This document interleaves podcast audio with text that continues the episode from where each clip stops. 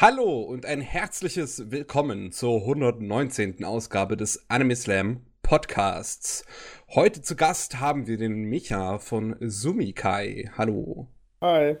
Hi. Und auch dabei sind zum einen Jojo. Hi. Der Matze. Servus.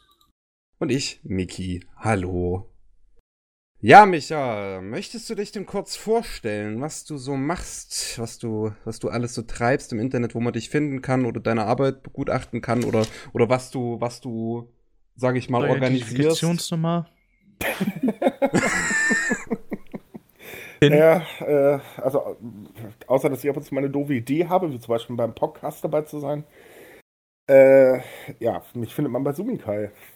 Und bei Rolling Sushi und bei meiner Firma, ja. Sumikai.com. Wo ich nochmal stark drauf hingewiesen wurde. Dankeschön. Als ich die geschrieben habe, war es zu sehen. Nein, auf .com bestehen wir dann doch. So wichtig war es dann im Endeffekt doch nicht. Wenn du die eingibst, wirst du da hingejagt. Das ist richtig. Aber .com hat sich irgendwann eingebürgert. Hm. Warum überhaupt? Ist das wegen irgendeinem DSGVO-Kram oder sowas? Überhaupt nicht. Wir hosten ja auch in Deutschland. Nee, das .com Entschuldigung, hat damit zu tun, dass wir uns ein bisschen internationaler ausstellen wollten. Also sprich, wir wollten nicht einfach nur im DE-Raum so eingeschränkt sein. Globalität. Genau. Ja, was ist denn Sumikai? Das ist eine News-Seite über Nachrichten aus ganz Japan. Also nicht nur beschäftigt über Anime. Du kannst ja kurz selber erklären, wenn du vielleicht möchtest. Wir sind gestartet als reine Anime-Manga-Seite, so wie es halt zig schon in Deutschland gibt. Das wurde uns dann allerdings letztes Jahr, ehrlich gesagt, zu langweilig, weil wir halt alle ja auch älter werden und irgendwann verliert man halt hier ein bisschen das Interesse. Und naja, die Animes sind jetzt auch nicht unbedingt gerade besser geworden heutzutage. Wir haben uns dann gesagt, wir wollen Japan zeigen, so wie es wirklich ist. Und haben uns dann Partner in Japan gesucht und ja, seitdem berichten wir komplett über Japan, über alles. Also über Politik, Sport, was so standardmäßig passiert ist. Wir haben eine ganz große Ecke Popkultur drin, also natürlich auch noch Anime-Manga, aber halt auch Musik, Kunst, Kultur, naja, alles, was uns einfällt und wo wir der Meinung sind, darüber sollte man berichten. Ja, ist doch cool. Ist doch besonders cool. Also ich mag es, wenn man halt mal nicht nur über ja, sonst so Anime redet, so Japan ist nur Anime im Prinzip für zahlreiche Fans. Das Problem ist ja ein anderes gewesen. Und zwar, wir haben uns natürlich vorher auch ein bisschen umgeguckt und zu sagen, okay, was fehlt denn eigentlich?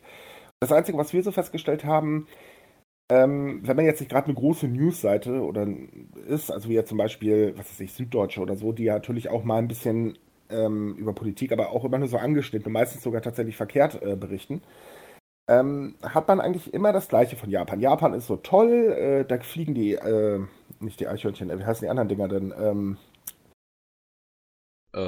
Ich weiß nicht, auf was du hinaus willst. Genau, Einhörner durch die Gegend und überall laufen so ein Cosplay rum und bla und Sülz und blub und uns war es halt dann wirklich wichtig zu sagen, ey Leute, das ist erstmal nur ein Land wie jedes andere auch. Es hat halt, klar, schöne Seiten, die wir hier alle toll finden, aber es gibt halt auch sehr viel Negatives. Und uns ist es halt wichtig, dass wir so diesen Ausgleich haben. Einfach, Leute, da fliegen keine Einhörner durch die Gegend, sondern es ist einfach ein Land. Ja, das ist so eine wichtige Sache. Selbst unter den Japan-Liebhabern, die sich dann die Mühe machen, ins Studium dafür reinzugehen, um auch mal rüber zu fliegen für ein halbes Jahr oder ein ganzes, denen muss erstmal die Schuppen vor den Augen fliegen, weil die kommen auch rüber nach Japan mit was für Wundervorstellungen, was das ein Land ist, wo Milch und Honig fließt, bevor sie dann einsehen müssen, oh Gott, ja, hier haben wir genauso Probleme mit der Bürokratie wie in Deutschland, weil es halt einfach ein modernes Industrieland ist, ne? Richtig. Ja. Und wir sind ja auch alle, die bei Sumikai sind, nicht unerfahren. Ich selbst habe auch ein paar Jahre in Japan gelebt. Und da lernt man dann ja irgendwann auch die andere Seite kennen. Ich dachte zu Anfang halt auch, ja toll, jetzt bin ich im Land des Anime-Manga, juhu. Naja, nach einer Woche war ich dann der Meinung, oh weia, das ist ja richtig heftig. Also jetzt nicht negativ heftig, sondern man muss sich einfach an so viele Dinge gewöhnen und so viele Vorstellungen vom Bord schmeißen, die man hier halt ständig irgendwie auch präsentiert bekommt. Ja, das sollte man halt, denke ich, schon zeigen. Hm. Richtig, richtig. Früher habe ich immer gedacht, ich könnte viel über den Alltag in Japan lernen, durch die Medienkultur. weil halt so viele Alltags-Anime und Mangas gibt, die sich bis in die Details da drin verlieren. Doch das ist manchmal sehr, sehr irreführend. Da muss man echt aufpassen, wie ein Lux. Was ein bisschen anders dann, wenn man es mal genauer anguckt. Und ganz ehrlich, du hast ja auch nicht so viele Quellen, die so einfach zugänglich sind. Ne? Nicht jeder geht in die Universität und geht durch Journale durch, was in Japan gerade so im Moment am Laufen ist. Mhm. Und gibt es eigentlich so viele Pendants zu Sumikai im deutschen Bereich? Kein einziges. Kein einziges. Also nicht genau so. Es gibt zwar Portale natürlich, die berichten auch über Japan. Das ist dann meistens aber eine Randerscheinung. Ansonsten hast du eigentlich nur den üblichen Tourismuskrams. Also sprich, das könnt ihr halt in Japan erleben, das und so weiter und so fort. Aber so wirklich auch, wo man sozialkritische Themen wie jetzt, wir hatten einen Fall, über den wir letztens berichtet haben, da ging es um eine Vergewaltigung. Das findest du nirgends. Ja, wenn man da nicht gerade auf eine englischsprachige Variante von der japanischen Nachrichtenseite geht, dann sieht man das nicht, ne? Richtig, also in Deutschland sind wir tatsächlich einmalig. Erstaunlicherweise. Ja. Naja, gut für uns. Jo, du warst mal, hoffentlich bist du immer noch ein bisschen, bei der Liebe von Anime und Manga gelandet, ne? Ja, sie hat sich aber sehr spezialisiert. Also die Zeiten, wo ich jetzt wirklich alles geguckt habe, weil man es ja irgendwo musste, man wollte ja drüber schreiben, ist Gott sei Dank vorbei.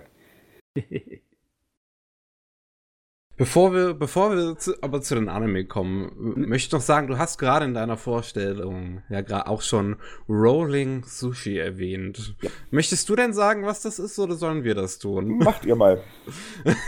Ihr seid die besseren Redner, ich bin ja eher der Schreiber.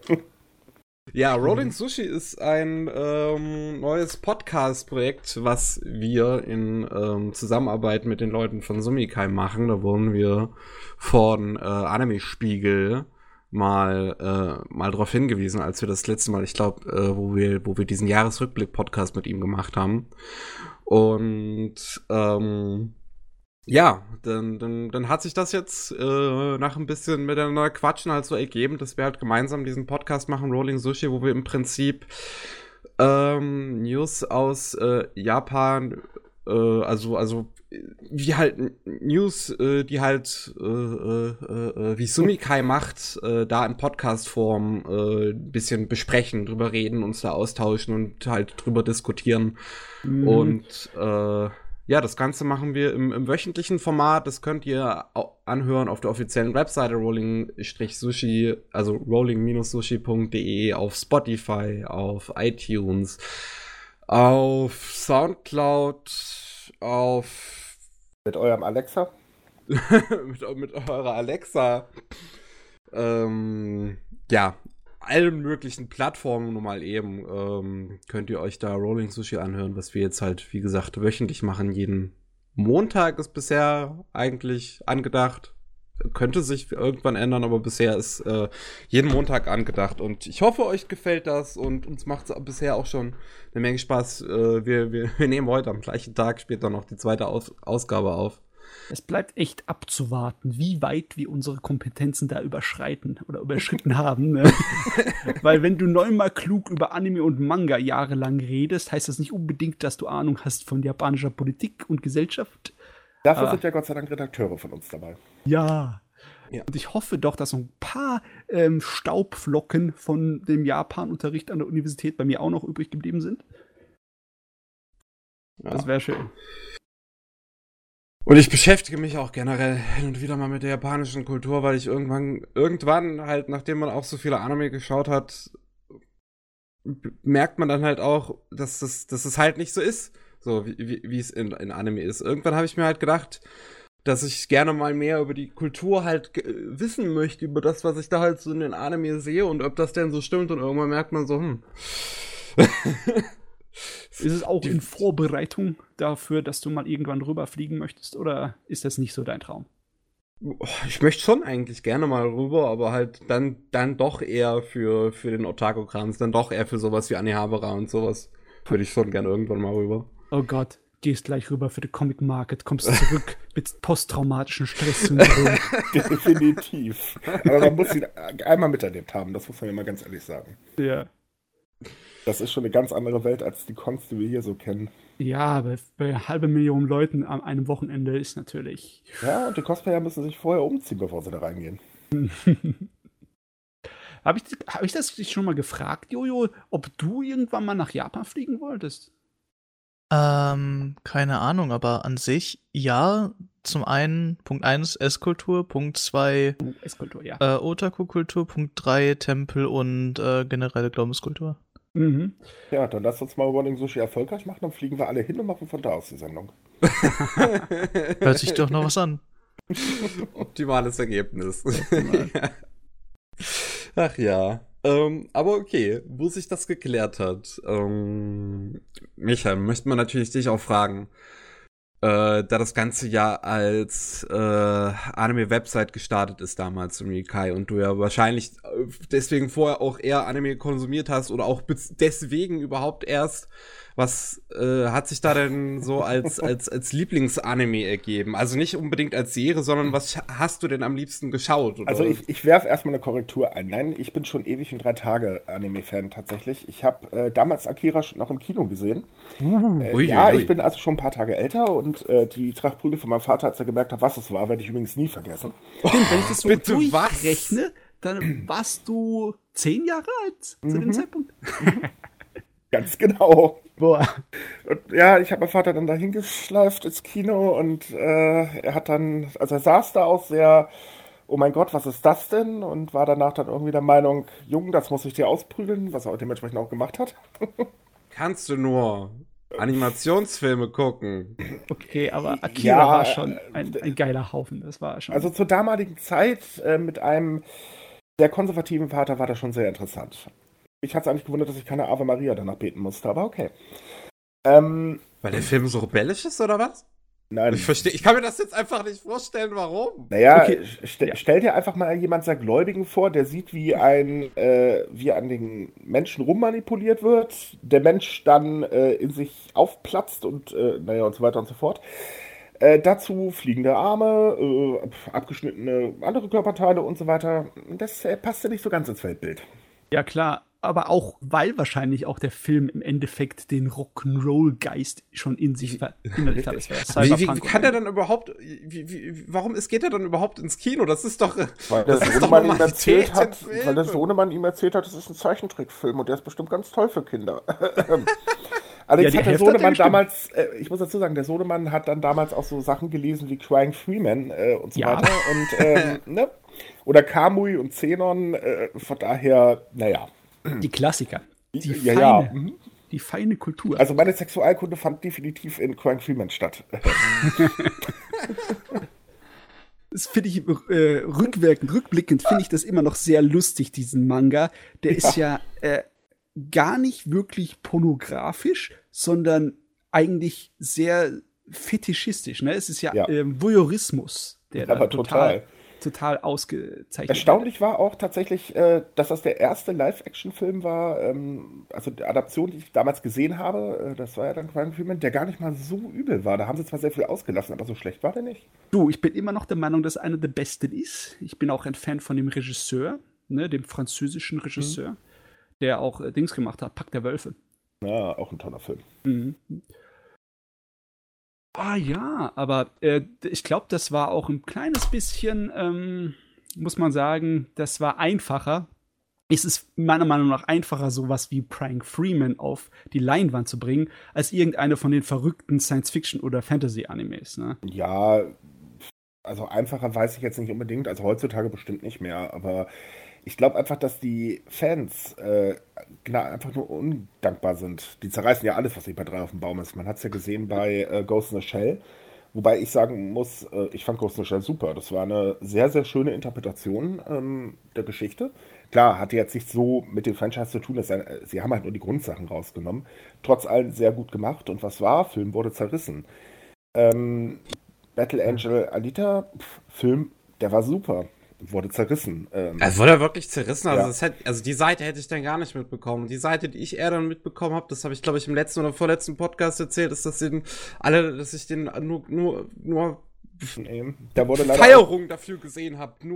Leider nein. Der wurde auch ziemlich zerrissen. Was eigentlich sehr schade ist, aber das ist heutzutage normal. Ich meine, ganz ehrlich, okay, jetzt wird's hart und mir tut's jetzt auch wirklich leid, wenn die Fans euch danach geißeln, die euch jetzt hören. In einer Zeit, wo man One Piece, Naruto, Fairy Tail und was es noch für einen Scheiß gibt, hoch feiert, weil das die tollsten Sachen der Welt sind, kann man jetzt ehrlich gesagt nicht unbedingt erwarten, dass die Leute so einen Weitblick besitzen, dass sie halt einfach mal Unterschiede erkennen zwischen, hey, das ist eine Verfilmung, das ist nur eine Neuinterpretation und Leute, das ist ein Anime.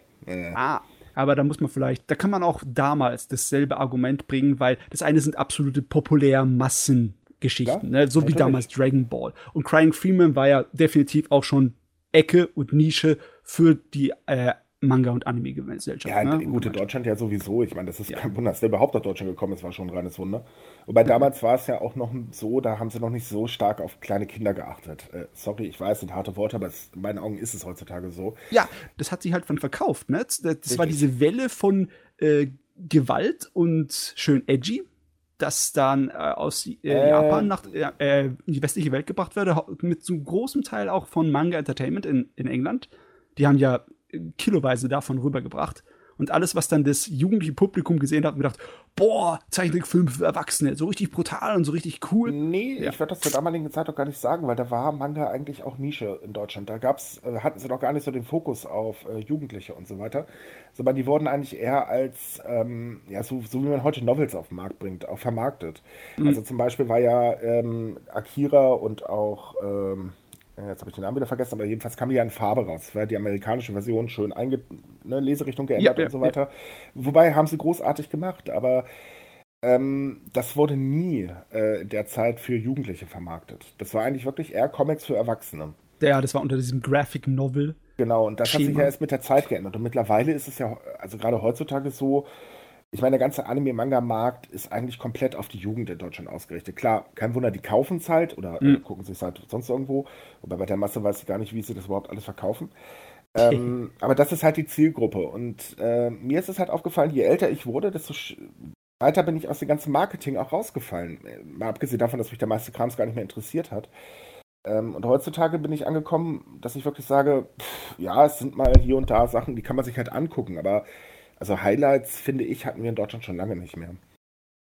Es ist sowieso, wo du das jetzt gerade so ansprichst, ist es sowieso eine Sache, die mich immer extremst wundert, so, weil Anime sind halt ziemlich teuer in Deutschland. Yep. Und ja, wer hat nun mal das Geld? Die Erwachsenen. Von daher, wie kann das sein, dass die Serien, die eher für Jugendliche sind, sich halt so krass verkaufen, wenn die Erwachsenen eigentlich diejenigen sind, die das Geld haben? So. Ich meine, klar, die Jugendlichen, die wünschen sich halt sowas allerhöchstens mal zum Geburtstag oder so, aber dann kriegst du vielleicht auch nur eine Serie im Jahr zusammen.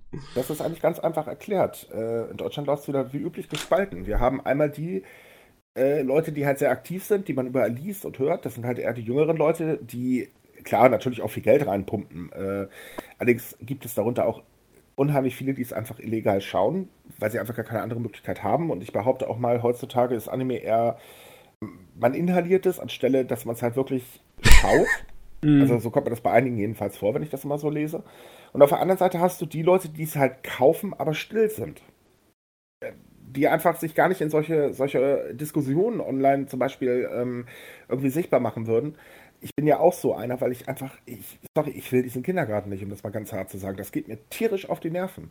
Ich habe einmal eine Situation, da war ich bei einem anderen Podcast, das ist aber schon ein paar Jahre her dabei, da habe ich es gewagt, Fairy Tail zu kritisieren. Oh nein. Ja, danach war die Hölle los. Vielen Dank auch.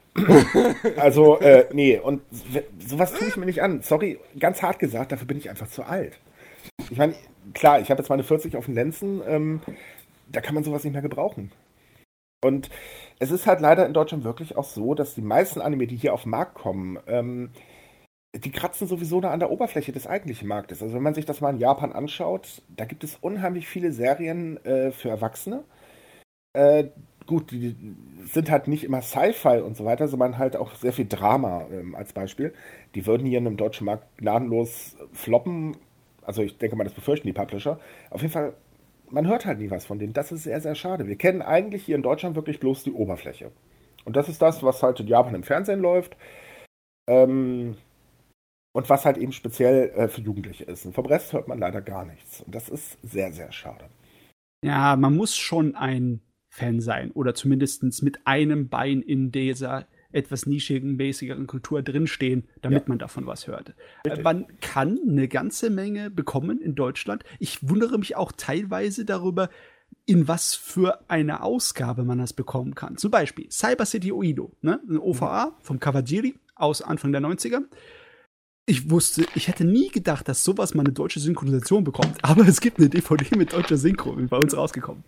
Synchro ist sogar gar nicht mal so schlecht. Das ist der Wahnsinn. Also, dass die Nische lebt, nur sie zu finden, das ist eine andere Angelegenheit. Richtig. Und dazu kommt dann natürlich auch, weil du gerade Synchronisation ansprichst. Ich meine, wie oft kann man lesen, oh Gott, die Synchro ist aber doof. Japanisch hört sich viel besser an. Mhm. Das ist ja lustig, wenn man dann halt so sagt, Leute, mal abgesehen davon, dass zum Beispiel die Synchro jetzt speziell von dem Anime, also die Originalsynchro in Japan von den Usern zerfetzt wurde, weil sie einfach wirklich schlecht ist. Ihr versteht doch alle gar kein Japanisch. Ihr bezieht euch da auf englischen Subs, meistens Fansubs, wo haufenweise Fehler drin sind. Da gab es so einige sehr lustige Animes, da habe ich mich dann totgelacht, weil das, was gesagt wurde, war halt was ganz anderes, als da unterstand. Und auf der anderen Seite, es kann sich in Deutschland nicht so anhören wie in Japan. Das ist einfach gänzlich unmöglich. Wir hätten gar keine Sprecher, die das machen können. Die Sprachen sind dafür viel zu unterschiedlich. Oh ja, die komplett andere Sprachfamilie. Das ist nicht so wie was Englisches auf Deutsch zu synchronisieren.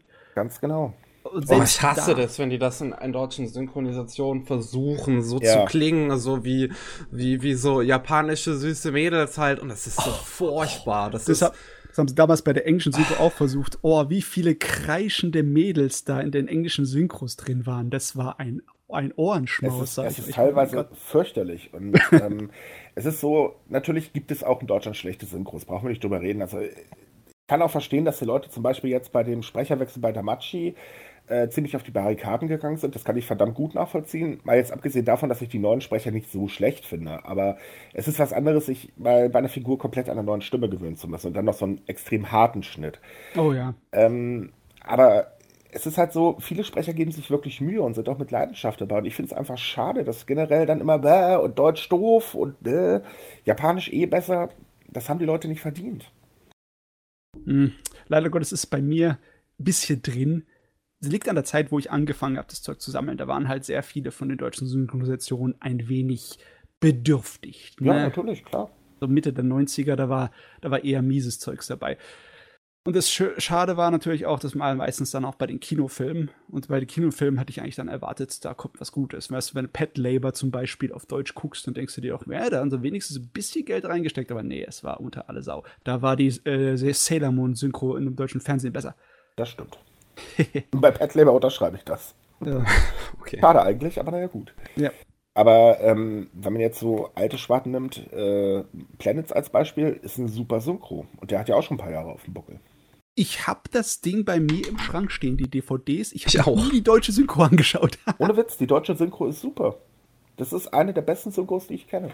Die Serie allgemein noch nicht gesehen. Ich habe die DVD im Schrank stehen. Das muss ich echt mal machen. Ich bin nach wie vor erstaunt, dass da irgendwie 4 Synchros oder so drauf sind auf der DVD. Also Englisch, Deutsch, Japanisch, ich glaube noch Spanisch oder Italienisch. Eins von beiden. Irgendwie drauf. Und Italienisch. Ja. Oh. Also, das habe ich halt auch erstaunt. Mich hat sowieso erstaunt, dass er nach Deutschland gekommen ist und synchronisiert wurde. Weil den hat ja wirklich gar keiner auf dem Schirm. Also, ich kenne ganz wenig Leute, die den tatsächlich kennen. Also, genau genommen seid ihr beiden die Ersten, die ich kennengelernt habe. Bisher war es immer so: Was ist dein Lieblingsanime? Planets. Was ist das? Und es ist ein bisschen deprimiert, weil man dann so, verdammt, aber bin ich ein Außerirdischer oder was? Hartes Science-Fiction vom Autor von Vinland Saga. Da kommst du wahrscheinlich auch nicht weit, oder? Vinland Saga? Vinland Saga, ja. Na doch, klar. Nee, ich meine, wenn du das sagst jemanden, dann versteht der auch nicht unbedingt eher, was Planets dann ist. Ja, ich glaube, bei dem schon ein bisschen mehr. Okay. Ja, ich glaube, Vinland Saga ist auch gerade dadurch jetzt eher bekannt mittlerweile, dass es halt ein Anime bald bekommt. Mhm. Was ist noch so hängen geblieben aus der guten alten Zeit bei dir? Ghost in the Shell. Ghost in the Shell. Ich bin ein riesiger Ghost in the Shell-Fan. Appleseed, auch absolut genial. Ich muss sagen, ich fand damals auch Xenon unheimlich genial. Also gab es ja nur als Manga, aber war eine super Geschichte. Auch die Idee, mal die Cyborg-Sache ein bisschen anders aufzurollen, war eigentlich ziemlich gut. Mhm. Oh Mann, ich wünsche mir immer noch, dass irgendwann mal die Original Kusanagi Motoko aus dem Manga von Ghost in the Shell in irgendeiner Art und Weise auf die Leinwand kommt oder aufs Fernsehen. Ihr Charakter ist ja total von dem Kinofilm, den Mamoru Oshii gemacht hat, bestimmt. Ne? Alles, was danach kam, hat sich da gerichtet. Die Realverfilmung, die Fernsehserien. Ne? Schade. Ja. Wirklich im Manga war das ein bisschen anders. Die war etwas grober. Dezent. Dezent grober, ja. Ganz dezent. Mhm. Schade. Also ich stelle es mir mal vor, es wäre auf jeden Fall lustig, wenn jetzt Scarlett Johansson anstelle von der ruhigen und melancholischen und nachdenklichen Variante, der philosophisch angehauchten, eher die Manga-Fassung gespielt hätte. Da hätte ich mich, glaube ich, krumm gelacht. Ja gut, aber ich glaube, das FSK wäre da ein bisschen amok gelaufen. Ein bisschen vielleicht. Also, die wollen ja, dass sie ihre Filme mit so niedriger FSK wie möglich ins Kino bringen können, damit sie halt mehr Leute gucken, ne? Ja, das ist so schnell, war es aber auch verständlich, weil die haben schon damit gerechnet, denke ich mal, dass es halt nicht der Riesenerfolg wird. Mhm. Und klar, dann sieht man zu, ist im Prinzip wie Avengers. Ich meine, Avengers, das sind Nachmittagsfilme, da kannst du Kaffee bei trinken, kannst du nebenbei ein bisschen inhalieren, aber wirklich tiefkrank braucht man da jetzt auch nicht erwarten. Nee, Spektakel. Ja, es ist halt Massenkino. Klar, die Studios wollen Geld erwirtschaften, verständlich. Und ich denke mal, der Mangaka wird sich auch ein bisschen um Tantiemen gefreut haben. Hehe. Bestimmt. Apropos Masamune Shiro, unser guter Mangaka von Ghost in the Shell und Appleseed. Hast du von ihm mal Dominion Tank Police natürlich gesehen? Ah, das ist auch eine Sache, wo ich mir wünschte, der hätte mehr gemacht. Im Endeffekt ist es sein einziges Werk, das ein bisschen mehr auf Komödie jagt, oder? Ich glaube ja. Aber ich verfolge ihn auch nicht so. Also ich bin eher immer Fan der Werke und nicht der Mensch dahinter. Ah, alles klar. Muss ich dazu sagen. Außer Otomo, also sprich der Schöpfer von Akira. Mhm. Das ist ein bisschen was anderes, weil der Gute, der begeistert mich total. Letztens war irgendetwas, ich kann mich nicht mehr erinnern genau was, aber einer von seinen alten Kurzgeschichten hat er da irgendwas neu aufgelegt mit dem irgendeine Kriegskurzgeschichte. Nee, die kommt jetzt erst. Frag mich jetzt bitte nicht nach Namen, ich hab's leider nicht so mit Namen. Ich hab's auch nicht so richtig. Aber ja, ich glaube nach 30 Jahren geht's jetzt weiter. Mann, dass von dem noch was kommt. Das letzte, was ich von ihm mitbekommen habe, war ein Artbook, das ich mir geholt habe vor ein paar Jahren. Nee, der zeichnet tatsächlich zwischendurch immer noch unter Pseudonym. Cool. Coole Sache. Also zwei alte Leute unter sich hier gerade. 3 oder 4 Mangas hat er noch auf den Markt geworfen, soweit ich weiß. Also ich will mich da jetzt nicht festnageln, aber es müssten 3 oder 4 gewesen sein. Die hat er jeweils unter Pseudonym gezeichnet. Außerdem wird ja auch spekuliert, ob Akira irgendwann mal weitergeht. Und die seit Ewigkeiten in der Hölle schmorende Realverfilmung. An der arbeiten sie jetzt aber ganz konkret, also die wird kommen. Ja, das habe ich jetzt aber schon öfters gehört über die letzten 20 Jahre. Ja, aber mittlerweile gibt es ein neues Drehbuch und Schauspieler werden gecastet. Ohoho. Also die wird jetzt definitiv kommen, weil in Amerika ist es so, Avengers hat ja so einen Superhelden-Hype ausgelöst und da passen Mangas eigentlich wunderbar rein. Mhm. Und vor allem, weil es ja nicht immer dann die allglatten Superhelden, so wie jetzt, was weiß ich, wie Captain America oder so ist. Ja, also bei Akira wäre es ja definitiv der Anti-Held-Typus. Ne? Aber sowas von. Und ja. Außerdem haben auch Ghost in the Shell, auch wenn er als Flop bezeichnet wird, aber die haben schon ein Spielergebnis gehabt, also es gab schon einen gewissen Gewinn. Mhm. Da wird jetzt noch mehr kommen, viel, viel mehr. Und Akira wird der Erste sein, die arbeiten ja jetzt an, oh Gott, wie heißt es? Ja, genau. Schön, dass der Name jetzt entfallen ist. Also das Letzte, was wir mitbekommen haben, war die Cowboy Bebop Realserie auf. Nee. Ach ja, gut, da kommt ja auch noch One Piece. Das Mecha-Franchise, ich habe den Namen vergessen. Gundam. Ja, genau, Gundam, danke. Von Legendary, gell? Richtig, das ist jetzt auch so schon angekündigt. Ich denke mal, wir werden dieses Jahr aber auch noch ein paar mehr hören, die kommen werden. Da bin ich mir ziemlich sicher. Ich tippe mal auch drauf, dass Appleseed auch noch eine Realverfilmung bekommt. Gut, ich meine, schlecht kann sie nicht werden, also jedenfalls nicht schlechter als die letzten CGI-Filme. Von daher... So traurig. Ja, bei Appleseed tut es wirklich ein bisschen weh, muss ich sagen, weil das Franchise ist eigentlich super. Aber was sie dann daraus gemacht haben, hei.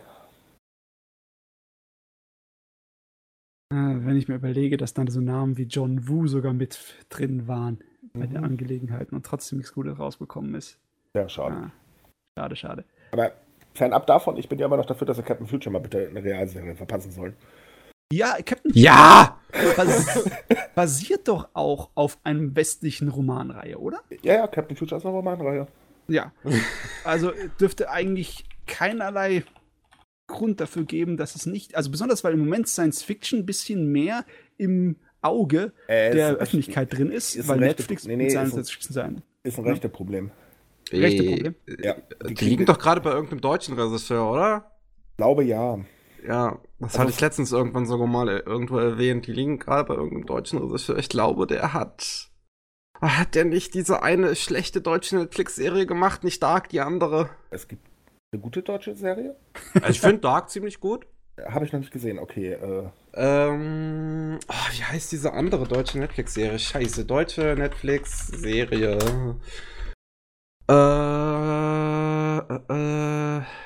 Nicht Dark, Mensch, warum? Die andere ist schon völlig in Vergessenheit geraten, offensichtlich. Ich gucke keine deutschen Serien, könnte vielleicht daran liegen. Ich krieg halt auch nur Dark hier gerade vorgeschlagen vom Internet. Na, das Internet. Das solange es nicht so schlimm wird wie die Titans oder irgendwie sowas, dann ist doch alles in Ordnung. Die Teen Titans da. Ja, diese meinst du Teen Titans Go? Nee, ich rede von der Adaption, die Netflix gemacht hat in der Realserie. Dieses. Hat ja nicht mal Netflix gemacht, das lief ja vorher in den USA im Fernsehen und dann hat es Netflix eingekauft. Das Ding war grausam, ganz ehrlich. Ja, ich habe nach den ersten 3 Folgen habe ich abgebrochen. Das habe ich nicht gesehen, da habe ich nichts verpasst. Ich habe doch durchgesappt und bei jeder Folge wurde es schlimmer. Uhu. Das war wirklich nicht gut. Also, das war wirklich ganz, ganz böse. Und das hat richtig positive Kritiken im Internet und ich verstehe nicht. Das hat auch, vor allem, was hat das bitte noch mit Titans zu tun? Wie sie Starfire zu irgendeiner Hure gemacht haben. So. Also, wir müssen politisch korrekt sein, wir brauchen einen Quotenschwarzen drin und das war natürlich ausgerechnet Starfire. Also, ihr müsst mir ein bisschen helfen. Ich kenne da nur die Animationsserie Netflix aus Anfang der 2000er. Ja, Ende 2018 ist in den USA eine neue Live-Action-Titans-Serie gestartet und die hat Netflix Anfang des Jahres rausgehauen. Das habe ich noch gehört. Sie hat ungefähr so viel mit Titans zu tun wie, nichts. Also, die Figuren sind da, aber selbst die haben sie umgebaut. Das ist eine ganz, ganz fürchterliche Serie. Für Fans von Teen Titans ist es echt ein Schlag in die Magengrube gewesen. Oh.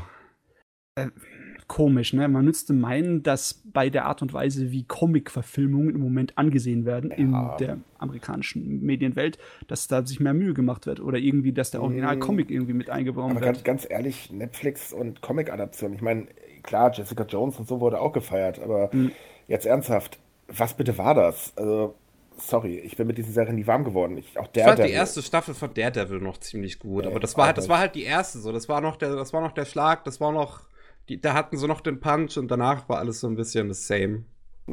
Also wirklich gut fand ich sie jetzt nicht. Gut, sie haben es wenigstens noch ein bisschen an die Vorlage gehalten. Am schlimmsten war Iron Fist. Das war ja. Das tat wirklich weh. Sowas wird dann hier gefeiert. Ich meine, da sollte man nicht erwarten, dass wir hier nur Quatsch abbekommen. Ich glaube, der Zynismus ist gerade im Moment etwas stark. Gewöhnt euch dran. Kommst du drauf? Wir haben noch ein bisschen Zeit, da kommt noch mehr.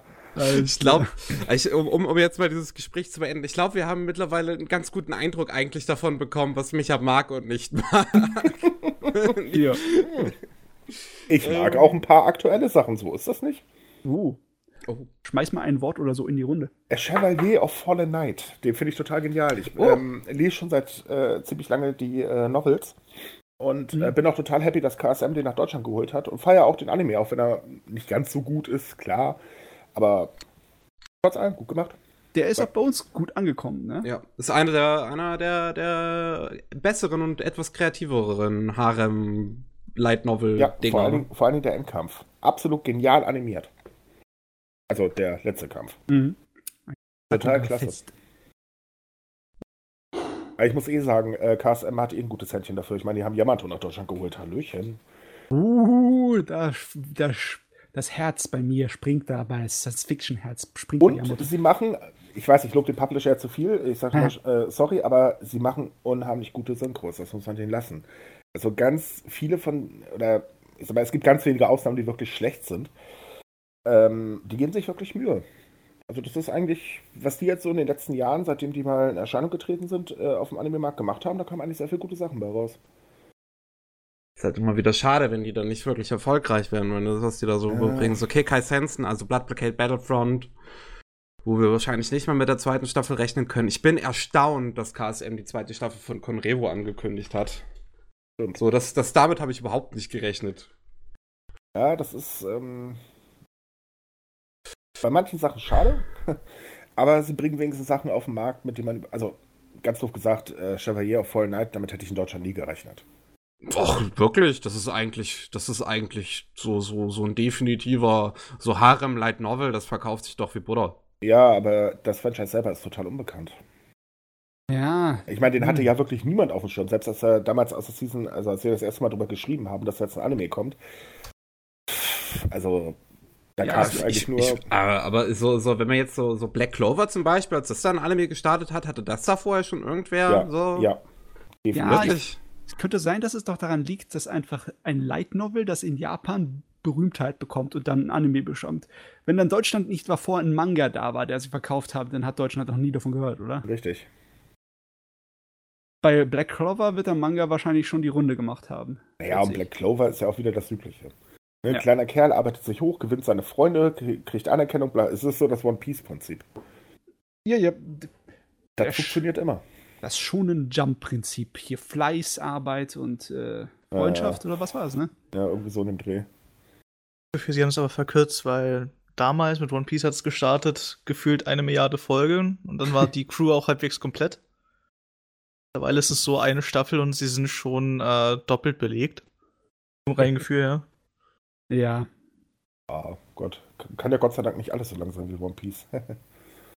Also, wann waren sie denn bei der Halbmarke? Also, ich werde sicherlich noch vor meinen 40ern das sehen können.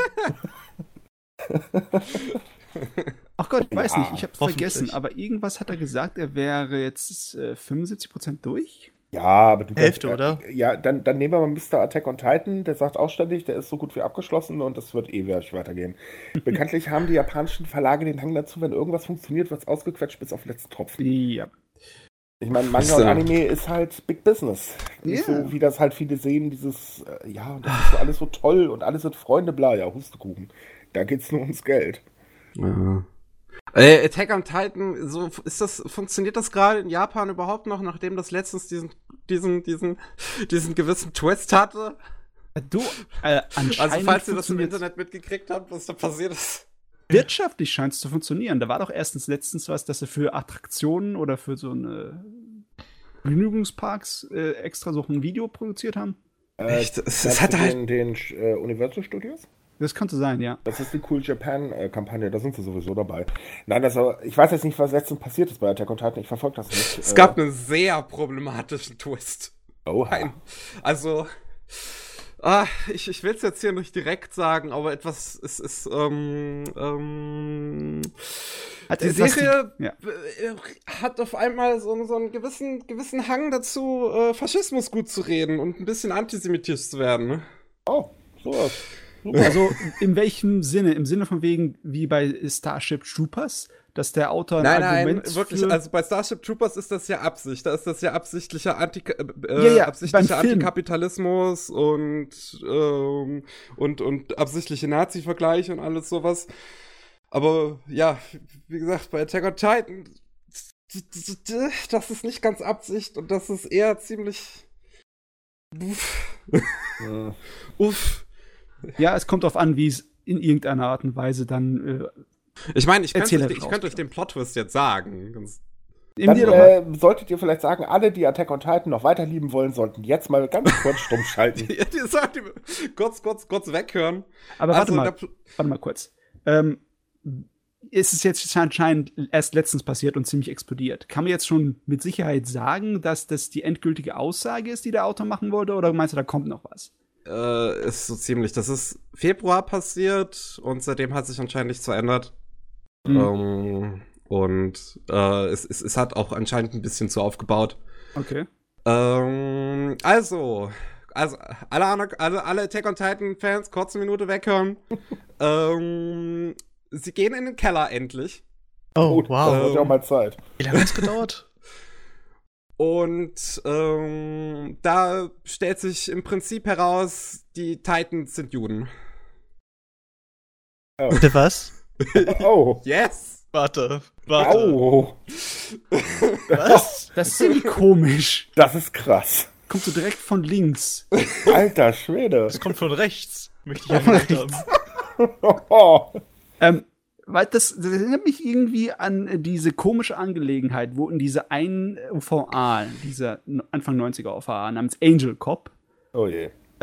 Auch aus irgendeinem Grunde dann es hieß, die Bösewichte sind amerikanische Juden, ne? Aber es gab keinen Grund, es war einfach nur so reingeschmissen.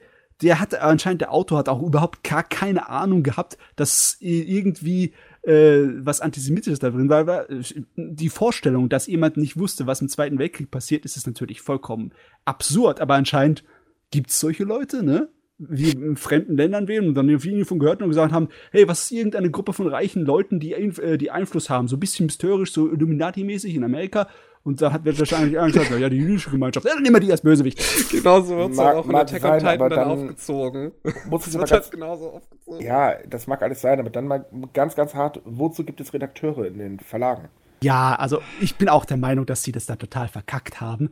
Mhm. Aber ich glaube, also zuerst glaube ich daran, dass es erstmal aus vollkommener Inkompetenz hervorgekommen ist und nicht unbedingt aus absichtlicher Bösartigkeit.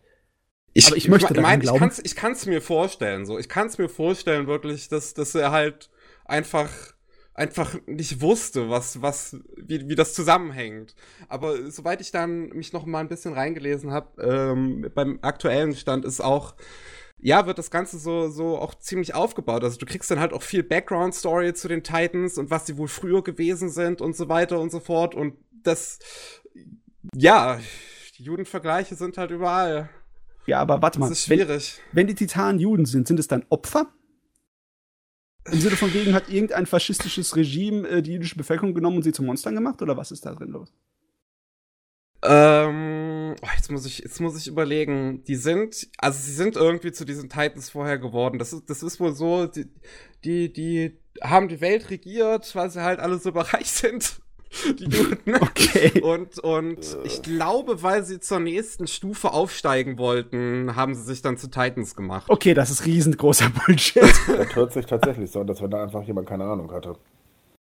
Oh Mann, der hat einfach nur im Conspiracy Theories for Dummies im Internet gelesen wahrscheinlich.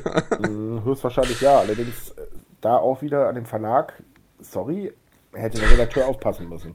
Ganz ehrlich, im Zeitalter des Internets ist das kann das nicht entschuldigt werden. Eben. Das wird schwierig, wenn der deutsche Manga so weit ist. Das wird schwierig. Geht das überhaupt? Dann wird das eingestellt, wahrscheinlich. Klar, glaube ich nicht. Nee, aber die Zensur kommt drüber. Ja, bestimmt, das wird umbenannt. Ich meine, im Prinzip ist es auch egal, welche Gruppe von Menschen man nimmt, ob man sich da was ausdenkt oder so. Das ändert ja die Geschichte im Prinzip an für sich nicht. Nee. Okay, ja. Falls jetzt einige schreien, das ist Zensur, nein, ist es nicht. Zensur muss ja staatlich sein, nö. Richtig. Ja. Gut, kommen wir mal davon weg. Jojo, du bist so ruhig. Was hast du in letzter Zeit so gelesen? Erzähl uns doch mal. Naja. Diverses, abgesehen von der Flut an Isekai, die immer wieder reinkommt aufs Neue. Die ist nicht zu stoppen. Die nicht viel kreativer wird, außer es wird jemand, der obdachlos ist, reinkarniert in Mitte 20. Ich meine, wie viele Reinkarnationen haben wir denn jetzt? Ist nicht irgendeiner als Schwert reinkarniert? Ja, das hatten wir auch schon. Ja. Das ist außerdem, guck mal, den mag ich zum Beispiel wegen anderen Gründen. Aber es gibt zum Beispiel auch, hey, guck mal, der wurde doppelt reinkarniert. Der ist nämlich auch in der Fantasy-Welt gestorben, ist mit den Skills wieder zurückgekommen und so weiter und so fort. Okay. Ich meine, das Reinkarnationsthema ist eigentlich recht interessant. Ich wäre ja mal für so ein Vorwerk Reinkarnation, so Staubsauger oder Küchenmaschine. Ich meine, es ist interessant, ja. Aber die reine Flut, wie viele da sind, welche dann halt alle irgendwie gleich sind, ist ziemlich deprimierend. Aber sie brechen damit mal mit einer alten Tradition. normal ist es ja so, du musst dich mal von ganz klein hocharbeiten. Und bei den meisten Isekai ist es ja so, du bist reinkarniert und du bist hier gerade super stark und kannst alles und so weiter. Ich glaube, deswegen ziehen sie es auch so durch, weil... Ich würde sagen, es ist ziemlich unterschiedlich, auch heutzutage noch, dass es so ein bisschen 50-50 ist, dass es eher, dass es halt die eine Schiene Isekais gibt, wo du halt stark reinkarniert wirst und die andere Schiene Isekais, wo du halt dich auch erstmal von unten nach oben arbeiten musst. Aber du kannst nicht verneinen, dass die meisten Isekai-Geschichten, die richtig, richtig bekannt und berühmt und erfolgreich sind, meistens den starken Charakter drin haben, ne? Da lassen sie halt einfach einen kompletten Teil der Story aus, die sie normalerweise einbauen würden. Und ich kann mir schon vorstellen, dass das deswegen auch so beliebt ist. Es sorgt auch dafür, dass der Autor sich andere Tricks einfallen lassen muss, um es spannend zu machen. Ne? Ich meine, wenn dein Charakter schon von Anfang an seinem größten Stärkepunkt angelangt ist, wie kann man ihn so gefährlich machen oder wie kann man es interessant machen? Das ist natürlich eine... Das haben sie tatsächlich bei...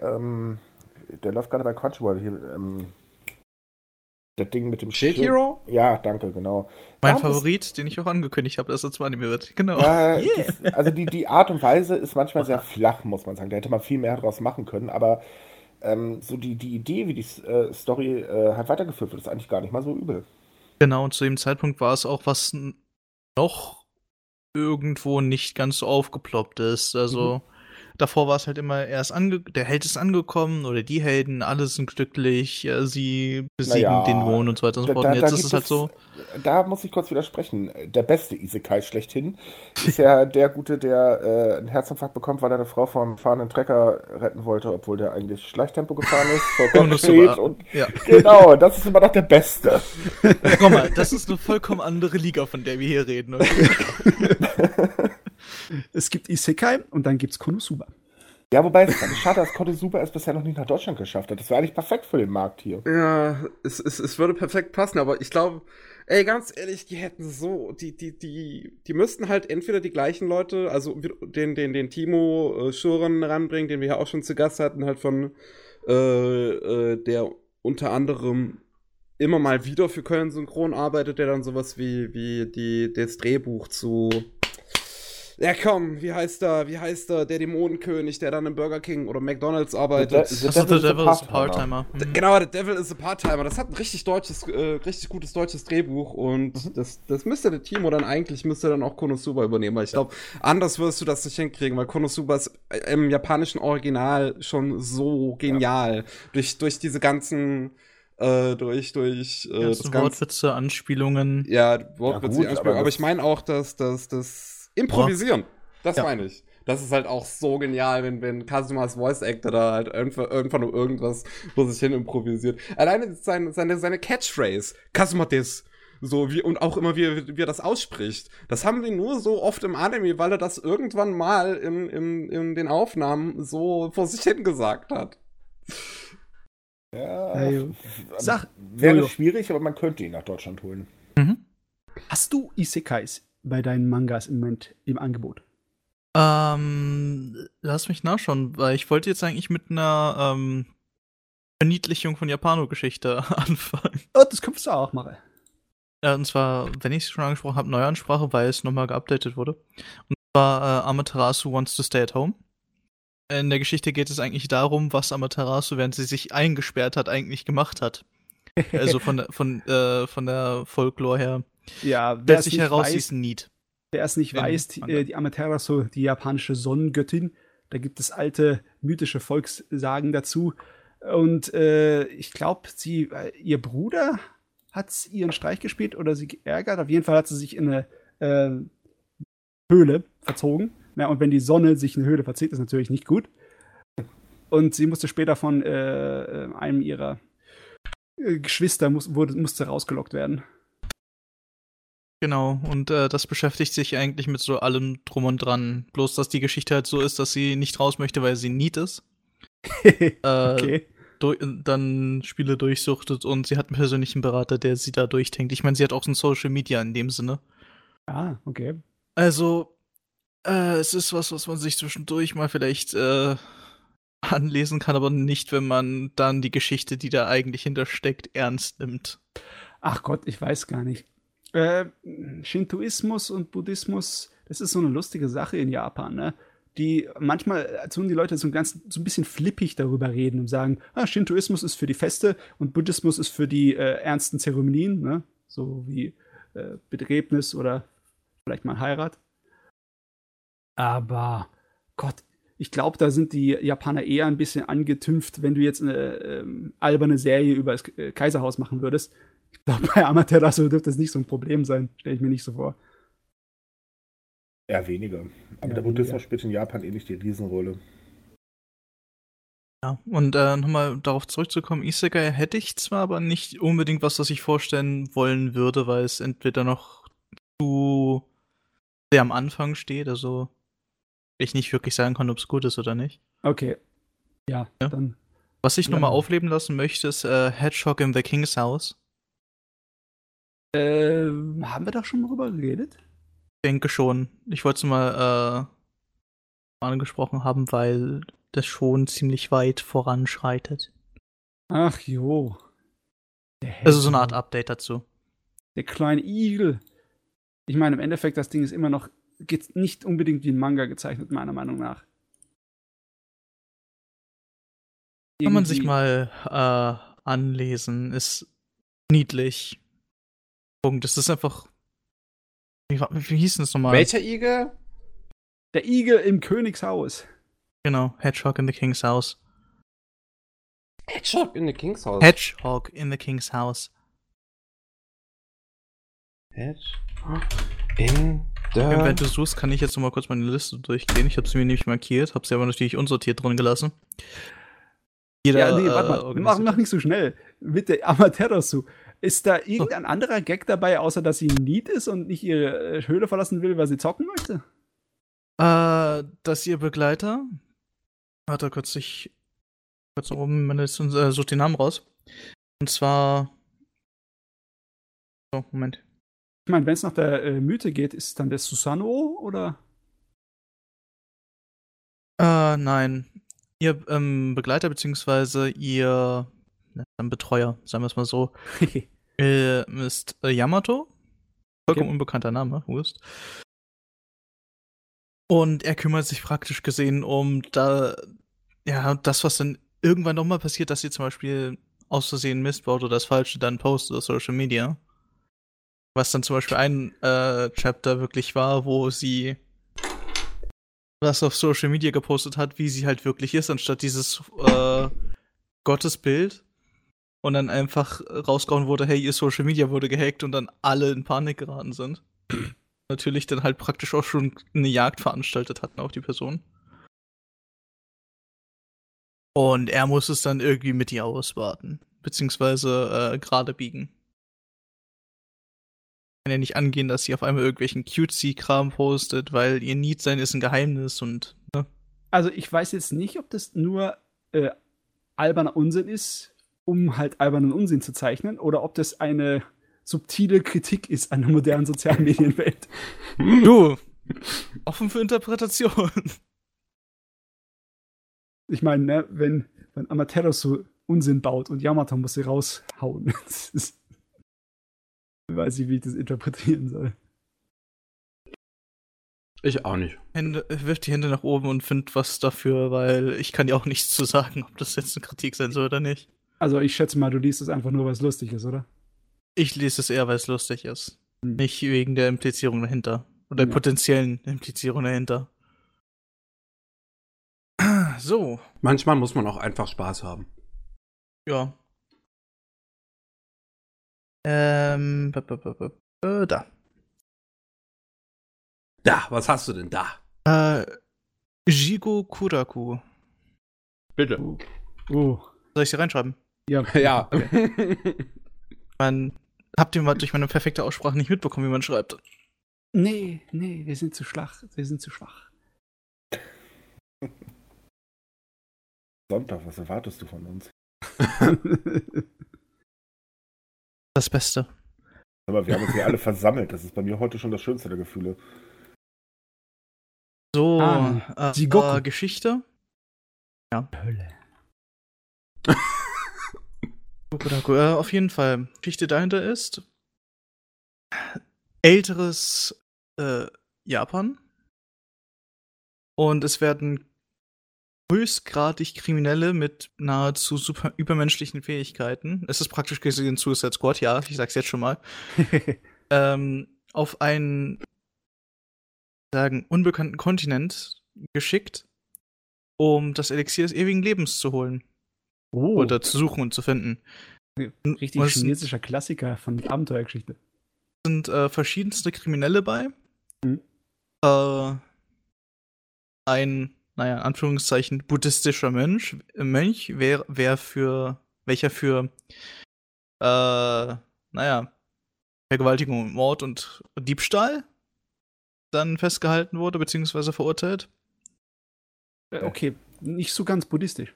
Ja, ja. Dezent überhaupt nicht. Das ist das Merkwürdige im Charakter. Und der Protagonist, welcher, also jeder von denen hat halt einen speziellen Zunamen aufgrund, wie sie agieren. Mhm. Ne? Und der Protagonist in der Geschichte ist dann jemand mit die Leere oder The Hollow oder der Leere. Mhm. Das ist jetzt Auslegungssache. Und er macht das Ganze eigentlich nur, um damit seine Familie nicht exekutiert wird.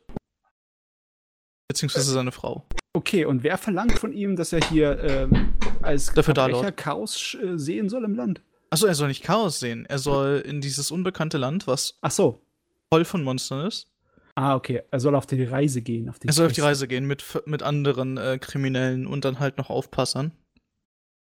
Weil natürlich werden sie nicht einfach auf dem Schiff losgelassen, unüberwacht, unangekettet, irgendwo losgeschickt. Weil die könnten sie ja auch dann wieder umdrehen. Nee, die werden praktisch mit eigenem Aufpasser festgekettet auf einem Schiff mit, weiß ich nicht wie viel Sicherheitspersonal in dieses Land geschickt. Und gleich im ersten Chapter geht ein Schiff nieder und naja. Okay. Die Sache ist, naja, bedeutet die naja, die Kerle kommen frei? Also, bedeutet naja, die Kerle kommen frei? Oder nein. Wie? Weil, interessanterweise halten die sich auch alle dran. Okay. Bis zum gewissen Punkt. Das ist dann halt so eine Art von Regel, die gegebenen Regeln auszureizen. Daran, was ihnen aufgegeben wurde. Heißt, was sie dürfen, was sie nicht dürfen. Was ich nochmal sagen wollte, diese supermenschlichen Fähigkeiten, von denen ich geredet habe, übermenschliche Fähigkeiten, rangieren von stark, also einfach nur stark sein, schnell sein, bis zu einer von denen kann Flammen beschwören. Daher auch das niedergebrannte Schiff. Also es geht Richtung Magie und kommen auch Monster? Ja. Denn also, der reine Trend, wieso sie losgeschickt wurden, danke nochmal für die Überleitung dann, kommt daher, dass sie vorab schon Leute in ein unbekanntes Land geschickt haben, diese aber tot, aber gleichzeitig lebendig zurückkamen. Sprich, sie waren noch am atmen, grinsen, reagieren, aber grundlegend waren sie auch schon tot, weil aus ihnen sind halt Bäume, ein Baum gesprossen. Okay, ich dachte jetzt irgendwas mit Seele ausgesaugt oder so. Nee, sie sind aktiv, agil am Leben, sind wahrscheinlich aber ferngesteuert. Das stellt sich noch in der Geschichte heraus mit den 57 Chaptern. Okay. Oh, 57 Kapitel, das ist ja schon einiges, ne? Ja. Ich bin ein bisschen am Durchgucken und der Zeichenstil und auch die Action, die da drin abgibt, ist ja eher was fürs erwachsene Publikum, ne? Ja. Das ist definitiv eher was für Erwachsene oder edgy Teens. Auch so läuft im Shonen Jump läuft es. Ja, da habe ich später auch noch ein Shonen Jump-Werk, über das ich reden möchte, das überhaupt nicht so in das klassische Schema des Magazins passt. Aber anscheinend passiert das. Haben die da eigentlich irgendeine Alterskennzeichnung oder sowas beim Shonen Jump? Nicht wirklich. Ne? Außer natürlich, dass gewisse explizite Sachen gehen da schon raus. Aber was Brutalität angeht, über die Geschichte kann man schon sagen, dass im Shonen Jump eine Menge lief, das nicht unbedingt kindergerecht war. Bisschen komisch irgendwie. Ich meine, da kann doch jeder doch einfach kaufen, oder? So. Ist ja. Kann doch jetzt ein 14-Jähriger einfach hingehen und sich so ein Ding kaufen. Ja. Und dann sind da solche brutalen Geschichten drin und auch sowas wie Jonas Geisterhaus. Ja, sagen wir es mal so, vielleicht ist das eine deutsche Reaktion bei uns Brutalität immer so als für Erwachsene und darf, das muss unbedingt den Kindern vorenthalten wird, angesehen wird. Na, sag das mal nicht so laut, die Shonen Jump oder beziehungsweise einige Werke, die in der Shonen Jump waren, werden ganz heftig kritisiert in Japan. Okay, aber da sind die Gesetze nicht ganz so strikt. Also sprich, im Prinzip kann man sagen, in Japan kannst du ohne Probleme zeichnen, wie jemand auf bestialische Art und Weise umgebracht wird, aber wehe, du zeichnest einen Penis. Ja, natürlich. Das ist natürlich eine komplett andere Angelegenheit. Ich denke, da muss man vielleicht... Ihr müsst es auch so sehen. Die Jump ist zwar ein Massenblatt, aber auch Manga und Anime sind in Japan nicht so akzeptiert, wie man das jetzt meinen würde. Also von daher... Es ist auch eher so Seite oder Nische. Ja, Nische... Nein, Seite. Also es ist halt so, es ist eben speziell. Zwar nicht so speziell wie jetzt bei uns, weil Comics da halt eben ein Teil der Kultur sind, aber so wie man jetzt in Deutschland immer meinen würde, dass man so an jeder Ecke liest, dass jemand und so weiter, nee, so ist das schon lange nicht. Nee. Ich meine, in den Zeiten, wo die Druckmedien noch unglaublich stark waren und Shonen Jump noch eine Auflage hatte von 5, 6 Millionen, irgendwie Mitte, Ende der 90er, dann war das auch ein vollkommen normales Bild, dass in der Straßenbahn irgend so ein Sarah Lehmann Shonen Jump liest. Und der musste sich auch dann nicht irgendwie schämen und umgucken, hoffentlich schaut keiner, dass ich Shonen Jump lese. Also, so weit akzeptiert war es dann schon, ne? Ja, aber es ist schon so, dass wenn man gesagt hat, hey, ich bin hier Manga-Fan und so weiter, wurdest du auch abgestempelt. Oder wirst du heutzutage auch noch abgestempelt. Nur, dass jetzt halt eben die meisten Leute auf Apps zugreifen.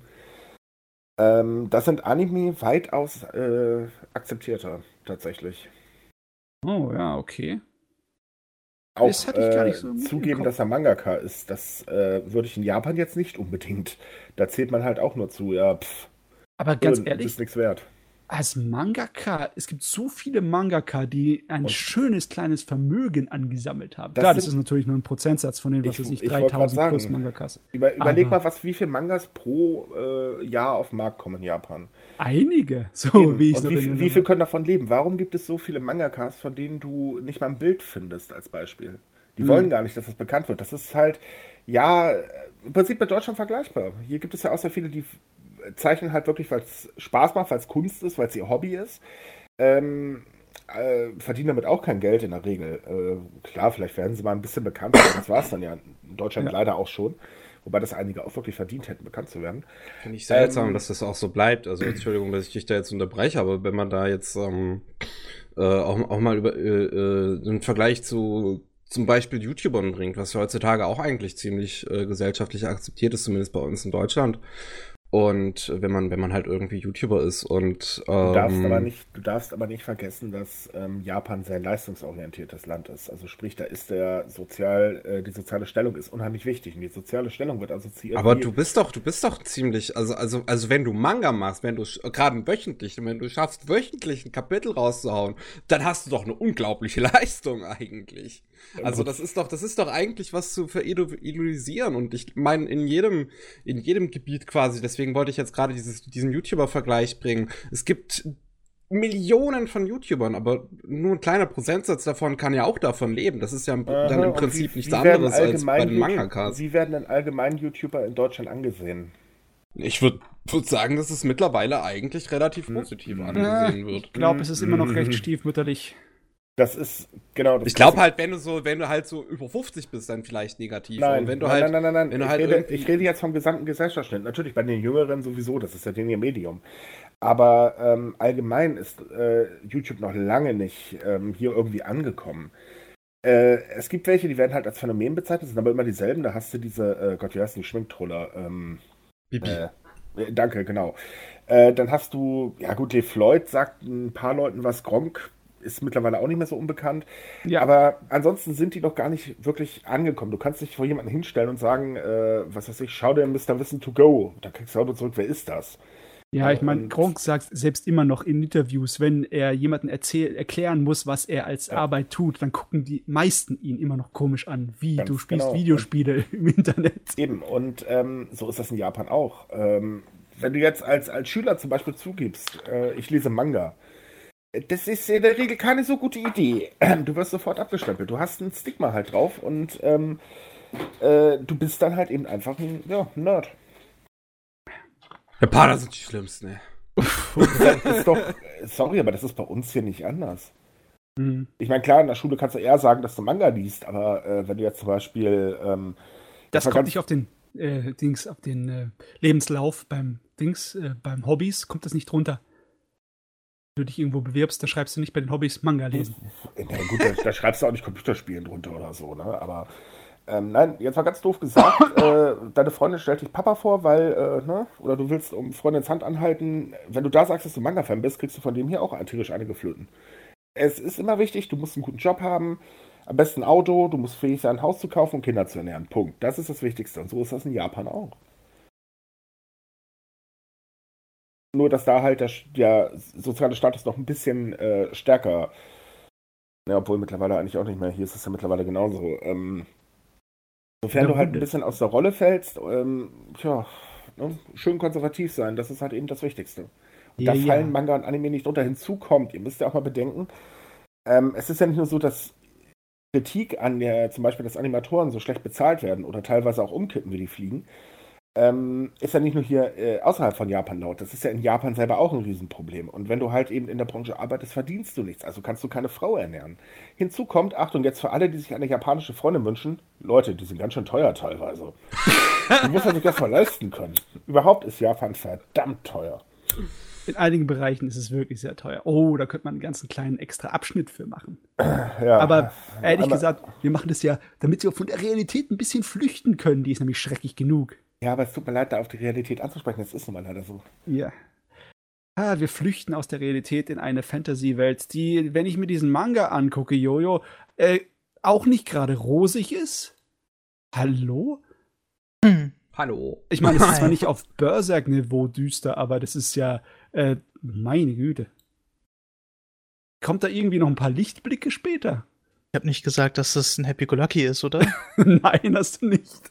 Wo du schon Berserk erwähnst, finde ich es hier gerade lustig, weil es im Shonen Jump, ich weiß jetzt nicht, wer von beiden, okay, der Mangaka von dem, was Jojo hier gerade labert, hier, Jigo Kuraku. Ja. Der hat ein Fanart gezeichnet von, wo Guts und der Protagonist von dem Manga jetzt hier beide nebeneinander stehen. So. Und der Protagonist hier, Jump. Der ist doch so ein kleines Hemd, oder? Der Guts musste doch über 3 Köpfe überragen. Guts ist auf jeden Fall größer.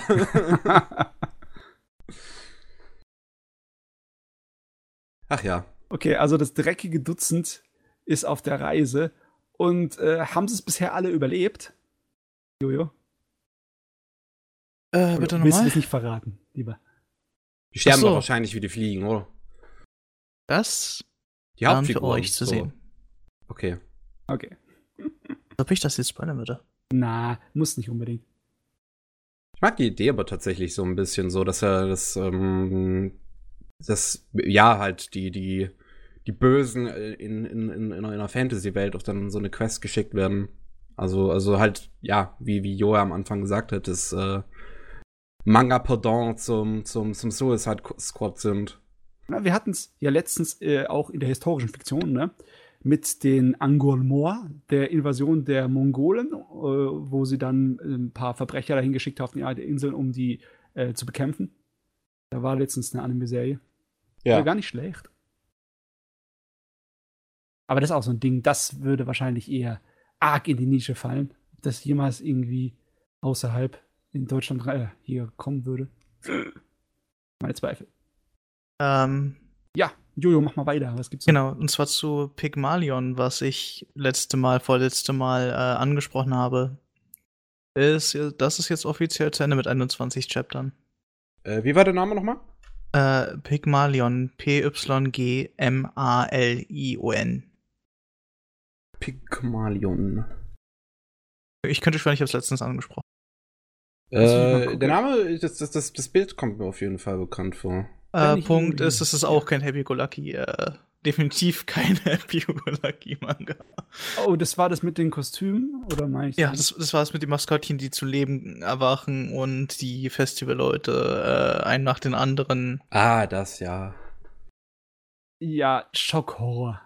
Ich verstehe es immer noch nicht so genau, warum Schockhorror so beliebt ist in Manga-Form, aber da anime-technisch im Moment nicht besonders viel läuft. Da war doch mal eine Zeit, wo viel mehr unterwegs war, ne? Mit dem... Anime-technisch? Dem Gerät, das auch ein Videospiel war. Ich weiß nicht, auf was du gerade hinaus willst. Auch so ein Schockhorror-Anime.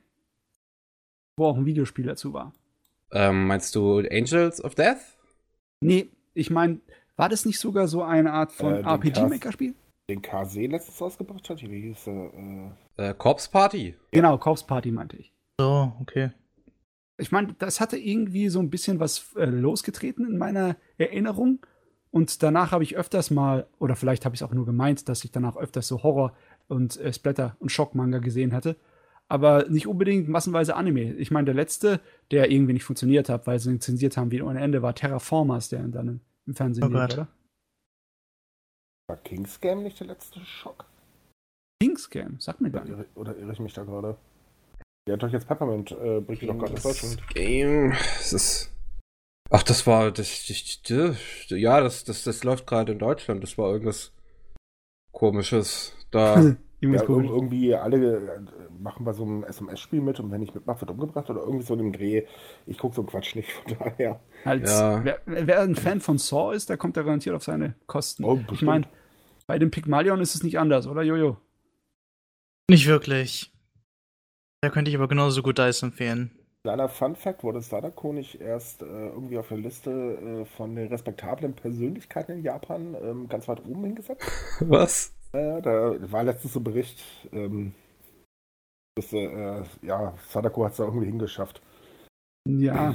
Ich meine, gut, die Vorstellung für einige Leute, da krabbelt jemand aus dem Fernsehen, ich habe endlich jemanden, der sich mit mir unterhält, ist vielleicht ganz nett.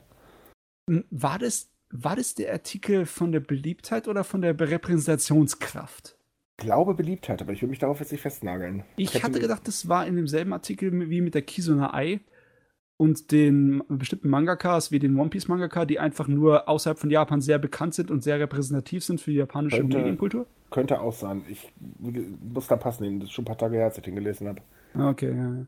Ich bin mir auch nicht mehr sicher. Auf jeden Fall, das ist zu Ende gegangen. Du hast ja gesagt, kein Happy End.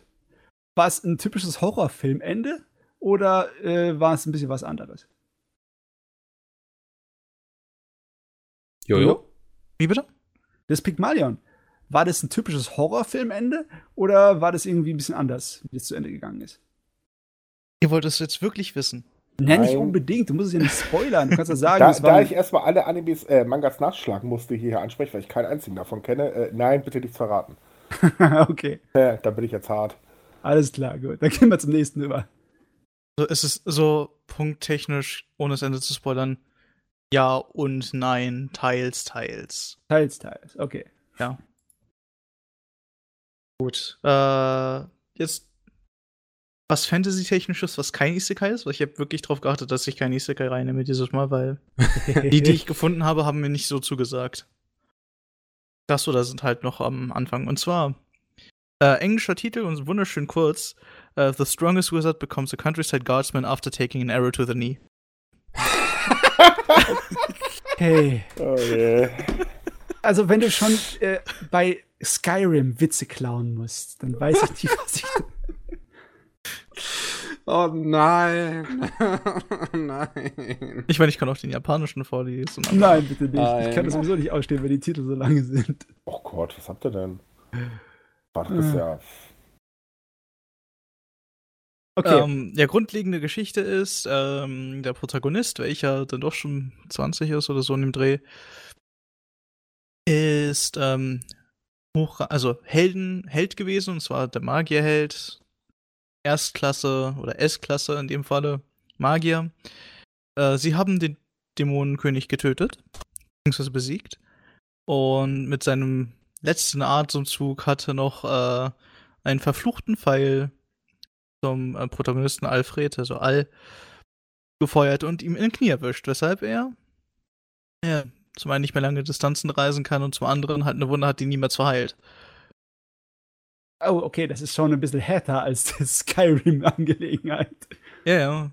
Das war ja auch, glaube ich, ein Umgang, also Synonym für ich bin verheiratet, oder?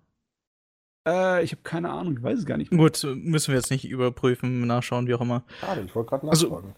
Also, grundlegend, sie haben ihn besiegt, es ist praktisch gesehen die Afterstory und er denkt sich, ich habe keinen Bock mehr, beziehungsweise ich habe keine Lust, für den König weiterhin Mist zu machen, weil es mir zu anstrengend.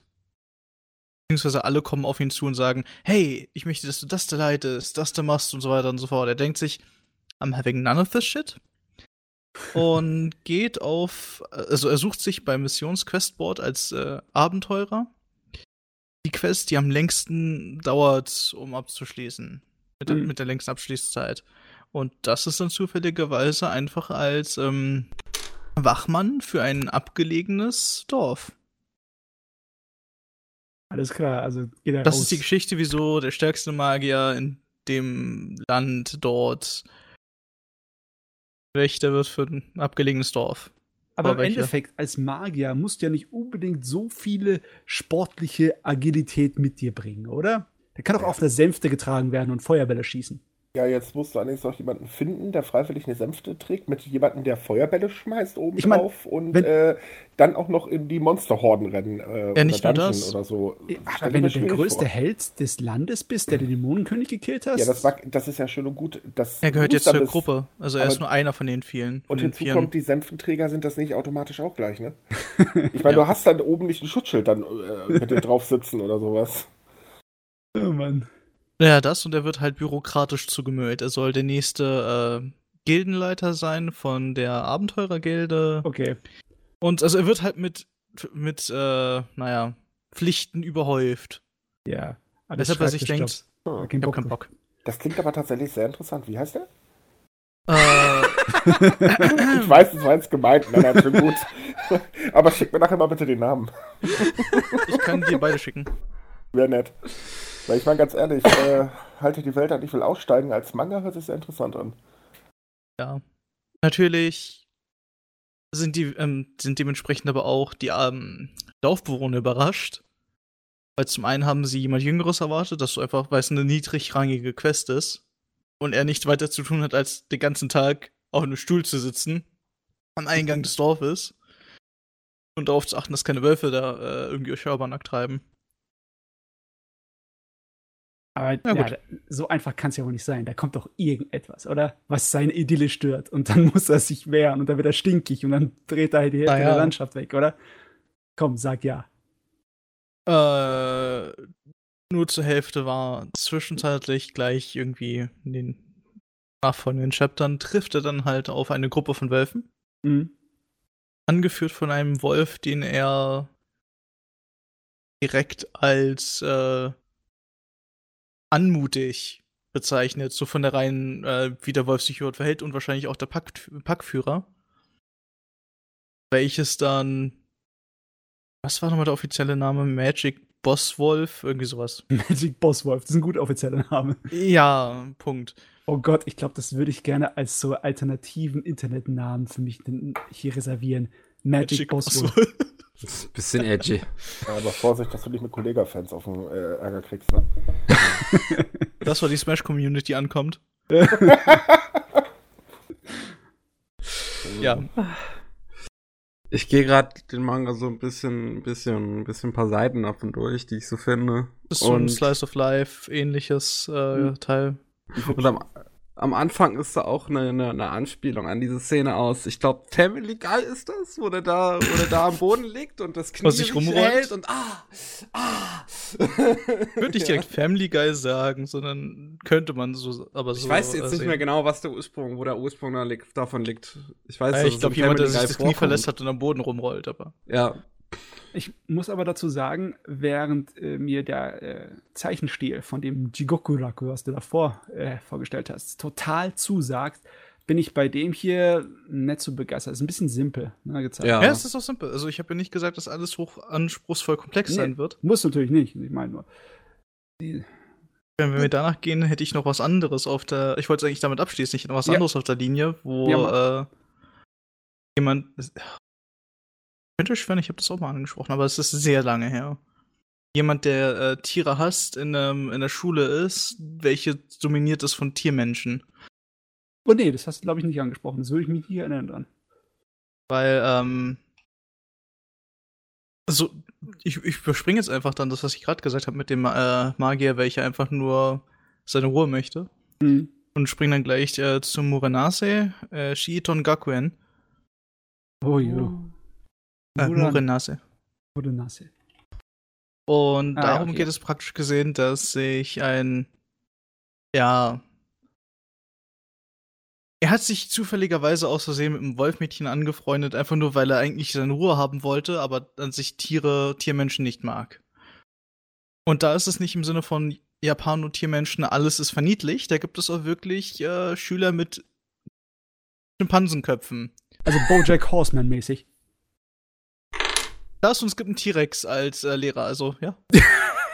Ja, okay. T-Rex, also eher so Gumball. Magic World of, Fantastische Welt von Gumball. Also alles Mögliche, also von bis Catgirl bis zu wirklichem Tier. Und weißt du, wie der verdammte Lehrer aussieht? Der sieht aus wie der T-Rex aus dieser alten Sitcom. Weißt du, mit den Gummianzügen. Hieß die nicht einfach nur Dinos? Die Dinos, ja. Und das mit dem kleinen Kind, das immer nicht die Mama geschrien hat. Dein Vater verkloppt hat. Ja, der sieht exakt so aus, als hätte er seinen Arbeitsplatz geändert und wäre jetzt Lehrer. Wunderbar. Naja, er sagt auch so, er hat auch so ein, zwei Sprüche von wegen ich reiß euch auseinander oder also jetzt einfach nur aus Wutanfall, weil er jetzt eigentlich Lehrer ist, aber halt es nicht leiden kann, wenn Leute entweder im Unterricht reden oder nicht bei dieser Aufrufszeremonie, wie auch immer, Anwesenheitszeremonie sich kundtun und einfach so tagträumen. Das ist zum Beispiel einer der Sprüche dazu, do you wish to be made extinct? Auf jeden Fall, er freundet sich halt mehr oder minder aus Versehen mit einem Wolfmädchen an, weil er es eigentlich hier seine Ruhe haben wollte und dann so das Typische macht, was er sonst so macht. Und sie hat ihn in seinem Wolfpack aufgenommen, was aus ihr und ihm besteht. Okay. Und es geht halt eigentlich darum, dass sie grundlegend einsam ist, aber zu einem Menschen aufschaut, welcher ihr damals vor Bärentypen da geholfen hat, was zufälligerweise er war, weshalb sie Menschen mag, aber er Tiere hasst. Okay, weil diese Bären ihn vermöbelt haben danach. Die Hucke vorgekriegt. Ja. Oh Mann, also wenn ich mir das hier durchlese, das ist ja randvoll mit physischer Comedy. Ne? Ja. So richtig schön Slapstick. Das ist mein Fall. Okay, dann habe ich nichts mehr in der Hinterhand. Ich sehe gerade irgendwie so 3 Bären, die so die Coolen der Schule sein sollen. Und dann so, das passt so total. Die so Yakuza-Gängen angelaufen kommen. Das ist der Hammer. Weißt du, ich mal so ein Goldkettchen, wo dann so ein kleines süßes Bärsymbolchen vorne dran ist. Irgendwie immer die ich in der Hinterhand halten möchte, weil ich denke so, passt vielleicht nicht ganz so rein, sind die, auf die ihr voll abfahrt, oder? Ja. Wir mögen den Scheiß. Merk schon. Wahnsinns. Okay. Ja, Jojo, bist du dann durch mit deiner Selektion? Ja, ich bin durch mit dem, was ich euch zeigen möchte. Das ist immer schön. Der Jojo bringt uns immer Sachen, von denen ich noch nie gehört habe. Noch nie. Aber es ist immer interessant. Naja, ich meine, von Katzen-Samurai, vom Macher von Shaman King, bis hin zu Karnevalstiere, Karnevalsmaskottchen, die Leute töten. Ist alles drin, ne? Ja. Alles dabei. Große Auswahl. Wunderbar. So, Miki, Chefredakteur, wie machen wir weiter? Wollen wir eine kurze Pause machen? Ja, können wir machen. Alles klar, dann machen wir eine kurze Pause. Bis gleich. Bis gleich. Und willkommen zurück beim Anime Slam Podcast, beim 119. Anime Slam Podcast. Matze. Jawohl. Was hast du denn in letzter Zeit so gesehen? Uiuiui. Provide uns mit den Goods. Ich versuch's. Ja. Mit ein paar Anglizismen weniger, aber nur ein paar. Ja. Und zwar, ich habe mich weiter in dieser neuen Saison herumgetrieben. Ui, sowas machst du. Ja, und da habe ich 2 Sachen geschaut. Zum einen Demon Slayer habe ich die ersten paar Episoden mir reingezogen. Ja, das habe ich mir vorhin schon gedacht, wo du da bei Jojos einem brutalen Manga so meintest, du hättest da auch noch sowas. Mhm, ja, denn das Originalwerk, die Vorlage, ist ein Manga aus dem Shonen Jump, ein wöchentlicher. Der hat erst vor 3 Jahren angefangen, etwas mehr, Februar 2016. Und der Kerl zeichnet ohne Pause, jede Woche. Und es sind mittlerweile schon 15 Bände draußen, also gut viel Material. Ja, das ist ganz schön viel. Dann habe ich mir die Serie reingezogen erstmal und war positiv überrascht. Also ich hatte eigentlich schon erwartet, dass ein UFO-Table mit ihrem neuen großen Ding kommt, dass ich zumindest was bekomme, was optisch schön ist. Aber das ist mal wieder herausragend. Da ist teilweise Animationsqualität, die gehört einfach nicht ins Fernsehen, die gehört eher ins Kino. Die haben es da mittlerweile geschafft, also soweit ich das mitgekriegt habe, war die erste Folge, haben sie es geschafft, dass die komplett in-house produziert wurde. Also kein einziger Aspekt, der irgendwie outgesourced wurde. Das muss man sich vorstellen. Also rein animationsmäßig. Besonders wenn man sich anguckt, wie die aussieht, da müssen die eine monströse Abteilung haben fürs Zeichnen. Heilige Mutter Gottes. Okay, also darüber kann ich logischerweise eine ganze Menge Lob aussprechen bei der Serie. Aber das ist nicht unbedingt der einzige Grund, warum ich die schaue. Ich finde die auch inhaltlich toll. Im Großen und Ganzen ist es eine ziemlich simple Geschichte. Ne? Du hast wieder mal Japan vor 100 oder 200 Jahren. Ist nicht so genau gezeigt, aber es ist so Edo-zeitmäßig, ne? Wo die Leute halt noch so im simpleren Leben sind. Mhm. Und Onis wandern durch die Gegend, sind nachts aktiv. Und zwar ein bisschen eine altmodischere Variante von den Onis. Im Sinne von wegen einfache menschenfressende Monster. Ne? Das Gefährliche ist, dass sie halt Menschen anfallen und essen. Nom. Ne? Und ja, es fängt... Ausgewogen ist. Macht sie nicht unbedingt gefährlich, jetzt eine hungrige Hauskatze momentan. Warte, wenn unsere Hauskatzen einfach nur 20 Mal so groß wären, die würden uns fressen. Auch wenn es nur aus Versehen wäre, einfach so Haps. Ja. Okay. Ich meine... Eine Katze ist mehr. Ich meine, ich muss jetzt nicht drauf eingehen auf den Funfact, aber eine Katze ist dann doch eher daran, dich zu futtern, wenn du gestorben bist, als ein Hund. Also ja, im kürzeren Zeitraum. Aber das ist, glaube ich, eine andere Angelegenheit. Naja. Also hier, der Anfang ist ziemlich stereotyp. Im Sinne von wegen, du hast einen jungen Mann, der ist Held der Geschichte. Seine Familie wird von einem Oni getötet. Das Einzige, was übrig bleibt, ist seine Schwester. Aber die ist auch in ein Uni verwandelt. Das ist ein bisschen so vampirmäßig. Im Sinne von wegen, wenn die Unis dann ihr eigenes Blut auf eine frische Wunde tropfen lassen, dann wird der Mensch auch zum Uni. Und der wird gerade so, kommt der davon, den Kopf zu verlieren. Weil ein Dämonenjäger, also ein Demon Slayer, ist eigentlich dem Oni auf der Spur, der seine Familie getötet hat, und er trifft auf die beiden, kommt leider zu spät, um die Familie zu retten, aber er will halt dann noch seine Arbeit erledigen und die Schwester hier köpfen. Ich meine, kein Mensch mehr. Das Allernächste, was die tun wird, ist irgendwelche vorbeilaufenden Leute anzuspringen und zu fressen. Aber klar, der Junge, der gerade seine ganze Familie verloren hat, will jetzt noch nicht seine Schwester verlieren und der stellt sich denen entgegen, hat zwar keine Chance, beeindruckt den aber so dermaßen, die Schwester übrigens ebenfalls, dass der sich dazu entschließt, den Jungen zu seinem Lehrmeister zu schicken, um ihn als Dämonjäger auszubilden. Und der Anfang, super Standard. Aber dann fängt's an, richtig interessant zu werden. Weil die Trainingsphase, die Trainingssequenz bei dem Lehrer, die ist toll. Die ist zum einen richtig knüppelhart und zum anderen ist die genau das, was man dann braucht, weil die Serie die ganze Zeit immer so düster daherkommt. Da hast du so ein kleines bisschen komödiantische Erholung, so ein bisschen Slapstick drin. Und davon war ich auch sehr begeistert, dass die Serie es weiß, zu welchen Zeitpunkten sie so ein bisschen albern sein kann. Ne? Damit es nicht die ganze Zeit immer so, oh Gott. Sehr gutes Comedy-Timing. Ja, vom Monster gefressen werden. Also das Timing hat der Autor super drauf. Das hat mir gefallen. Und was mir auch sehr gefallen hat, sind die Monster an sich, die Onis. Weil die sind viel weiter weg von so einem klassischen Monster oder die Vorstellung von so einem Oger, den du aus der japanischen Mythologie kennst mit seiner großen Eisenkeule. die sind eher sowas wie ziemlich menschlich in ihrer Art und Weise, nur ein bisschen verdrehte Gesichter. Und auch in der Art und Weise, wie sie sich geben, anderen Leuten gegenüber, sind sie sehr menschlich. Im Endeffekt sind es so eine Mischung aus Kannibale und so Verbrecher, so banditenmäßig, der dich einfach auf der Straße überfällt. Und teilweise sind die sogar richtig lustig. Also teilweise sind die richtig interessante, spaßige Bösewichte. Besonders, weil ihre ganzen Intentionen und Motivationen sind sehr menschlich. Also es ist nicht einfach nur so wie ein Titan. Einfach so ein großes, daherlaufendes Ungeheuer. Also haben die Uni sind jetzt die Bösen, aber die haben noch eine menschliche Seite. Ja, die haben Persönlichkeiten. Okay. Die haben Persönlichkeiten und menschliche Seiten. Die sind interessante Bösewichte. Und ich habe das dann vergleichen müssen, mache ich gerne, mit dem Manga-Fassung. Und es hält sich ziemlich genau dran.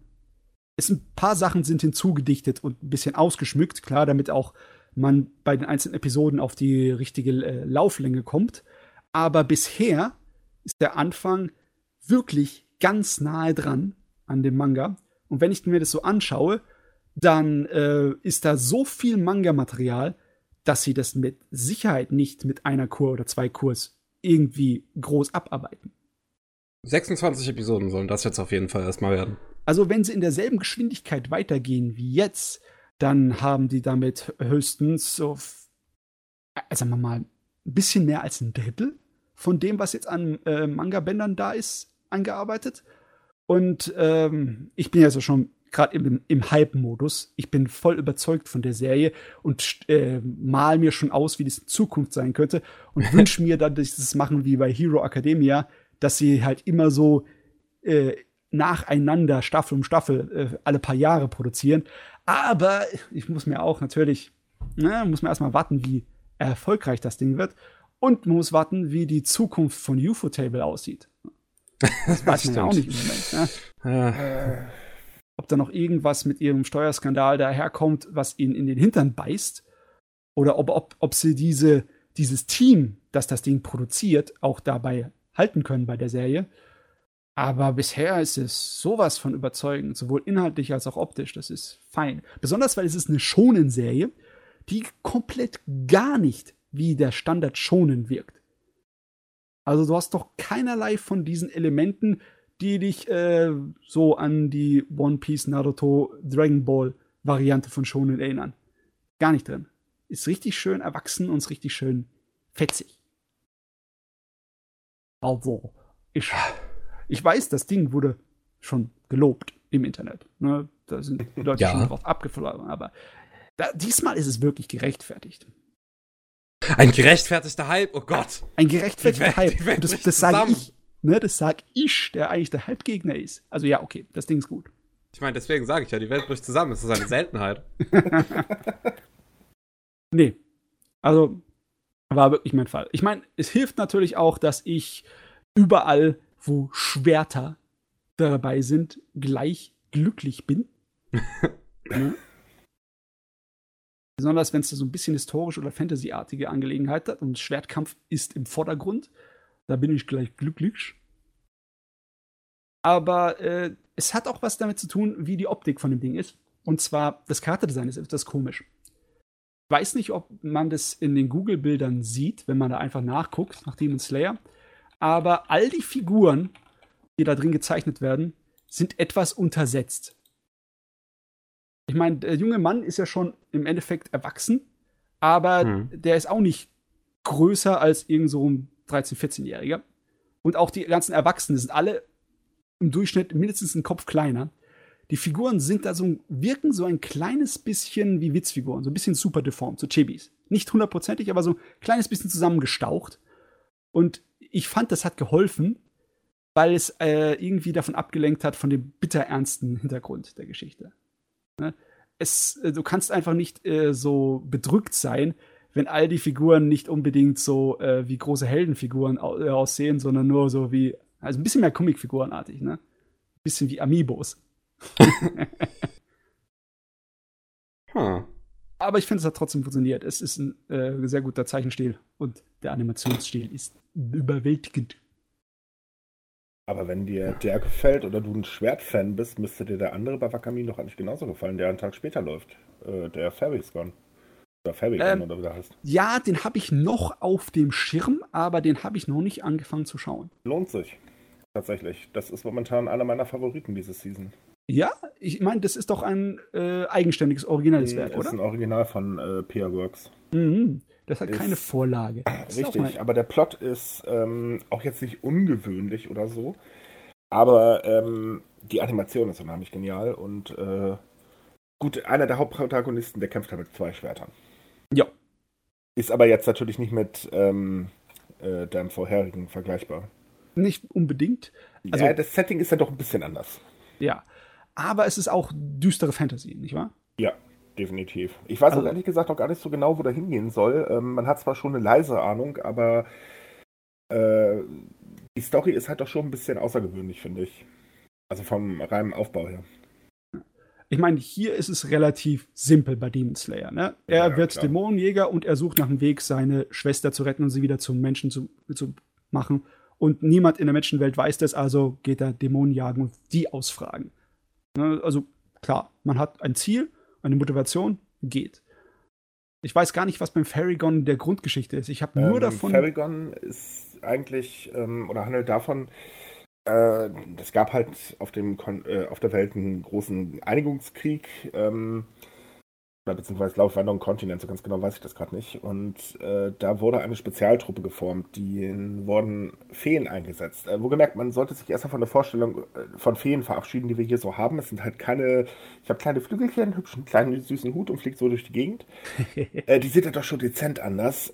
Und diese Leute können halt diese Feen manifestieren. Dann hat man da halt so einen riesigen Wolf oder und dadurch Spezialfähigkeiten. Und die kämpfen halt mit den Menschen jeweils mit. Die Fee Schaden kriegt halt auch der Kämpfer dann, also der Besitzer oder das Herrchen, oder wie man das nennen will, auch dementsprechend einen Schaden ab. Und die Geschichte spielt halt nach dem Krieg. Das ist irgendwie so, dass da ein Mädchen sucht halt ihre Freundin aus Kindheitstagen, die halt zusammen aus dem Dorf geflüchtet sind und sie kriegt halt versehentlich eine Fee ab. Normalerweise wird sie halt umständlich rein in Plant dran. Im? Ja, oh genau. Jetzt komme ich auch nicht drauf. Ja, genau das Wort. Und bei ihr ist es halt so, die Fee taucht in ihr ein und schwupps, sie ist da. Und es macht auch den Anschein, als wenn das eine sehr starke Fee ist. Aber das zeigt der Anime halt noch nicht. Jetzt mittlerweile sind ja schon ein paar Folgen durch. Und selbst da wird es halt noch nicht gezeigt. Das geht halt darum, sie wird in einer Organisation aufgenommen, die halt Feen untersuchen soll. Oder beziehungsweise Feenvorkommnisse. Und da kämpft sie halt gegen so eine Mafia und so weiter und so fort. Ist jetzt nur grob erklärt, weil wie gesagt, allzu weit hat die Story das noch gar nicht verraten. Der wird halt tatsächlich, oder ist momentan, finde ich so, mein Highlight, weil er einfach nicht so durchschaubar ist. Und ich meine, gut, er hat ja auch 24 Episoden und das dauert ja noch eine Weile. Also die können sich da noch ein bisschen Zeit lassen. Oh ja, noch eine dicke Zeitkur-Serie. Das ist schön, dass mal wieder ein paar mehr davon da sind. Ich bin ja schon die 12, 13 Episoden-Dinger gewöhnt gewesen. Ich sehe auch gerade, dass das geschrieben wird vom Autoren von Grimgar. Und das freut mich auch. Ich mag Grimgar. Mhm. Oh, feine Sache. Also aber im Endeffekt, woran ich gedacht habe, als du mir das gerade hier so erläutert hast, war eine dunkle Fantasy-Version von JoJo's bizarrem Abenteuer, weil die Feen, die sie da manifestieren, hören sich so ein bisschen nach Stans an, oder? Ja, wobei das gar nicht so düster ist. Das ist das Schöne daran. Okay. Also wie gesagt, es ist eher so eine Cyberpunk-Welt, kann man sagen. Okay, also hat noch halt besser. Sehr, sehr starke Züge in die Richtung, aber er hat sich halt noch nicht wirklich entwickelt. Momentan dümpelt er ein bisschen vor sich hin. Ich sag mal so, wir sind halt in der Einleitung noch drin. Und das macht ihn halt so faszinierend, gepaart mit der Animation. Also das Charakterdesign ist Bombe. Es ist halt interessant irgendwie, wo führt das Ganze hin? Was soll das eigentlich? Weil irgendwas wird noch kommen. Ich meine, es ist PA Works. Da kommt immer irgendwas. Und momentan hat man überhaupt keine Idee. Also er wirkt jetzt aktuell noch so, als wäre das so ein Standard 0815 Anime. Mhm. Oh, aber trotzdem, ja, der ist auf meiner Liste. Den werde ich mir dann demnächst zu Gemüte führen, auf jeden Fall. Ja. So. Aber was hast du dir denn noch zu Gemüte geführt? Und zwar, ich musste mir die Neufassung von Fruits Basket anschauen. Okay. Musste? Ja, ich musste, weil ich mag die alte Fruits Basket Serie. Ich habe die auch noch bei mir. Und ich wollte das unbedingt vergleichen. Besonders dann mit dem Manga. Weil es war ja so, die alte Fruits Basket Serie, egal wie viele Fans sie hat, von der Manga-Autorin, die hat die nicht gemocht. Die war anscheinend mit dem Produktionsteam nicht unbedingt einer Meinung. Und in vielen Bereichen, wo die Original Fruits Basket Serie abgewichen ist vom Manga, war die Autorin, die originale Mangaka, nicht mit einverstanden. Die war nicht glücklich damit. Und es ist auch so, dass die erste Fernsehserie 2001 rauskam, der Manga aber erst 2006 zu Ende war. Das heißt, da ist massenweise an Geschichte, die noch nicht in irgendeiner Art aufs Fernsehbildschirm oder Leinwand gebracht wurde. Das ist natürlich dann der Grund, das nochmal aufzureißen und dann das Ding komplett zu machen und sich vielleicht näher am Manga zu halten. Aber bisher ist es fast 1:1 mit der Original-Fernsehserie.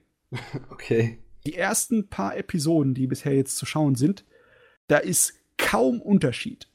Wenn du einen Unterschied hast, dann ist es etwas, was im Endeffekt auch sich näher an die Fernsehserie, die alte, als an Manga hält. Zum Beispiel, da war eine Folge, die sie in der alten Fernsehserie ziemlich ausgebauscht haben, ein kleines bisschen verlängert und extra Sachen reingemacht, damit es einfach auf die Fernsehepisode von der Länge hin passt. Ne? Die haben dann Sachen gemacht, die dann nicht im Manga drin waren. Und das machen sie in der neuen Fernsehserie genauso. Sie machen einfach nur andere Sachen als in der alten Fernsehserie, aber immer noch Sachen, die nicht im Manga drin waren, einfach nur, um es auf die Länge auszuschneiden. Aber und hier ist es okay, weil die Autorin ist super, also sie hat das sagen. Ich weiß nicht, ob die Autorin die neue Serie super findet, das habe ich doch nicht mitbekommen. Ich meine, sie ist hier anscheinend als Executive Producer und Supervisor dabei. An dem okay. Ja, sie hat diesmal sehr stark Einfluss. Mhm. Merkt man auch. Ist eigentlich... Ich sag mal, allein beim Charakterdesign fällt es ein bisschen auf, weil sie es halt sehr, sehr stark ans Original angeglichen haben. Ja, man muss aber dazu sagen, die Synchronstimme von dem Mädchen ist fürchterlich. Also, ich weiß ja, 2 Folgen wollte ich der Dame eigentlich nur noch ganz doll Aua tun, nur halt die Klappe, ich kann's nicht mehr hören. Da haben sie aber wieder ganz doll daneben gegriffen. Was ich auch komisch finde, weil auch wenn die ganzen Synchronstimmen, nicht alle, aber so gut wie alle Synchronstimmen komplett anders sind, die orientieren sich teilweise sklavisch an dem, was die Originalserie gemacht haben. Du kannst da Szenen nebeneinander stellen, das ist exakt dasselbe. Die versuchen, die direkt nachzumachen.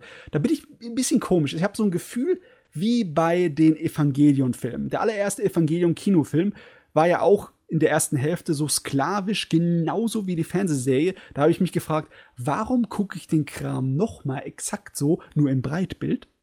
Und hier ist es ja auch so, das Original war ein 4:3 und es ist hier ein Breitbild. Im Endeffekt hat da sich nicht viel geändert inhaltlich. Da sind ein paar Kleinigkeiten anders, aber bisher ist es fast schon überflüssig, meiner Meinung nach.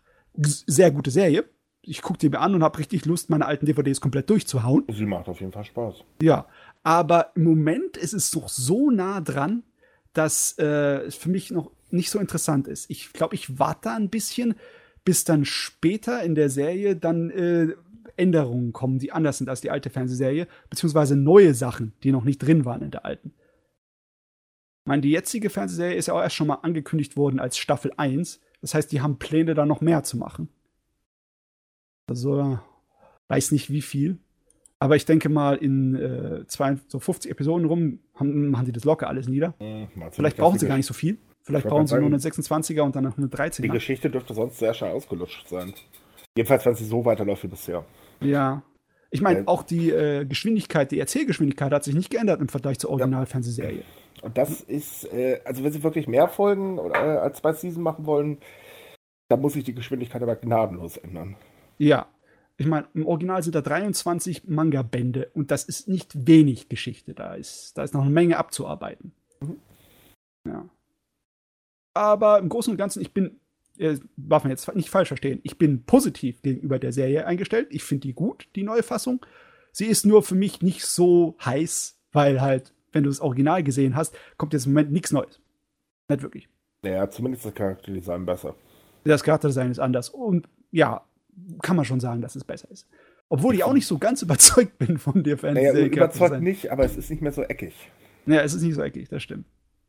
Und es hat natürlich den Vorteil, dass es kein Anime aus dem Anfang der 2000er ist, aus dem schwachen Anfängen der Digital-Anime-Zeitalter. Oh ja. Ja, ja, das Ding, das kannst du auch auf Blu-ray hochblasen, wie du willst. Das ist 480p, mehr kommt da nichts raus.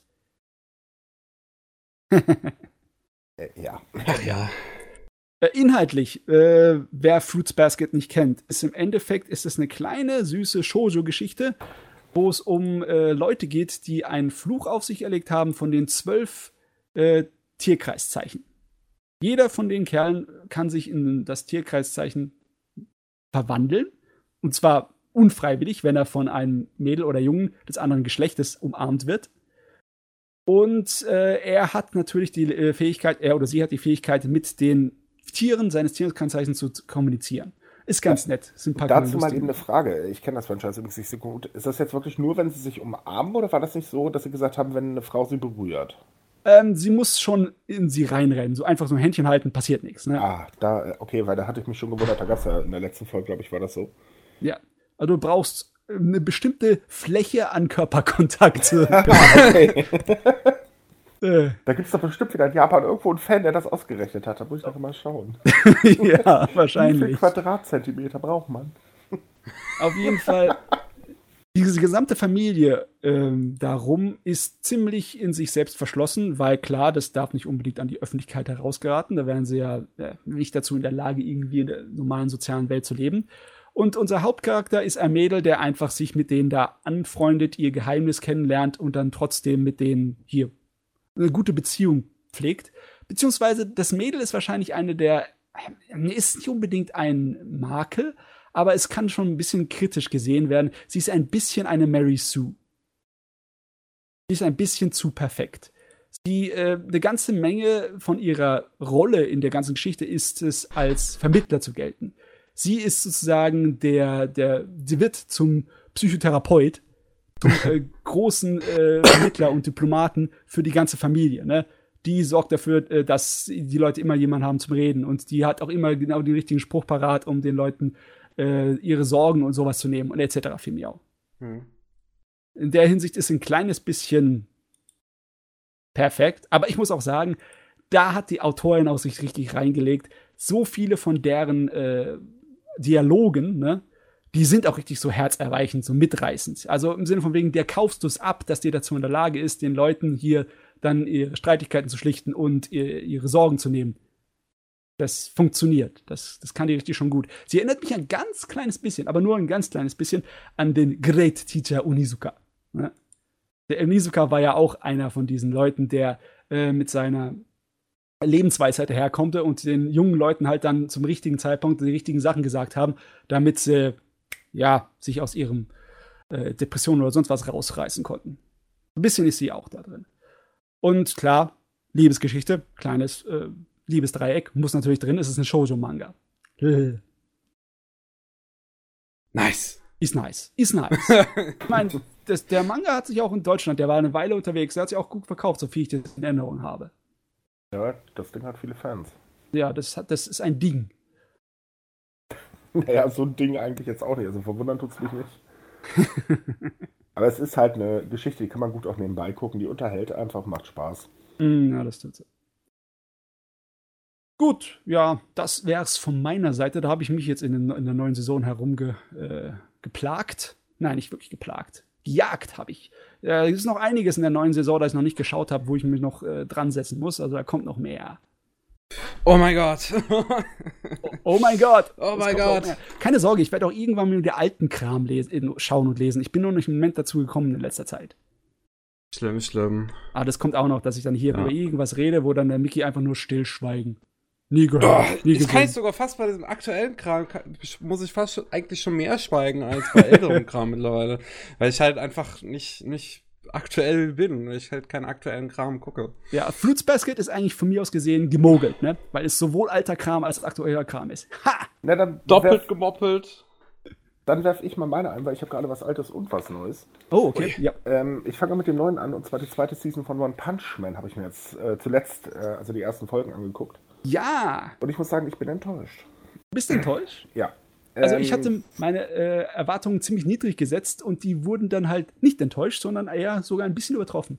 Nee, gar nicht mal. Ich bin ein bisschen enttäuscht über die Art der Animation. Also der Studiowechsel hat den Anime auf eine Art gut getan. Man kann jetzt mittlerweile den Animationen mal vollständig folgen. Das war ja so bei einigen Kämpfen in der ersten Season nicht wirklich der Fall. Aber auf der anderen Seite, finde ich, hat die Animation Charme verloren.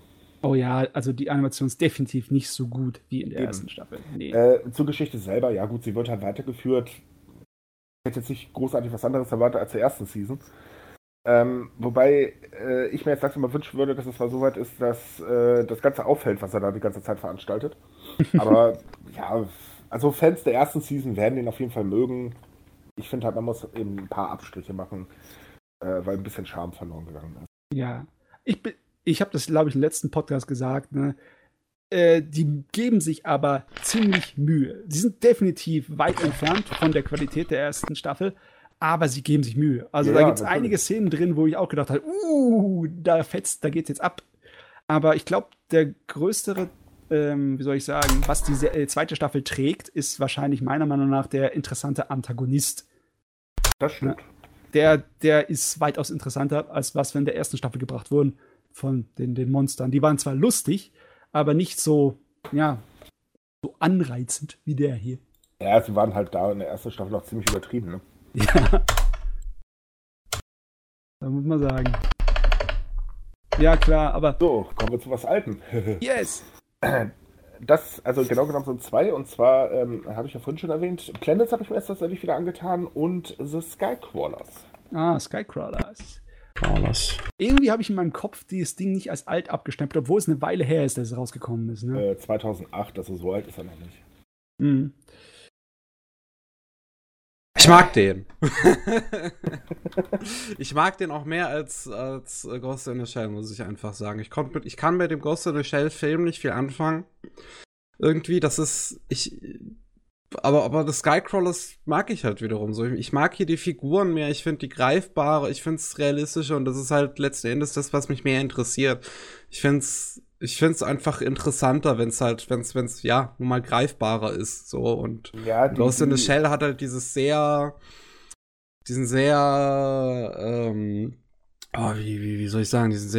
entrückt. Ja, nicht nur entrückt, aber so einen komischen Vibe, so einen sehr spirituellen Vibe schon fast. Und das Skycrawlers ist halt einfach nur ruhig und aber du deprimierend. Du kannst beide eigentlich auch gar nicht so stark vergleichen, weil ich meine, das Skycrawlers, da liegt ja kein Manga drunter. Das ist ja eine Eigenproduktion. Mhm. Und Ghost in the Shell ist natürlich ein ganzes Franchise. Das wird ja auf eine ganz andere Art und Weise ausgeschlachtet. Und dadurch, dass es halt bei The Skycrawlers so ein Film ist, ist ja die ganze Art der Erzählung eine ganz andere. Es ist keine Eigenproduktion, wenn man gerade dazu werfen. Das basiert auf einem Buch. Echt? Ja. Ja, doch, stimmt. Eine Romanreihe, ne? Ja. Von Gott, wie heißt der? Morris oder irgendwie sowas? Hiroshi Mori, der auch The Perfect Insider geschrieben hat. Genau, der war das. Was ich sehr schön finde bei dem Film ist, man errät einfach noch nicht ganz genau, was die Story einen eigentlich sagen möchte. Das dauert eine ganze Weile, bis man eigentlich wirklich draufkommt. Ich will jetzt nicht spoilern, aber ich finde, wenn man den Film so eine Stunde gesehen hat, gemütlich so vor sich hin, wird man doch eigentlich ein bisschen überrascht. Ja, ich fand es richtig gut, dass der Film es geschafft hat, dir genau rüberzubringen, was da für eine komplexe Situation dazu ist, ohne es wortwörtlich auszusprechen, weißt du, ohne es dir mit dem Löffel zu füttern. Richtig. Ja, das fand ich gut. Und auch die Melancholie kommt eigentlich extrem gut rüber am Film. Oh Mann, ich fand den Film fast schon ein bisschen zu hart für mich, weil das ist ja eine bösartige Welt, in der sie da leben. Das ist ja nicht normal. Ja, ich mag sowas, aber einfach so. Ich meine, ich mag's nicht, wenn's unfair ist, aber das Skycrawler ist halt nicht unfair. Das ist halt so ist diese Welt, und diese Welt hat ihre Regeln, und hier werden sie halt nicht irgendwie gebrochen oder sowas, sondern das ist einfach so. Ich find's nicht mal komplett unrealistisch. Ich kann's mir vorstellen, dass vielleicht die Welt irgendwann so funktionieren könnte. Das ist eigentlich, ne, das ist eine Markierung für eine gute Science-Fiction-Geschichte, sowas. Das du dir vorstellen könntest. Ja, also man hätte es aufbauen können, definitiv. Und ich glaube, das wäre auch weiterhin sehr interessant geblieben. Ich frage mich, ob es in der Romanfassung irgendwie größer ausgeschlachtet ist, weil die kenne ich gar nicht. Ich jetzt auch nicht. Man muss dazu sagen, der Film basiert aber auch noch auf dem ersten Roman. Ah. Also das heißt, die anderen vier Bücher sind gar nicht berührt worden davon. Jedenfalls laut Wikipedia. Von daher, ja, die anderen vier Bücher werden eigentlich mal interessant. Ja, auf jeden Fall. Zu schade, dass Oshii im Moment anscheinend keinerlei Bock hat, im Anime-Bereich groß zu arbeiten. Irgendwie bei dem kann ich ihn verstehen. Ja, der ist im Moment Realfilm geil. Oh ja.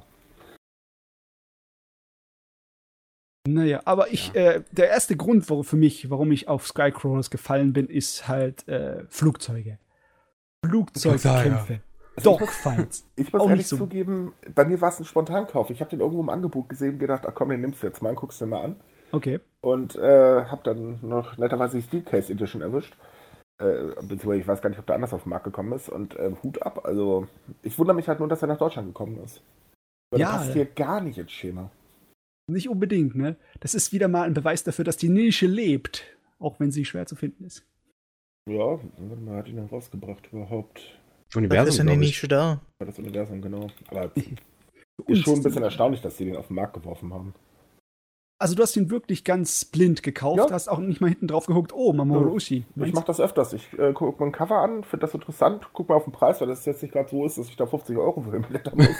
Ja. Dann wird's halt gekauft. Meine halbe Anime-Sammlung besteht da draus. Das ist natürlich abenteuerlich. Spaß muss sein. Ich meine, klar, man hat auch sehr viele Pflaumen darunter, im wahrsten Sinne des Wortes. Aber ich habe so in der letzten Zeit Live-Filme habe ich mir geholt. Da habe ich mir einfach nur das Cover angeguckt und war halt interessant, also nehmen wir es. Und enttäuscht wurde ich nicht. Mhm. Das war bei Planets damals genauso. Ich habe den eigentlich nie gesehen, ich habe nie was von gehört. Er war halt im Angebot auf irgendeiner Con und habe ich halt zugeschlagen. Und mittlerweile, ich liebe den. Ja, ist auch exzellent. Definitiv. Sowohl der Original-Manga als auch die Verfilmung. Ja. Naja, und fernab von Mangas ist von Animes ist 100 Yen Love. Ziemlich guter Film. Das sagt mir jetzt nichts. Irgendwelche Schauspieler dabei, die ich kenne? Ja, woher soll ich das denn wissen? Sag mal, wer ist das? Sakura Ando, den anderen Namen kann ich leider nicht aussprechen. Regie war Masaharu Take. Der Film handelt von einem Otaku im Prinzip. Also sprich, die macht eigentlich nichts anderes als Essen, Zocken, Schlafen. Ja. Und sie wird halt dann im Streit von ihrer Family rausgeworfen. Das kommt leider im Film nicht ganz so gut rüber, muss ich dazu sagen. Und landet dann in einem 100-Yen-Shop und fängt halt da an, sich langsam aus dem ganzen Trott rauszuarbeiten. Fängt dann auch noch mit Boxen an und möchte halt unbedingt einen Boxkampf gewinnen und trainiert dafür bis zum Abwinken und entwickelt auf einmal eine ganz, ganz starke Persönlichkeit. Das ist ziemlich gut gemacht. Hört sich mal wieder was anderes an. In letzter Zeit habe ich es ein bisschen schwer, irgendwie Realverfilmungen aus Japan zu finden, die mein Fall sind. Außer es ist Takashi Miike oder sowas. Ja, also ich fand den eigentlich ziemlich gut, muss ich sagen. Mhm. Hat auch eine gute deutsche Synchro bekommen, also da hat Kase ganze Arbeit geleistet. Auch tatsächlich, es wurde nicht nominiert, es war in der Auswahl für die 88. Academy Awards. Mhm. Also es ist halt ein japanischer Indie-Film, aber die meisten Indie-Filme in Japan sind besser als die Hochglanzproduktionen. Das ist schon... Ich sag nur Patlabor. Ich weiß nicht, ob ich... Bei der Realfilmserie meinst du, ne? Mhm. Das war eine komische Angelegenheit für einen Fan. Also das Beste an der Realserie war definitiv die Verpackung in Deutschland. Die war super. Die sah cool aus. Ja, der Rest... Fast überlegt. Auch die Synchro war gar nicht schlecht, aber der Rest, naja... Ja, das war schon eine Qual, sich durch die ganzen Serienteile durchzuquälen.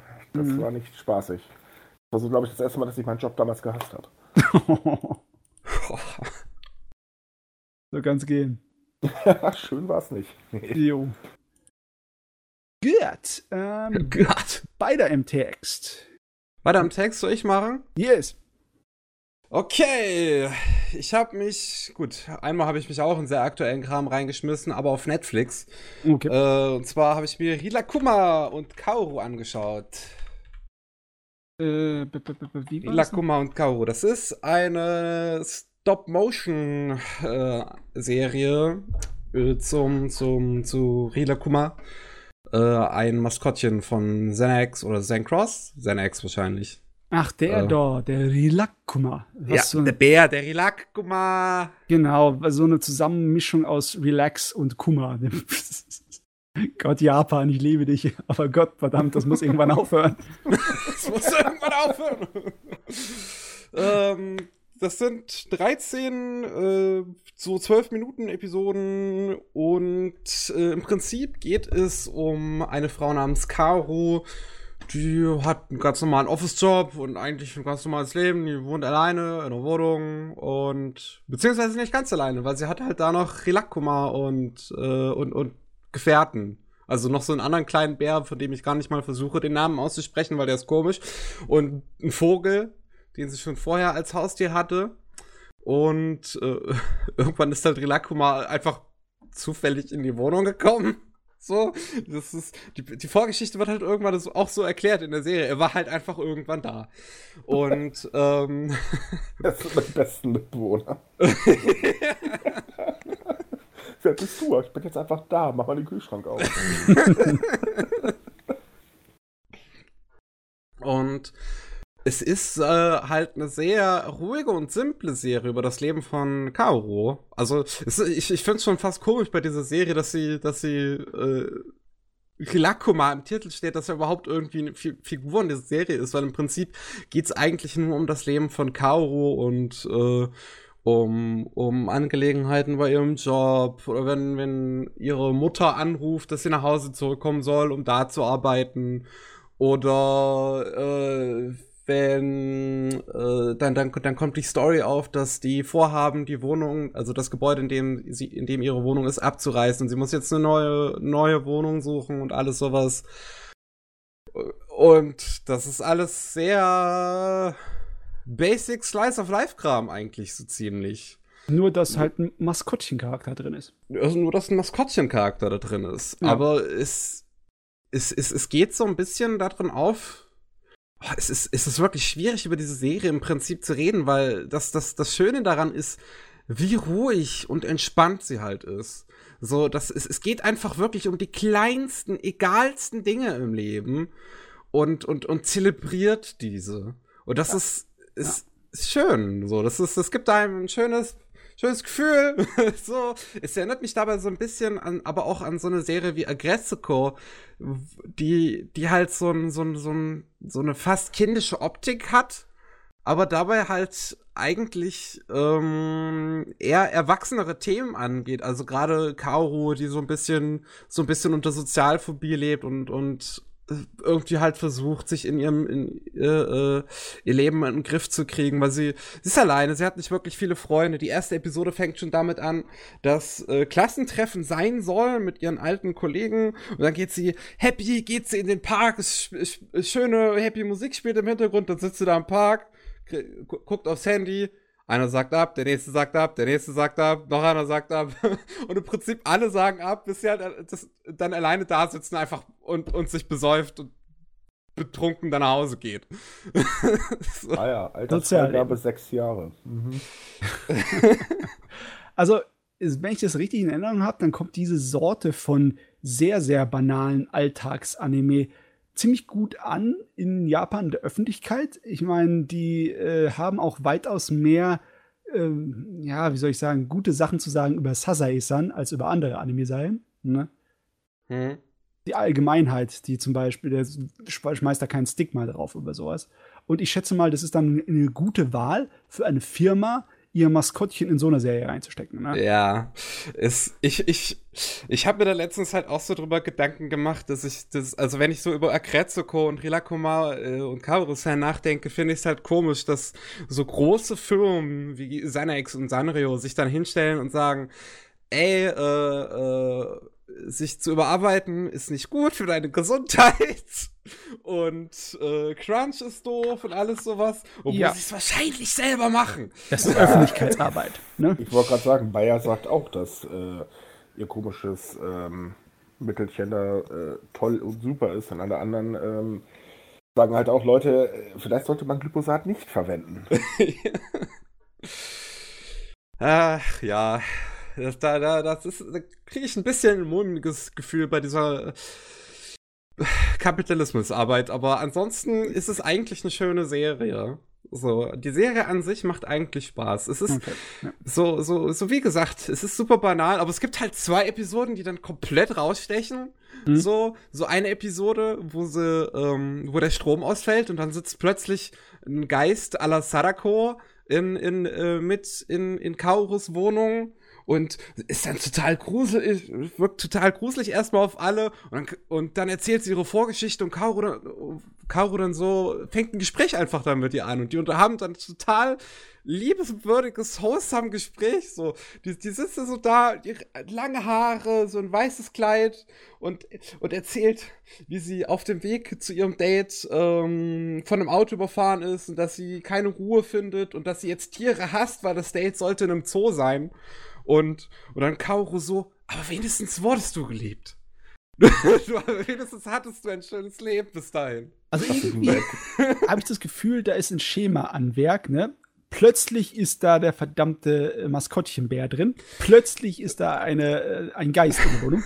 Ja. Da passieren Dinge relativ schnell, einfach und simpel, plötzlich, ne? Ja, es passiert einmal alles super plötzlich. Es kommt halt auch einfach eine Folge plötzlich dann die Nachricht, dass sie halt das Gebäude abreißen wollen und sie sich dann eine neue Wohnung raussuchen muss. Und es gibt eine Episode, wo der kleine Bär, der mit Rilakkuma immer unterwegs ist, glaubt, Aliens zu sehen und dann die ganze Zeit halt die ganze Nacht wach bleibt und dann aber halt wirklich von Aliens entführt wird, okay.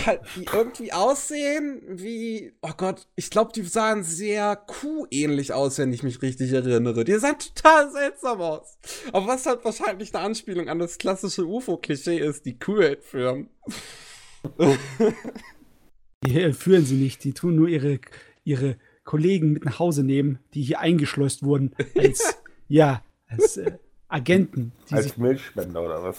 Nee, die haben sich unter die Kuhpopulation hier eingeschlichen. So unbekannt und unbe. Du weißt schon, dass ich jetzt in meinen Kaffee keine Milch mehr reinkippen kann.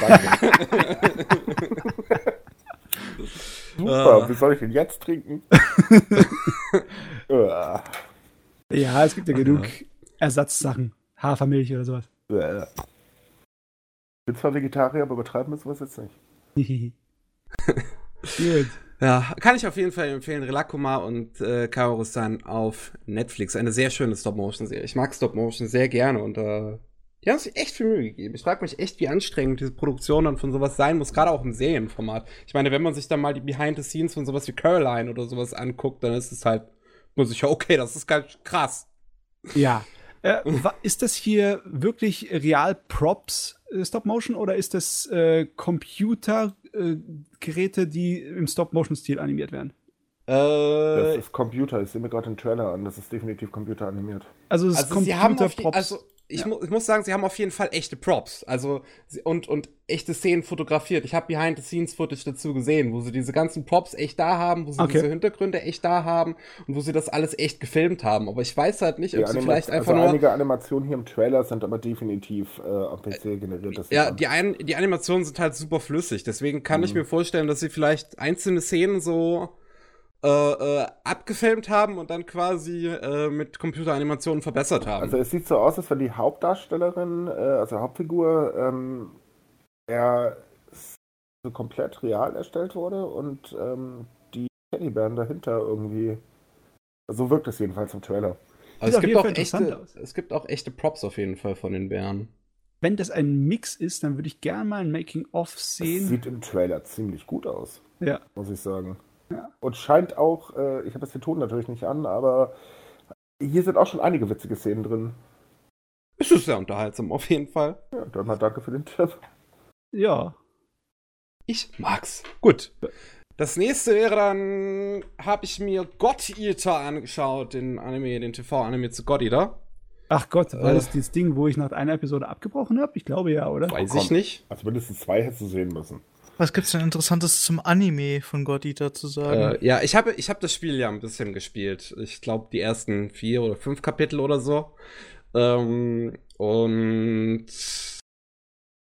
ganz schön erstaunlich, wie anders der Anime ist. Also er hat schon fast gar nichts mehr mit dem Spiel zu tun, außer dass die Figuren die gleichen sind. Aber der Plot ist eigentlich ein ganz anderer. Und meine Fresse, sieht der gut aus. Was? Jesus Christ.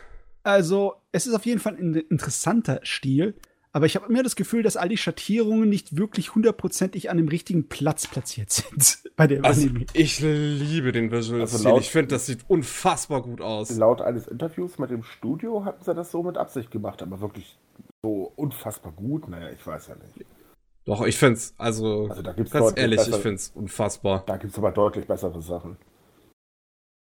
Also, ich glaube. Also, ich mag UFO-Table ja schon sehr gerne und ich finde, die sind sowieso mitunter mit sowas wie Fate Zero und was weiß ich was. Die ziemlich die Spitze, was Action-Animation angeht. Aber ich finde auch God Eater ist eigentlich komplett mit dabei, was das alles angeht. Ich finde, das sieht richtig gut aus.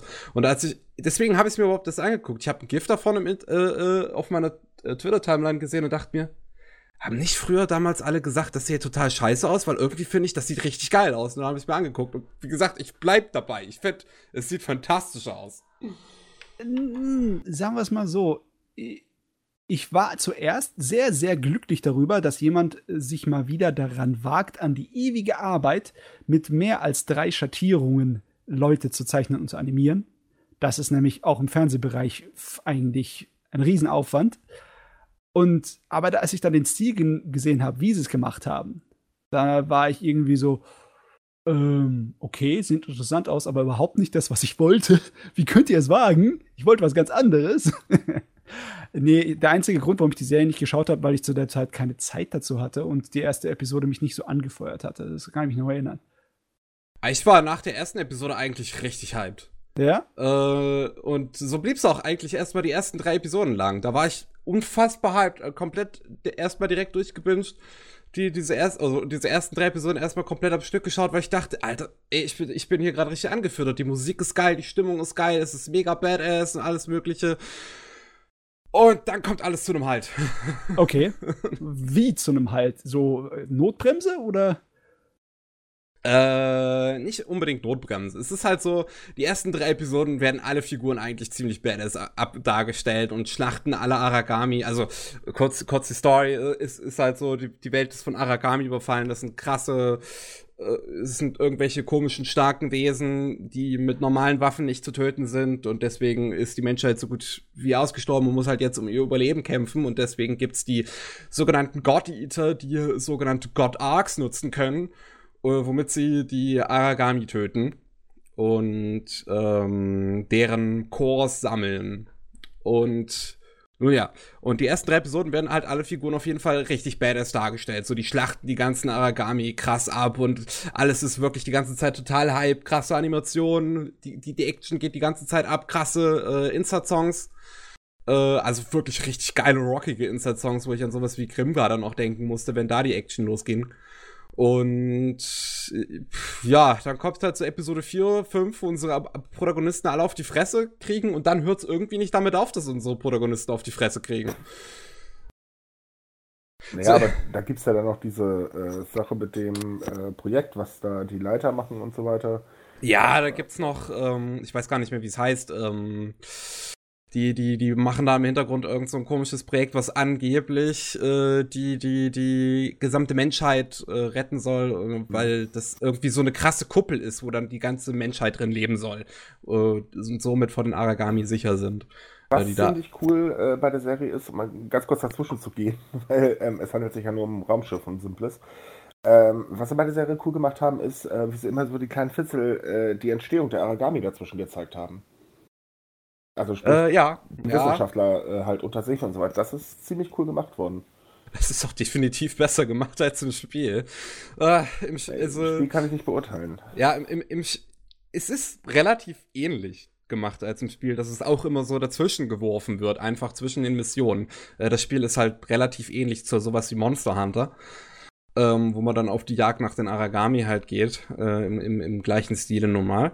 Und dann wird immer zwischen einzelnen Missionen dann dazwischen geworfen, wie einer dieser 3 Forscher, der mit der Brille, sich vor dich als Avatar stellst. Du hast halt eigentlich keinen Protagonisten im Spiel, sondern halt nur dich. Du erstellst einen Avatar, Kota und Alisa, der stellt sich dann vor den dreien und erklärt alles. Einfach wie in einem Schulunterricht ist das. Du liest einfach nur Dialogbox von Dialogbox, Dialogbox. Es ist komplett langweilig aufgezogen.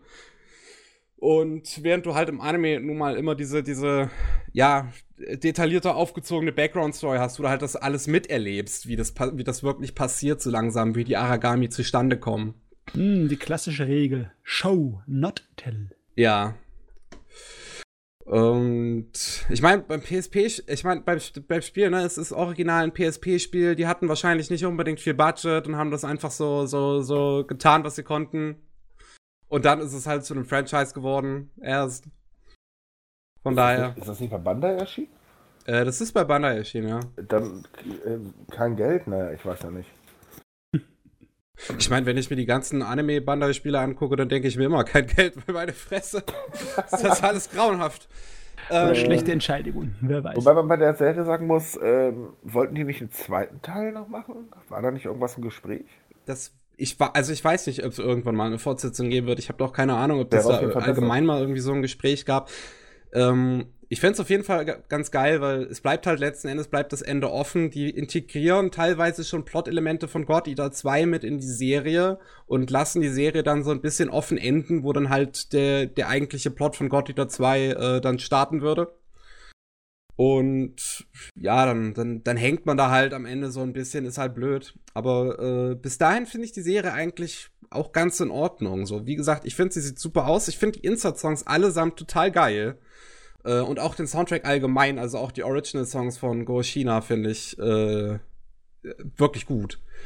Und ja, aber nach diesen ersten 3 Episoden, wo alles sich total badass anfühlte, wo man so ein bisschen das Spiel eigentlich nacherlebt, weil im Spiel bist halt ziemlich stark. Du gibst den Monstern halt auf die Fresse.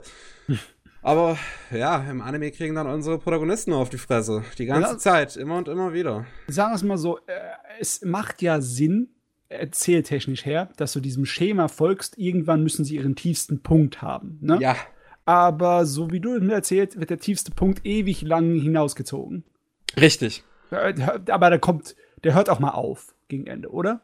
Der tiefste Punkt. Nicht wirklich. Also okay. Ich hatte nicht das Gefühl, dass er aufhört, aber ich glaube, es war so beabsichtigt. Also sie sind immer noch in der Krise am Ende der Serie und die Lösung ist noch nicht gefallen, oder was? Also eigentlich kann man sagen, merkt man anhand des Endes, dass eine zweite Season eigentlich notwendig wäre, weil sie halt wirklich tatsächlich damit nicht aufhören. Es gibt zwar so einen Abschluss à la, wir haben jetzt irgendwas geschafft und sind jetzt wieder eine Stufe weiter, ganz doof gesagt, aber es bleibt halt ein unbefriedigendes Gefühl, wo man sagt, ey Leute, und was ist jetzt mit dem Rest bitte? Ja, okay. Mhm. Für den Rest des Spieles spielen?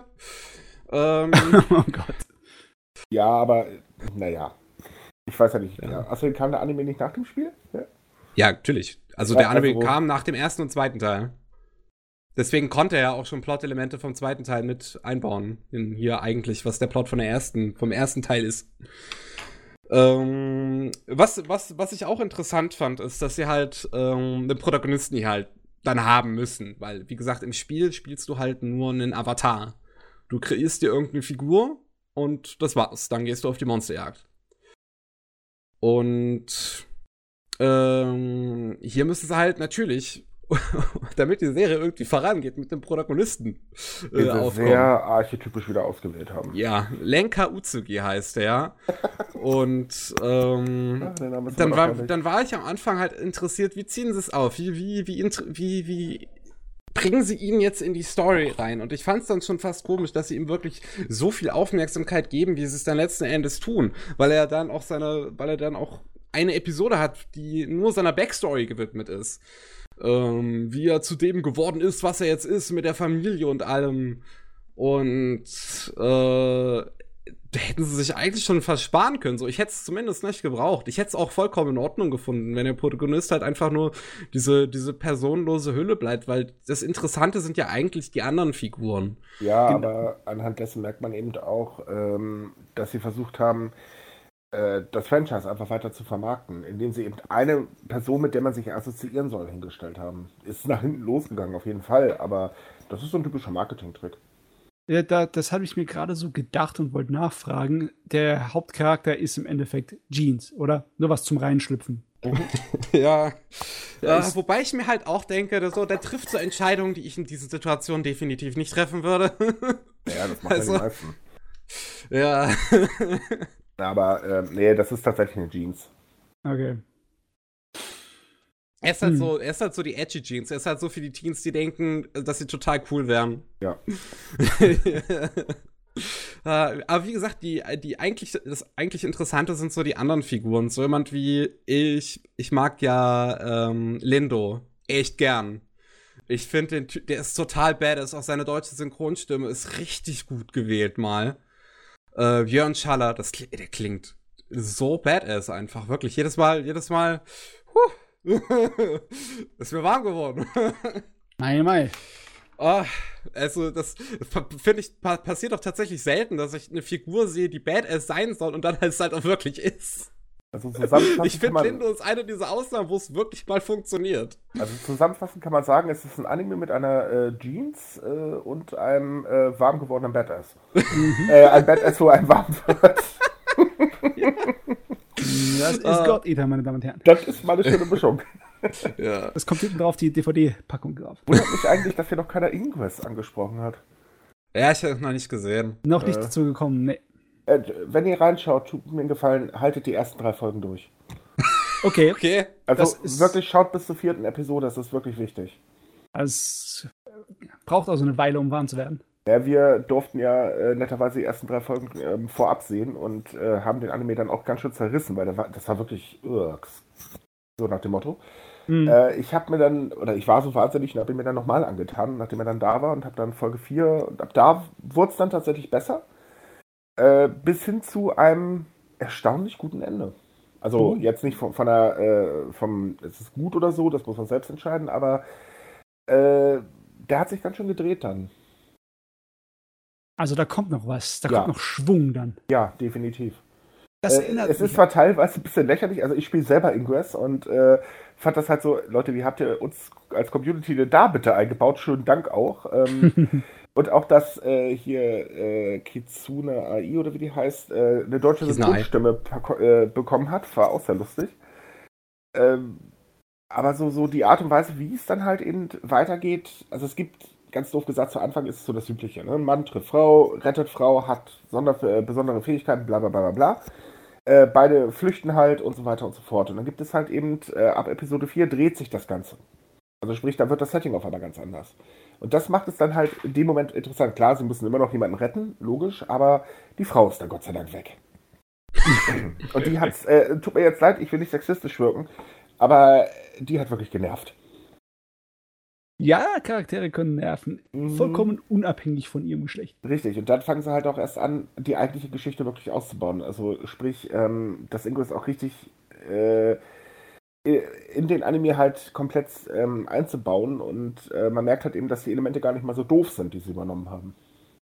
Manchmal ist es richtig schwer. Es gibt so viele Animes, die ich kenne, die es verdient haben, dass du eine Weile lang aushältst sie, weil dann einfach der richtige Schwung erst später kommt, ja, aber manchmal ist das einfach nicht so nachvollziehbar. So halbig ist Ingress dann nicht, aber er hat zumindest verdient, dass er bis Folge 4 durchhält. Ja, es ist manchmal schwer, besonders wenn du viele Animes schauen möchtest, um über sie in irgendeiner Art und Weise zu berichten, dass, wenn du dann die ersten 2 Episoden nichts sind, dann, ja, manchmal schwer weiterzumachen. Komm, sind wir doch mal alle ehrlich. Wie viele Animes wie viele Nächte haben wir schon auf den Kopf geprügelt, um Animes zu gucken, damit wir darüber berichten können? Oh, schon ein paar. Ja, ich mach's immer. Ich guck immer durch. Also, einfach liebe nur, Leute, um reden zu können. Ne, wir schauen den Scheiß an, über den wir reden. Was des Wortes. Da fällt mir was ein. Bei God Eater war das ja auch so, dass die Ausstrahlungsangelegenheit ein bisschen zerhackt war. Ja, ne? Schwierig waren. Hat man das gemerkt, jetzt wo du so an einem Stück von vorne bis Ende geguckt hast, dass da ein Bruch war zwischen Episode 9 und 10? Überhaupt nicht. Also da habe ich mich wirklich gewundert dann in dem Moment so. Ich glaube, es war aber ein Bruch zwischen 10 und 11, wenn ich mich recht entsinne, oder? Also ich bin mir nicht mehr sicher. Wikipedia sagt mir, dass dann Episode 9 die letzte war für die Fernsehausstrahlung vorerst und dann der Rest dann im nächsten Jahr im März, das waren dann 6 Monate später weitergegangen. Ja. Ich frage mich echt, was da überhaupt passiert ist. Also die Produktionsprobleme müssen die dann gehabt haben irgendwie. Die Animatoren sind abgesprungen. Ah, das die ist dann... hatten, dezent gesagt, keine Lust mehr. Es gab dann wohl auch irgendwie kein Geld und all so ein Krams. Das ging da ziemlich ab. Aber ein Break merkt man eigentlich überhaupt nicht. Also die Qualität ist gleichbleibend. Das ist da gibt es dann, weiß Gott, schlimmere Animes, wo man das wirklich merkt. Das ist dann schön zu hören. Dann hat das Team hinten dran, das verantwortlich ist für insgesamt die Direktion, die hat anscheinend gut gearbeitet, dass es zusammenpasst. Naja, CGI halt noch. Naja. Ja, ein paar Sachen, die mich da leider auch noch gestört haben, ist, dass die Figuren, also auch wenn sie eigentlich die Stärke von God Eater sein sollten, leider nicht so gut charakterisiert sind wie im Spiel. Im Spiel hast du halt zwischen jeder Mission, kannst du dann in so einer kleinen Hubwelt rumlaufen und mit allen reden und dann werden die alle eigentlich immer total interessant charakterisiert, weil sie immer irgendwas Spannendes zu sagen haben nach jeder Mission und auch dann sowas Tolles wie die Beziehung zwischen Sakuya und Lindo, wenn Sakuya die ganze Zeit irgendwie Andeutungen macht, dass die beiden eigentlich sich wie wilde Hasen benehmen. Und sowas kommt dann im Anime so gut wie gar nicht vor. Also auch diese ganze Zwischenmenschlichkeit zwischen den Figuren eigentlich ist so ziemlich im Hintergrund gestellt und es passiert immer so das Plot-Nötigste so ein bisschen, was halt echt schade ist, weil wie gesagt, ich mag die Figuren im Spiel halt eigentlich echt gern, aber hier ist... Ja, aber wie willst du das in 12 Episoden reinquetschen? Ja, in 13 Episoden, aber trotzdem 13. Ist es schwierig, ja. Also da hätte man dann definitiv... Gut, der Anime hätte allgemein mehr Episoden gebraucht, aber alleine um die Charaktere wirklich richtig sympathisch auch darzustellen, also das hätte viel... Da kommst du mit 12 Episoden nicht hin. Auch die ganze Story mit Alisa, dem Maskottchen so ein bisschen mittlerweile der Serie, so die Maskottchenfigur, die Russin mit ihrem roten Hut da und der nicht mal wirklichen Bluse, wie ihr PTSD dargestellt wird in der Serie, auch wieder ein bisschen nervig, ein bisschen sehr anime-typisch, einfach sehr übertrieben, sie schreit einfach nur die ganze Zeit und es hat ein Anime typisch für kleine Jungs gemacht. Ich finde es auch schon fast problematisch, wie dann wie sie dann ausgeschlachtet wird, Fanservice-mäßig, weil sie dann immer nackt ist irgendwie in diesen Szenen, wo sie dann rumbrüllt. Gut, und jetzt wissen wir, dass Netflix heute Abend überlaufen sein wird, weil haufenweise Leute sich den Anime an. Ich weiß schon. Ist schon, das hätte man nicht wirklich machen müssen, dass sie dann in der Badewanne sitzt und dann da rumbrüllt und dass sie dann in ihrem Zimmer nackt liegt und dann da rumbrüllt und so. Es ist irgendwie, sie ist schwach genug, sie war am Boden genug. Da muss man das nicht auch noch damit verdeutlichen, dass sie dann nicht angezogen ist. Das fand ich dann irgendwie seltsame Entscheidung, aber hey, der Fanservice. Ja, doppelt gemoppelt hält besser. Ja. Oh Mann. Ja, letzten Endes bin ich echt wirklich ein bisschen enttäuscht. So, die ersten 3 Episoden waren einfach ein richtig toller Einstieg. Da war ich einfach super gehypt und wollte das Ganze am liebsten direkt durchbingen. Aber als es dann halt gegen Mitte so langsam wurde, habe ich dann doch noch eine Pause dazwischen eingelegt. Also Endresultat, Summe, durchschnittlich, überdurchschnittlich? Ja, ein bisschen überdurchschnittlich. Es sieht halt immer noch fantastisch aus. Ja. In meinen Augen. Dann habe ich mir noch Candy Boy angeschaut. Candy Boy? Da habe ich gestern erst eine Review zu veröffentlicht auf unserem Kanal. Mal gucken, wie ist das Like-Dislike-Verhältnis aktuell? Einen Moment. Das nehmen die Incest-Fans anscheinend nicht so gut auf im Moment. Welche Fans? Okay, wir sind bei 6.3 mittlerweile und wir haben einen neuen Kommentar bekommen. Candy Boy heißt die Serie. Das ist eine Serie, eine Webserie, die kam so im Zeitraum 2007 bis 2009 raus. Wurde auf Nico Nico veröffentlicht und ist eine Serie über verliebte Zwillinge. Okay, sorry. Yes! auch blutsverwandte Zwillinge, ich meine, gut, wenn sie Zwillinge sind, müssen sie bloß hören sein. Ja, und die halt auch das gleiche Geschlecht haben, beides Mädchen und Incest und yay. Ich meine, Ja, es gibt keine wirkliche Story in der Serie. Es ist einfach nur die beiden Mädchen, die so ein paar süße Dinge machen. Du hast da zwar noch so ein Mädchen namens Sakuya, die ist so eine Stalkerin, die die ganze Zeit, die eine der beiden Protagonistinnen halt die ganze Zeit verfolgt und mit herumknutschen möchte, aber letzten Endes ist sie halt ein drittes Rad, die ziemlich nervig ist und eine ziemlich Hardcore-Stalkerin ist. Und dann hast du noch die kleine Schwester von den beiden Zwillingen, die sich einsam fühlt und deswegen meint, ey, ich weiß, ihr lebt in Tokio und geht da zur Schule, aber kommt doch nach Hause, ich bin einsam. Und das der Plot. Stopp mal, jetzt willst du mir erzählen, die haben extra etwas richtig übertrieben Provokatives genommen, wie Inzest, Lesben. Und dann machen die ganze Zeit nur ein paar süße Sachen und es wird nicht irgendwie ausgeschlachtet? Ja, so nach dem richtig geschmacklosen Variante? Ja. Okay. Es hat mich schon fast überrascht, dass kein Fanservice in keinerlei drin ist. Ich glaube, zu keiner Szene oder so sind die Figuren irgendwie mal nackt, also nicht mal irgendwie im Ansatz. So, es ist einfach nur ein bisschen, wie die beiden so ein bisschen auf Dates gehen und ihr Leben genießen. Das ist irgendwie komisch. Da kommst du mit dem billigsten Aufreißer, um hier Kontroverse hervorzuholen, aber dann ziehst du es nicht durch, sondern bleibst brav. Ja.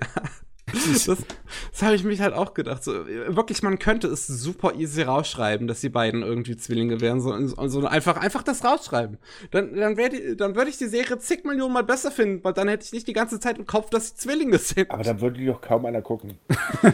Ich würde sie gucken, weil ich will meine Girl-on-Girl-Action. Ja, du, aber ne? Es gibt ja noch andere Menschen auf der Welt. Das ist ja nun mal leider so. Aber Shōjo-Ai und Yuri sind ja schon ein Ding im japanischen Manga-Bereich, ne? Es ist zwar eine Nische, aber so ungesund ist die Nische nicht. Es ist nicht so, als ob die verhungern ist. Meinst du, es wäre nicht notwendig? Es wäre doch bestimmt möglich gewesen, ohne den kontroversen Aufreißer das zu machen. Meine Güte. Ja, glaube ich auch. Aber es wäre wahrscheinlich nicht so im öffentlichen Gedächtnis gewesen. Auch damals zu der Zeit, Zenobia hat kurz mit mir darüber gesprochen, also, Sunobe ist eine andere Anime-YouTuberin, falls ihr sie nicht kennt, die auch tolle Videos macht. Sie ist selber eine Lesbe und sie meinte, dass die Serie zu der Zeit, als sie halt rauskam, im Anime-Spektrum gerade halt bei LGBTQ-Leuten eigentlich ziemlich beliebt gewesen wäre. Aber wenn ich sie mir halt so angucke, sie ist harmlos, aber halt auch nur harmlos, wenn man ignorieren kann, dass die beiden Zwillinge sind. Das erklärt es eigentlich, warum sie harmlos ist und warum sie dann auch in dem Bereich so gut angekommen ist. Das mit dem LGBT ist ja so, ich meine, die wünschen sich ein normales Leben. Ja. Repressalien, was weiß ich, blöde Sprüche etc. und so weiter. Und wenn das halt eben genau der Anime so widerspiegelt, dann kann ich das durchaus nachvollziehen. Ja. Im Endeffekt muss man das vielleicht zynisch sehen und dass die Kontroverse einfach nur der Aufreißer von der Marketingabteilung wahrscheinlich ist und der Rest ist das, was der eigentliche Autor selber machen wollte. Das könnte schon fast sein, ja. Es wird ziemlich vermarktet über Musik damals, die Serie. Die erste Episode, die rausgekommen ist, wurde verkauft mitsamt einer Single namens Candy Boy. Und diese Single war halt irgendwie das Japan-Debüt einer koreanischen Sängerin namens Maylin. Und dann haben alle später die eigentliche Serie, die dann danach noch kam, die dann auf Nico Nico rauskam, hat halt auch sehr viel unterschiedlichste J-Pop-Lieder drin. So. Das ist wahrscheinlich so, wie es sich finanziert hat. Also hinten dran steht auch das Half HP Studio. Das ist ja auch eine Musikfirma in Japan. Die, ja, wollten ein bisschen Aufmerksamkeit, habe ich das Gefühl. Das haben sie ja anscheinend geschafft. Ja. Wenn ich mir da hingucke, dass das Studio AIC ist, Anime International Corporation. Ich denke an meine Jugend zurück. Damals! Die haben so viele coole Sachen gemacht damals. Ja, damals. Aber heutzutage sind sie eher nur noch für Fanservice-Zeugs bekannt. Ach ja, gut. Und ich habe nur noch eine Sache, die ich kurz ansprechen möchte. Yep. Das ist jetzt mal kein Anime, sondern ich habe ein Mobile-Game angefangen. Ich bin in der Gacha-Hölle, glaube ich, gelandet. Ich habe ja in diesem Podcast schon öfter über ein Spiel gesprochen, was ich ständig auf deutschen Conventions sehe, aber ich jedes Mal denke, wer spielt das überhaupt? So, hat das überhaupt eine Zielgruppe? Ich sehe das ständig auf diesen Conventions, aber ich sehe nie jemanden drüber reden. Und das ist Bang Dream. Und jetzt, wo ich angefangen habe, das zu spielen, melden sich auf Twitter auf einmal alle, die es dann doch spielen.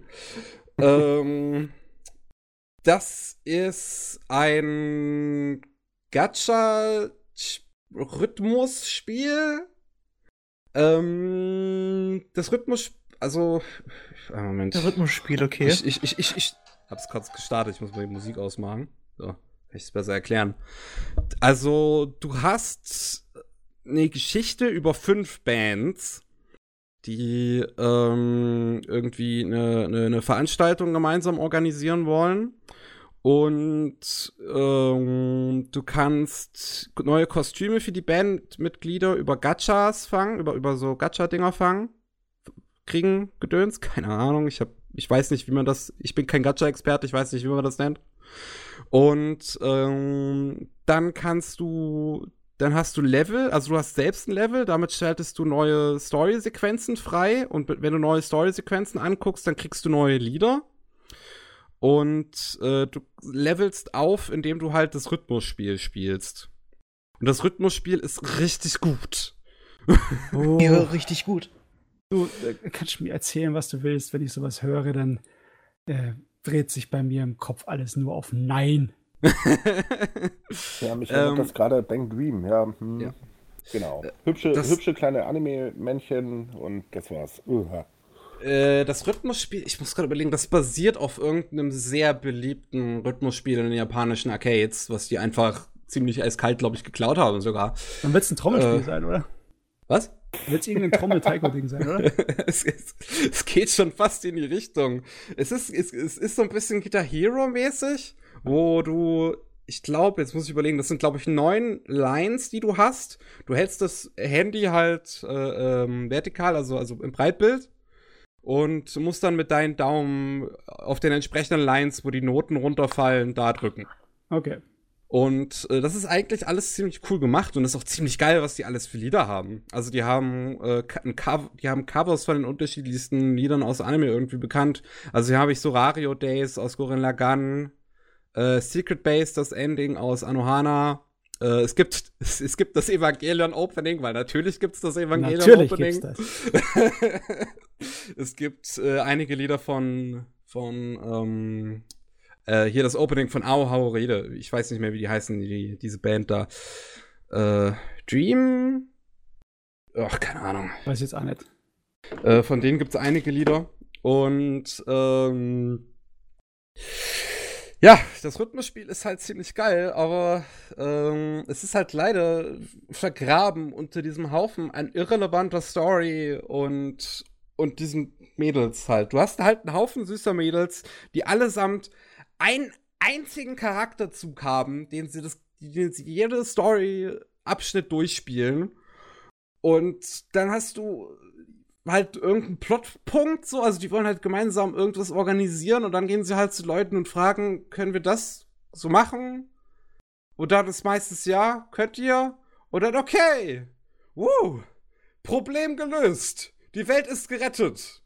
Du wirst mir verzeihen, wenn ich nicht in Luftsprünge ausspreche. Ich schließe mich dem jetzt mal an, das hört sich irgendwie so wow. Ja, also das hätte interessant werden können, aber jetzt nicht mehr. Es ist unfassbar langweilig, sich durch diese ganzen Story-Sequenzen durchzudrücken. Man muss es halt machen, um neue Lieder zu bekommen. Ja, aber also, hast du zu viel Zeit, oder? Ich hab einen Werbespot gesehen, wo der japanische Wrestler Kenny Omega das beworben hat. Und Kenny Omega ist halt bekannt dafür, in Japan ein Nerd zu sein. Der ist jedes Jahr auf der Tokyo Game Show. Und da dachte ich mir, okay, es ist kostenlos, es tut ja nicht weh. Und wie gesagt, das Rhythmusspiel ist ja auch eigentlich ganz gut. Aber diese ganze Story tut halt fast so weh. Ich meine, das Spiel gibt dir outright bei jeder Story, bei jedem Story-Abschnitt auch einen Skip-Button einfach dafür. Du kannst aber das komplette Kapitel skippen, du kriegst dann trotzdem eine Belohnung, du hast es dir halt kurz angeguckt, fertig ist. Also ganz ehrlich, dann opfer ich lieber meine Zeit und schaue einen schlechten Anime. Dito. Nee, dafür ist der Speicherplatz auf meinem Handy ehrlich gesagt zu schade. Oh Mann, naja. Es ist halt alles komplett gevoice-acted. Du hast 25 wichtige Figuren, die, wie gesagt, alle nur irgendwie einen Charakterzug haben und es ist unfassbar langweilig. Es ist so schade, dass das die Hülle ist. Dass das die Hülle ist für ein richtig gutes Rhythmusspiel. Ja. Naja. Ja. Und es gibt ja auch mittlerweile schon 2 Staffeln Anime dazu, wo ich mich frage, was da drin überhaupt passiert. Sorry. So, weil, was soll da drin passieren? Die haben alle keinen Charakter. Das habe ich jetzt nicht erwartet, dass da 2 Staffeln Anime dazu gibt. Die dritte Staffel ist schon geplant, ein Film ist geplant, es gibt Dutzende Short-Anime dazu. Oh Mann. Es ist ein riesiges Franchise von Bushiroad. Aha. Aber aus was machen die das überhaupt? Was passiert da drin? Bushiroad ist dafür bekannt, aus Scheiße Geld zu machen. Im wahrsten Sinne des Wortes anscheinend. Na gut. Ja. Eine Sache noch, die mich an dem Spiel aber überrascht hat, ist, dass die 3D-Modelle in den Story-Sequenzen echt gut aussehen. Du hast da 3D-Modelle von den ganzen Figuren, die eigentlich so aussehen, als wären sie gezeichnet. Aber dafür halt richtig gute Animationen dann auch noch dazu haben. Also die sind halt so klassisch Visual Novel-esque, dass du mehrere Figuren hast, die vor einem Hintergrund stehen und dann die ganze Zeit labern.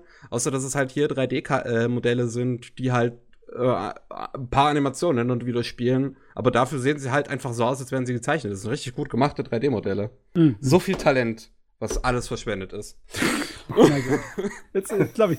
Komisch, das klang zu Anfang auch ein bisschen zu sehr begeistert, aber das, ja. Ich meine, ich starte halt hin und wieder einfach kurz, um ein Lied zu spielen, weil dafür ist es gut genug. Ja, tut mir leid, dafür benutze ich meinen MP3-Player. Danke. Für sowas hat man einen Computer. Ja. Ich mag halt Osu ganz gern und ich mag Rhythmusspiele an sich ganz gern und deswegen wollte ich das ausprobieren. Ajo. Bitte nicht umgebracht haben, oder? Ja. Gibt das seinem. Kommen wir zu News. Ja, die Nachrichten. Wo ist mein Zettel? Der Zettel. Ja. Ich weiß nicht, warum ich das gerade so... Wie immer ist das... Die Auswahl ist auf meinem Mist gewachsen und ich habe einfach das genommen, was mich interessiert hat. Wie immer. Hau raus. Wir müssen leider Gottes mit einer traurigen Nachricht anfangen. Ach, wer ist jetzt schon wieder gestorben? Ja, der Synchronsprecher Kawakubo Kiyoshi. Ist nicht so bekannt, war größtenteils für kleine Nebenrollen da, aber er ist mir wichtig gewesen. Er hat Bösewichte viel gespielt, zum anderen auch den großen Bösewicht Quincy in Bubblegum Crisis. Einen der ersten Animes, den ich mir je auf VHS gekauft habe, das ist ein Ding. Der war auch in vielen Dingern dabei. Der war in Golgo 13 dabei, der war Kimba, der Weiße Löwe war er dabei, der war bei dem alten Original Yamato dabei in Trigun. Er war in vielen Sachen. Keine großen Rollen, aber er war überall. Aber er ist auch 89 Jahre alt geworden. Also, ja, normal. Bei Gurren Lagann hat er noch jemanden gesprochen. Mhm. Wow. Tja, auf jeden Fall. Ruhe in Frieden. Wir brauchen unbedingt mehr Nachschub an richtig guten Sprechern in Japan. War die Stimme von Simon im Original Captain Future. Mhm. Was ich sowieso nicht gesehen habe, weil ich es immer Deutsch geguckt habe. Aber er ist rumgekommen, der Mann, ne? Er ist rumgekommen. Zwar nur Nebenrollen, aber eine Menge. Wo wir gerade bei Synchronsprechern sind, wollen wir das zuerst hier besprechen? Hier diese Umfrage bei Karapedia. Bitte, und wie unterschiedlich. Da hat eine Seite für die sich großenteils über Charaktere und die Synchronsprecher in Animes da irgendwie kümmert, hat eine Umfrage gemacht, was die besten Sprecher sind, japanischen im Moment. Okay. Und der Ergebnis ist merklich anders rausgekommen, als die Preisverleihungen, die letztens waren. Für die besten. Das ist ja kein Wunder. Das ist ja kein Wunder, ne? Aber ich habe mich schon ein bisschen gewundert, dass man eine Liste von jeweils 20 Frauen und 20 Männern einige von den Preisgewinnern nicht mal dabei waren. Nö, auch das ist nicht verwunderlich. Echt? Meinst du, Preisverleihungen in Japan laufen folgendermaßen ab. Chef, wir machen eine Preisverleihung. Jawohl. Warte, wen müssen wir gerade fördern? Wir nehmen die und die machen gerade am meisten Geld. Okay, die kriegen Preis. Es ist halt wirklich so. Es ist so. Ja? Ich meine, hey, Japan, Preisverleihungen in Japan sind halt einfach nur Wirtschaft. Man sollte auch dazu sagen, in einem Land, in dem Verlage für ihre Autoren selber Preise vergeben, kann man nicht ernst nehmen. Oh Mann. Das lässt natürlich etwas tief blicken. Mhm. Die Fans so denken in der Regel immer ganz anders. Ihr müsst mal nach den Kadokawas am Preis vergeben hat für seine Manga-Kader wirklich mal auf Twitter mitlesen. Das ist zum Totschreien komisch. Das wird generell jedes Jahr aufs Neue von den Fans zerrissen. Trotzdem kaufen sie es dann, aber es wird zerrissen. Irgendwie habe ich keine Aoi Yuki auf meiner Anime-List. Ja, Yuki. Die ist recht bekannt. Die hat zum Beispiel die Tanya gespielt in Saga of Tanya the Evil. Hä, warum? Hat die irgendwie einen anderen Namen? Die Aoi Yuki. Also das U ist ein doppellanges U. Vielleicht musst du 2 U schreiben. Willst du dich gerade als auch strebendes Sternchen oder irre ich mich da? Einen Moment mal. Wer meinst du Tanya? In Saga of Tanya the Evil. Wir reden über die Tops unter diesen. Die wird auf meiner Anime-List mit 2 U's geschrieben, deswegen finde ich sie nicht. Ja, das ist ein langes U. Ja, ach Gott, ey, die Japaner mit ihrem langen U und kurzen U. Könnte ich mal. Man kennt sie vielleicht auch aus My Hero Academia, wo sie unser Froschmädel spielt. Die hat's drauf, die hat eine ziemlich hohe Brandweite an Stimme. Und ist sehr sympathisch. Auch in One Punch Man.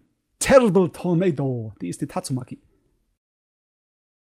Ja, die ist im Moment Platz 1 unter den Umfragen, die lieben die Leute. Ich glaube, das hat sich auch nicht so besonders verändert vom letzten Jahr. Ich glaube, da war die auch schon ganz, ganz oben. Kanahana ist aber auf Platz 4, meine Liebste. Haha. Ja. Und bei den Männern ist es relativ klar, dass der Kamea immer noch auf Platz 1 war. Das hat sich ja eine kleine Ewigkeit nicht geändert, oder? Mag den Typ nicht. Du sollst ihn ja auch nur hören und musst ihn ja nicht essen, ne? Für jemanden, der Name jetzt nicht unbedingt sofort geläufig ist, das ist der den Araragi spielt in der Monogatari-Serie. Oder den Trafalgar Law in One Piece. Ich meine, okay, ich find ihn jetzt nicht schlecht, aber ich finde ihn jetzt auch nicht so besonders.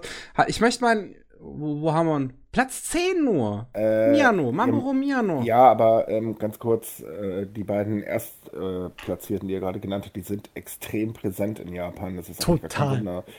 Kamiya ist da zum 6. Mal. Ich wollte gerade, ja, aber ohne Witz, schlagt eine Zeitung auf, guckt euch irgendwann im Fernsehen an, irgendeiner von den beiden krebst darum. Die werden von ihren Agenten wunderbar vertreten und das ist kein Wunder, dass sie ganz oben landen, weil wer omnipräsent ist, den wählt man. Okay, den Yuki Kaichi mag ich ja überhaupt nicht. Also gerade die Stimme, ich hasse das so sehr, den jedes Mal zu hören. Ja. Oh, also der soll mal rausgehen aus dem japanischen Fernsehen. Das sind harte Worte. Sowas habe ich gar nicht in mir drin. Es gibt kaum irgendeinen japanischen Sprecher, den ich wirklich hasse oder nicht leiden kann. Ich kann ihn nicht leiden. Vielleicht liegt es an seinen Rollen, weil er jedes Mal einfach richtig Dreckskerle spricht in den Serien. Aber das ist ja nur noch Rolle. Womit ich mittlerweile, glaube ich, einfach die Stimme verbinde. So viel, da hat auch liebe Leute gespielt, oder? Der hat den Axelbird, den Hauptcharakter gespielt. Okay, der Typ ist scheiße.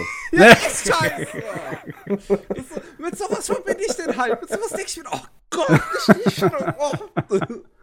Und ich liebe Mamoru Miyano, ich liebe den Typen. Der hat so sein Leben rausgeactet, letztes Jahr wieder bei Zombieland Saga.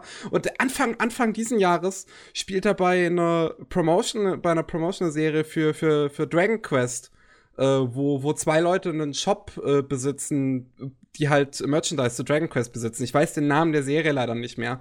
Aber das ist eine Live-Action-Serie. Und da spielt er halt auch eine Nebenrolle. Und das ist so geil! Gott, oh Gott, oh Gott. Das ist so gut. Mein Hype hier. Ja, ab und zu mal kommt das Fang da raus, ne? Ja. Kann man nicht ändern. Manchmal muss man sich auch einfach freuen. Aber eigentlich müssten eure Zuhörer uns doch wirklich mal verraten, wen finden sie denn eigentlich gut? Also vor allem deutsche Sprecher. Ja, da habe ich zum Beispiel gar keinen Überblick. Nee, ich auch nicht. Aber das würde mich mal interessieren, wer hier in Deutschland eigentlich so mit zu den Besten gezählt wird. Ja, da können wir mal eine Umfrage machen. Auf jeden Fall. Ja. Allgemein würde mich auch mal interessieren, ja auch bei den japanischen Sprechern, wen achten die Deutschen überhaupt da so mehr drauf? Also interessiert sie das? Also gibt's da gewisse Stimmen, die im deutschen Rahmen sehr gerne gehört werden? In Japan ist es ja ein Riesending, ne? Wenn dann ein Sprecher ersetzt werden muss, wie zum Beispiel bei One Piece, wo der eine Sprecher ersetzt werden muss, weil er verstorben ist letztes Jahr. Da sind dann gleich wieder die Reaktionen in unterschiedliche Richtungen gegangen. Ja gut, aber das ist wie in Deutschland auch. Ja. Das muss halt mal, also wenn er halt verstorben ist, muss halt passieren, so, da kannst du nichts dran machen, du kannst den Typ nicht aus dem Grab holen. Ist jetzt kein Anime, aber da gibt es ein gutes Gegenbeispiel, und zwar Dagi aus CSI, oder wie die Sendung heißt, da musste ja auch ausgetauscht werden in Deutschland, weil der deutsche Synchronsprecher verstorben ist. War da was los. Da haben einige, die haben es aber auch anscheinend wirklich nicht kapiert. Leute, der Kerl ist tot, der kann nicht mehr sprechen. Es geht echt nicht mehr, tut uns leid. Ja, war scheiße, und warum ersetzt ihr den? Die Diskussionen dazu waren zum Totschreien komisch. Wow. Oh, bei Homer gab es doch auch da große Diskussionen, oder? Bei Simpsons. Ja, da war ja auch was. Der Simpsons verfolge ich schon ewig nicht mehr, aber da war auch sehr viel diskutiert. Mhm. Ja, was im Ohr ist halt wichtig, ne? Und die Stimmen, die bleiben einem erhalten. Ich muss sagen, geht ins Ohr, bleibt im Kopf. Ja gut, bei Serien, die jetzt so wie die Sims schon ewig 3 Tage laufen, kann ich das aber auch irgendwo ein bisschen nachvollziehen. Aber man sollte trotz aller Fanliebe wirklich mal, Freunde, bleibt mal auf dem Teppich. Es geht nun mal nicht immer nach wünscht ihr was, und so viele Synchronsprecher haben wir in Deutschland auch nicht. Nee.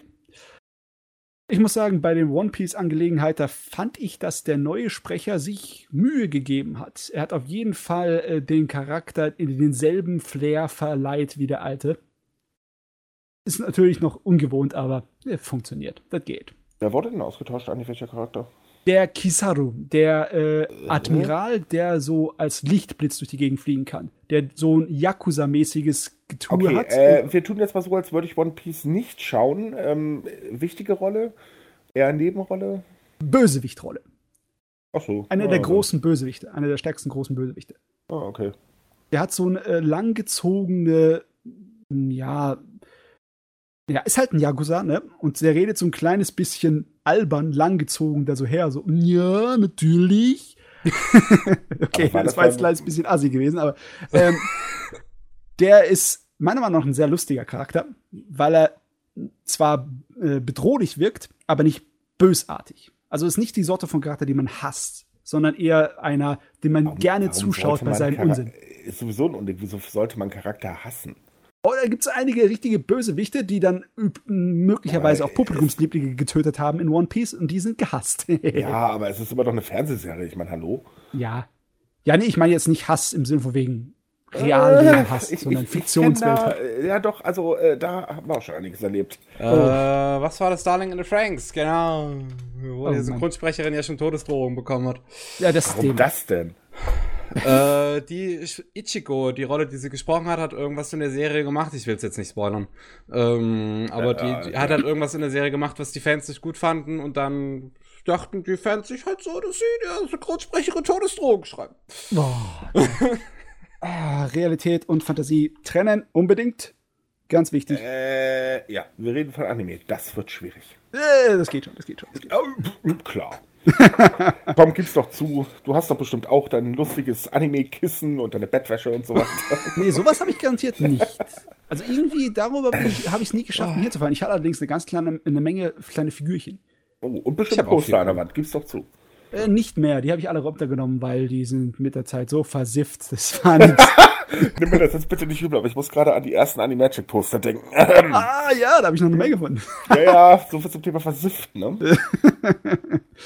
Gut, also Nachrichten. Ein paar kurze, kleine und feine. Und zwar, da sind ein paar Neuigkeiten rausgekommen, ganz nett.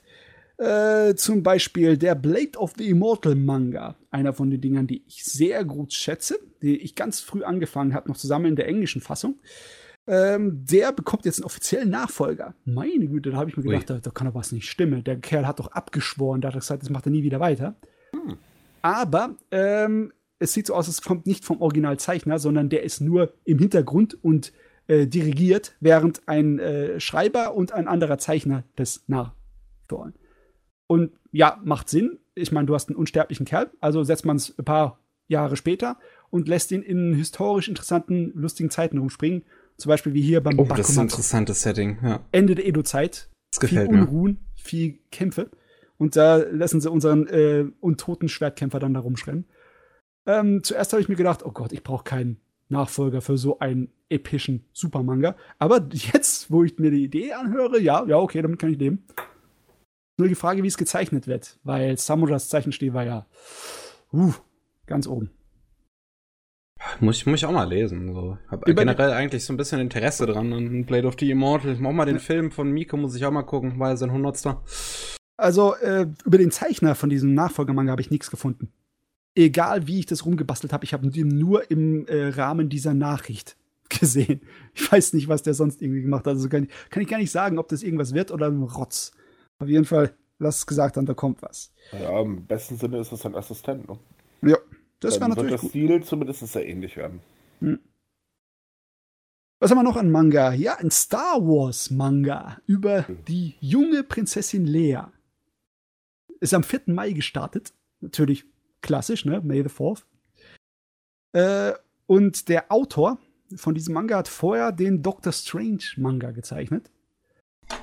Also der ist im Sinne jetzt anscheinend in seine Nische reingedrückt worden. Du zeichnest Manga zu westlichen Popular.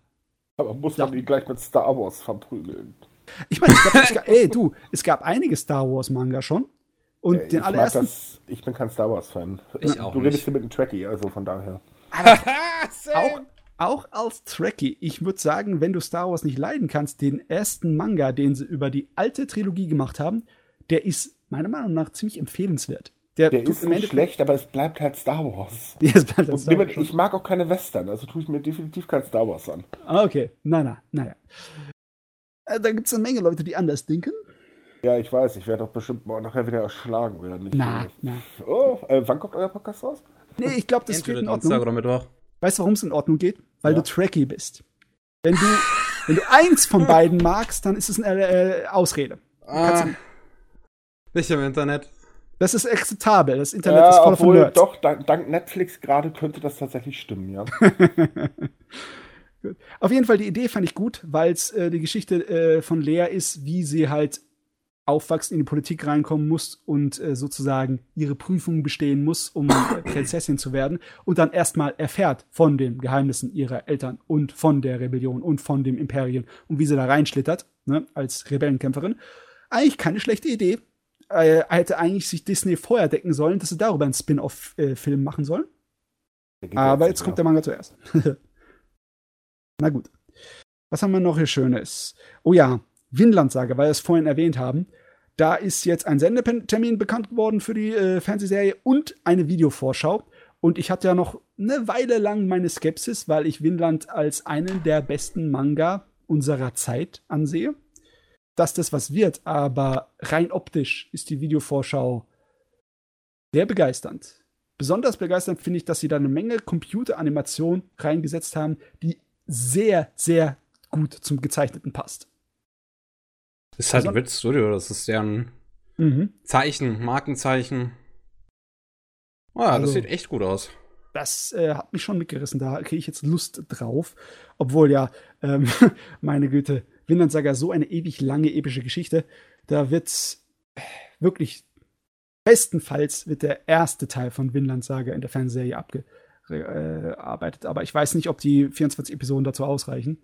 Ich freue mich doch. Ich hätte mir echt wieder Lust, wirklich so auf so ein großes Epos, so mit Schlachten, Armeen in Anime-Form, sowas wie Kingdom. Ja, das war cool. Ja, so ein Epos mal in einem längeren Anime wäre toll. Auf jeden Fall, es wird eine gute Probe für den Regisseur, der bisher eher bekannt dafür ist, dass er die 3D-Animationsregie in vielen Titeln übernommen hat. Und eigentliche Anime, ich glaube, er hat nur Regie geführt bei Inuyashiki. Dieser 3D-Anime mit dem, ich glaube, was der alte Mann? Der 2D war das ja. 3D-2D-Ding, ja. Oh Gott. Bin ich mal gespannt. Was mich ein bisschen stört vielleicht, ist, dass ein Amazon Prime-Exklusiv-Stream sein wird. Warum stört dich das? Ich hab das, aber es ist halt wie bei Netflix exklusiv, ne, auf einer Plattform beschränkt. Gut, aber das heißt ja zumindest nicht, dass der nicht auch auf den deutschen Markt kommt. Nee, der kommt auf den deutschen Markt, der wird international. Nein, ich meinte, auch auf Disc kommt. Ja, das kann jemand kommen. Also von daher, die Streaming-Plattform, ich meine, im Prinzip läuft alles mit, außer mal vom Pava-Kamin und Anime-on-Demand-Titel. Aber ansonsten läuft doch alles irgendwo exklusiv. Kann man eigentlich auch so sehen, ne? Eben. Nur immer, wenn ich das Wort exklusiv sehe, dann fängt ich an zu lucken. Es würde zumindest bedeuten, dass er gute Chancen hat, wenn er erfolgreich ist, in Deutschland auf den Markt zu kommen, dass Universal den aufnimmt. Oder Universum Anime oder wie die heißen. Das wäre natürlich ein Ding. Ne? Wenn das der Fall ist, dann wissen wir wenigstens, dass wir eine gute Qualität bekommen. Mhm. Das war. So, nur ein paar Kleinigkeiten. Die Tsugumomo OVA Schwarmfinanzierung über Kickstarter, die hat ihr zweites Ziel erreicht und wird jetzt eine 20 Minuten lange OVA. Ich bin aber noch immer froh, egal was für ein Rotz es ist, wenn Kickstarter-Projekte erfolgreich sind im Anime-Bereich. Macht mich glücklich, auch wenn es nur für eine edgy OVA ist. Da gibt es einige sehr gute. Mhm. Sagt euch Mechaude was? Nochmal bitte? Mechaude. Das haben wir damals mit unterstützt. Die erste Folge ist heraus, die kommt jetzt demnächst auf YouTube, kriegt auch sogar eine englische Synchronisation. Mhm. An der nächsten Folge drehen sie gerade und das ist richtig gut geworden. Ich weiß, dass ich da mal ganz kurz drüber geschaut habe. Kann ich sehr empfehlen, ist total klasse. Da hat sich sogar das Geld, was wir reingepumpt haben, hat sich wirklich gelohnt. Also die erste Folge war bombastisch. Ich freue mich schon auf weitere Episoden. Eigentlich so ein Anime, wo ich halt sage, der könnte als TV-Anime wirklich erfolgreich werden.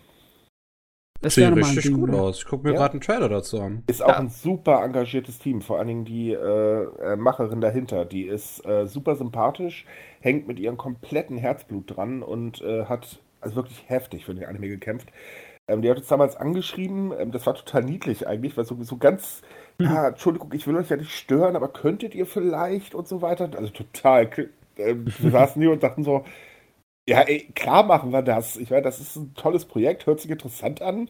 Und haben dann halt auch mit ihr ein bisschen gesprochen und die Leidenschaft dahinter halt mitbekommen. Und das war wirklich sehr beeindruckend. Ja, das ist natürlich schön. Ich habe immer noch den Traum, dass irgendwann mal so ein Kickstarter-Projekt im Anime-Bereich richtig explodiert und dann von nichts auf Fernsehen kommt. Also gab es nichts zum Beispiel. Oder irre ich mich da? Mir fällt gerade der Name nicht ein, aber das gab's schon. Ich glaube auf Fernsehen nicht, oder? Doch. Es gab schon einige Menge Dinge, aber die meisten waren halt, weil es was Bekanntes war.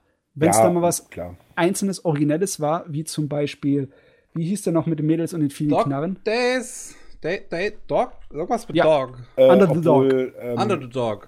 Dory hat doch letztens erst ein Anime, der ist doch auch bei Amazon gelandet. Wer was? Dory. Die Künstlergruppe um Tatsuki oder wie der heißt. Wurde das Projekt nicht auch irgendwie Kickstarter gestützt? Wünschte ich hätte jetzt einen Überblick, aber weiß ich nicht. Ich weiß jetzt immer noch nicht ganz genau, was für ein Projekt das ist. Idori, das ist eine Independent-Gruppe. Da haben sie ein paar Animateure und so weiter. Und der Regisseur von Kimono Friends von der ersten Season, das ist seine Gruppe im Prinzip. Und die erstellen halt Privat-Animes. Und einer davon, der kam letztens als Fernsehanime raus. Ich weiß halt jetzt nicht, ob der auch Kickstarter gestützt war, aber ich glaube ja. Tatsuki, ja. Tatsuki. Genau. Kimurikusa. Und also überhaupt die Projekte von Idori gehen ja wirklich ab. Also die werden ja durch die Bank weg gehypt. Die sind auch wirklich sehr gut. Also man muss es mögen. Der Stil ist manchmal ein bisschen okay, aber es ist tatsächlich sehr empfehlenswert. Auf der Gegenseite gibt es einen, der erscheint immer zur Comic-Con, Comic-Tag, ich hab's heute mit Namen, und zwar immer zur Sommer-Comic-Tag, wenn ich mich gerade nicht irre. Der sollte als TV-Anime tatsächlich kommen, weil der hat eine unheimlich gute Qualität. Mhm. Die haben komischerweise abgelehnt, was heißt komischerweise? Aber die haben halt abgelehnt und machen dem weiter so. Da gibt es momentan 8 Episoden oder 9 waren das. Auch sehr empfehlenswert, aber ja, da kommt wieder mein Gedächtnis. Ich bin halt schon alt, sorry Leute, ich habe den Namen partout nicht im Kopf. Ja, tut mir leid, da weiß ich jetzt auch nicht, auf was du anspielst. Ich muss den mal raussuchen, dann kann man den ja vielleicht noch nachreichen. Gut, also bei den Kleinigkeiten sind wir so ziemlich durch, außer vielleicht noch, das ist nicht unbedingt Anime, aber Bloodstained hat so endlich ein Veröffentlichkeitsdatum. Wir haben jetzt ganze 4 Jahre gebraucht, aber im Juni ist es dann soweit, dass das Ding rauskommt. Ich finde diesen neuen Trailer so gut. Ja, wo er dann die ganzen Einblendungen von den enttäuschten Internetkritiken da drin hat und dann so, den zeige ich's. oh, das sieht scheiße aus, oh mein Gott, Platz 10 sieht so schlecht aus. Und Higurashi basically, fickt euch! Okay, dann machen wir halt alles nochmal. Ja, schöne Sache. Gut. Dann gehen wir mal in etwas köstlichere Nachrichten rein. Und zwar, Yamakan, hab ich vorhin schon erwähnt. Es ist zwar ganz nahe dran hier am Klatschzeitungsniveau, aber das ist, fand ich noch interessant, weil es heißt jetzt, dass sein nächstes Filmwerk, ein komplett eigenständiger, originaler Film, doch rauskommt. Und zwar Juni dieses Jahres. Der wurde ja vom 2018 erstmal auf unbekannte Zeit verschoben. Aber anscheinend kriegt das jetzt noch gebacken, dass das Ding fertig wird. Er selber kriegt anscheinend im Moment leider weniger gebacken, denn sein Blog wurde gelöscht. Dann hat er ein Video gemacht, also eine Aufnahme von einem Telefongespräch, wo er sich dort beschweren möchte. Hatten wir das nicht beim letzten Mal schon? Wo ich dich gerade, das hatten wir doch, das hast du beim letzten Mal, glaube ich, doch schon gesehen mit dem Telefongespräch. Jetzt wurde sein Line-Blog gelöscht. Sein Line-Blog? Mhm. Ja, das hatten wir definitiv beim letzten Mal schon. War das schon dann? Ja. Ah, okay, ja. Du wiederholst dich. Ich habe gedacht, das wäre jetzt noch aktuell. Na gut, dann war das schon. Aber dass ein Kinofilm verlegt wurde, das wusste ich jetzt noch nicht. Also, der Twilight jetzt. Also ja, der Hakubo, ja. Dass der noch rauskommt, ne? Das ist irgendwie, es passt irgendwie nicht hundertprozentig zusammen. Der Mann scheint ja dazu in der Lage sein, zumindest Gerätschaften abzuwerkeln, also seine Arbeit zu erledigen. Aber er kriegt es nicht hin, selber durch die sozialen Medien zu gehen. Der sollte sich verdammt nochmal einen Manager engagieren. Nee, bitte nicht. Nicht? Das ist so lustig, seine Sachen zu lesen. Das wäre wirklich sehr schade. Nein, ich kann ihn teilweise verstehen, er vertritt seine Meinung extrem hart. Ja. Sogar verdammt hart. Aber er kritisiert eigentlich genau an den richtigen Ecken. Weil grundsätzlich ist es ja so, er nimmt halt einfach kein Blatt vom Mund. Er sagt halt eben, manche Anime-Fans sind scheiße, Punkt. Ist vielleicht wirklich ein bisschen hart, was scheiße würde ich sie jetzt auch nicht betiteln. Nee. Aber die Begründung, die er danach in der Regel immer abliefert, ist eigentlich ziemlich einleuchtend. Weil er gerade so immer diese Halbsachen oder so ganz extreme Kritik, die geäußert wird, die einfach ungerechtfertigt sind, angreift. Ja, ich kann mich noch erinnern, wo es hieß, wo er aufgezählt hat, wo überall in seinen Produktionen von oben her einfach Blöcke ihm davor geworfen werden, ja. Worunter dann sein ganzes Team zu leiden hatte, die ganzen Animes produzierten. Da habe ich auch gedacht, oh, das ist ein schöner Einblick in das Geschäftsleben da drüben, den man ab und zu mal braucht, um zu wissen, dass es da auch eine Menge Säcke gibt in der oberen Etage. Mhm. Soll er davon vielleicht hat er irgendwie eine Beruhigungstherapie machen oder sowas? Ja, aber nicht nur er. Er hat ja zusammen mit einem ehemaligen Studioboss eine Radioshow, also eine Online-Radioshow, und die lohnt sich tatsächlich wirklich zu hören, weil der spricht, oder beide sprechen eigentlich sehr viel über Hintergründe, was so im Hintergrund abgeht und wo es alles schief läuft und so weiter. Und außerdem ist er auch einer derjenigen, die ganz deutlich sagen, Leute, in der Branche muss mehr Geld bezahlt werden. Ja. Ich meine, das im Endeffekt sagen sie alle. Da können wir drüber reden, weil es ist auch im Moment dick da, die Unzufriedenheit mit der Industrie. Da haben wir zum einen haben wir im Anime Slam Podcast noch nicht besprochen, ne? Dass die Charakterdesignerin von JoJo's Bizarre Adventure sich auf Twitter dann ausgesprochen hat, ja. Dass in Madhouse ein Assistent zusammengebrochen ist, ins Krankenhaus musste und jetzt sich in eine Gewerkschaft angeschlossen hat und bei Madhouse klagen möchte. Weil er anscheinend einmal hat er fast 400 Stunden im Monat auf seiner Karte gehabt. Bitte was? Ja. Mhm. Das ist natürlich Überarbeit in einer Art und Weise, die nicht mehr normal ist. Das ist aber durchaus normal in der Branche. In der Branche ja, aber halt die nicht normal gesund sein sollte. Das sollte nicht normal sein. Ja, es gab Anfang der Season, haben japanische Fans sich hingesetzt und mal geguckt, was denn alles so starten wird und so weiter. Ja. Und eine sehr lustige Liste erstellt. Es werden jetzt mittlerweile weniger Anime. Und ich denke, es gibt wahrscheinlich, also ich hoffe es zumindest, dass es endlich mal ein bisschen Aufwachen in der Branche gibt, weil im Prinzip kannst du das mit den Paketboten hier in Deutschland vergleichen. Ja. Verdienen kaum was, kriegen aber den ganzen Ärger ab, was ja bei Animes ja nicht anders ist. Sind aber wirklich eigentlich nur die armen Schweine. So ganz doof gesagt. Und das ist in der Branche, in der Animationsbranche in Japan ja nicht anders. Die Animateure sind alle unterbezahlt. Nicht umsonst sind auch schon welche tot zusammengeklappt. Das muss man ja leider auch dummerweise erwähnen. Ja.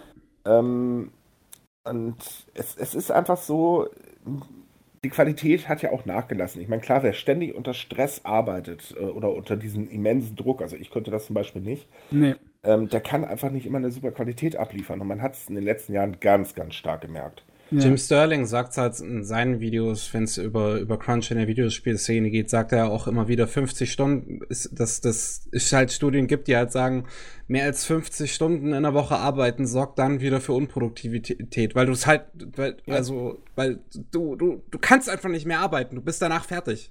Ja, also in Japan kommt ja halt dann noch dazu, arbeiten ist halt eben Leben. Ja. Gleichzusetzen mit und dann muss man es machen. Wenn ich dann überlege, dass es Vereine mittlerweile gibt, die dafür sorgen, dass die Leute wenigstens ein Dach über dem Kopf haben in Tokio. Das finde ich dann schon wirklich krass. Ja, das ist nicht einfach.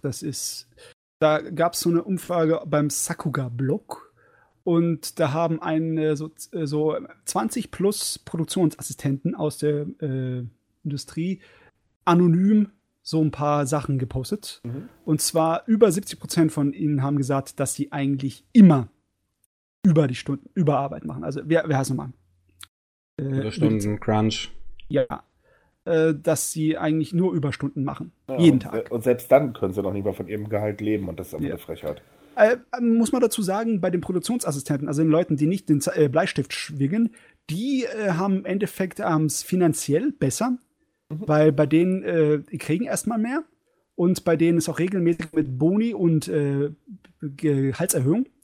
Aber die müssen dann mit anderen Sachen, unter anderen Sachen leiden. Die werden halt dann teilweise gemobbt. Im Sinn von wegen, jeder ist unter Stress in der Anime-Produktion und die Leute, die dann halt mehr zu sagen haben, die lassen ihren Stress dann sehr oft an den neuen Produktionsassistenten aus, indem sie ihn teilweise entweder total mit Arbeit überschütten, bis der umfällt, oder dann auch wirklich billige altmodische Varianten, dass sie die einfach so mobben und an denen sich ausspaßen, geschlagen werden oder sowas. Das Schlimme an der Gesamtsituation ist eigentlich, dass wenn die Branche nicht endlich was ändert, ist eigentlich das, was wir an Anime so toll finden, irgendwann kaputt. Weil wie gesagt, die Qualität jetzt ist schon wirklich ouch. Ja. Es kommen immer wieder Animes raus, selbst auf die man sich gefreut hat, wo man sich fragt, was ist das bitte für ein Scheiß? Das kann nicht ewig so weitergehen. Das werden auch die Fans nicht ewig mitmachen. Ich meine, so bekloppt kann einfach keiner sein, dass er wirklich sagt, ja, Qualität hin oder her, was soll's, ich will's halt einfach gucken.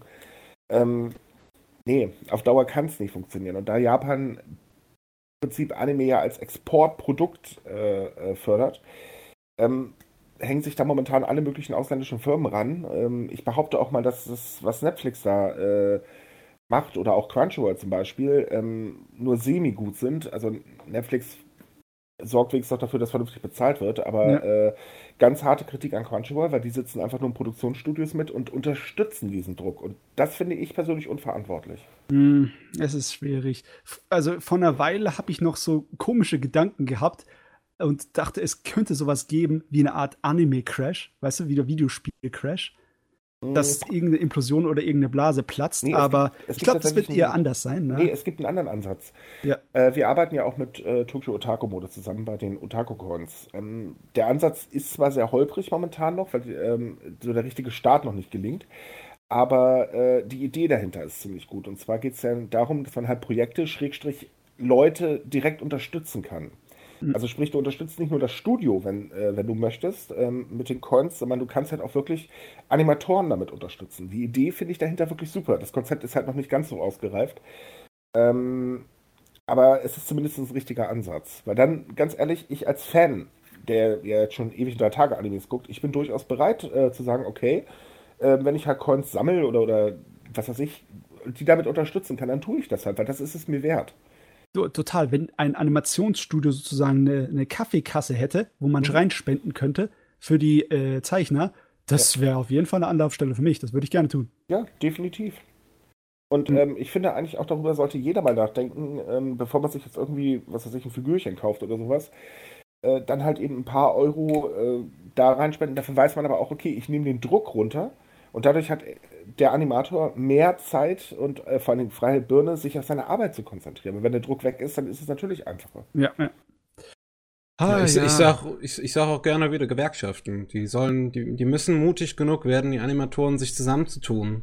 Ja, wir reden über Japan, das war ich weiß, das ist ja das Problem und ich bin an Recherchen dran für den ganzen Kram, weil ich ja ein Video zu nochmal dieser ganzen Arbeitsgesellschaft machen möchte und wie Japaner zu Gewerkschaften stehen und ist halt nicht so gut. Ich meine, wir als Deutsche, wir für uns sind Gewerkschaften halt was ganz anderes. Das ist tiefer bei uns verankert. Aber von nichts kommt nichts. Die müssen irgendwann die realisieren, dass es vielleicht eine dumme Idee ist, den ganzen Tag so zu tun, als würde es dir gut gehen. Naja, eigentlich müssten sie eher was ganz anderes machen. Also jetzt speziell auf die Anime-Branche gesehen. Sie müssten endlich mal aufhören, mit dem Produktionskomitee zu arbeiten. Dieses System sorgt halt dafür, dass das Geld ungleich verteilt wird.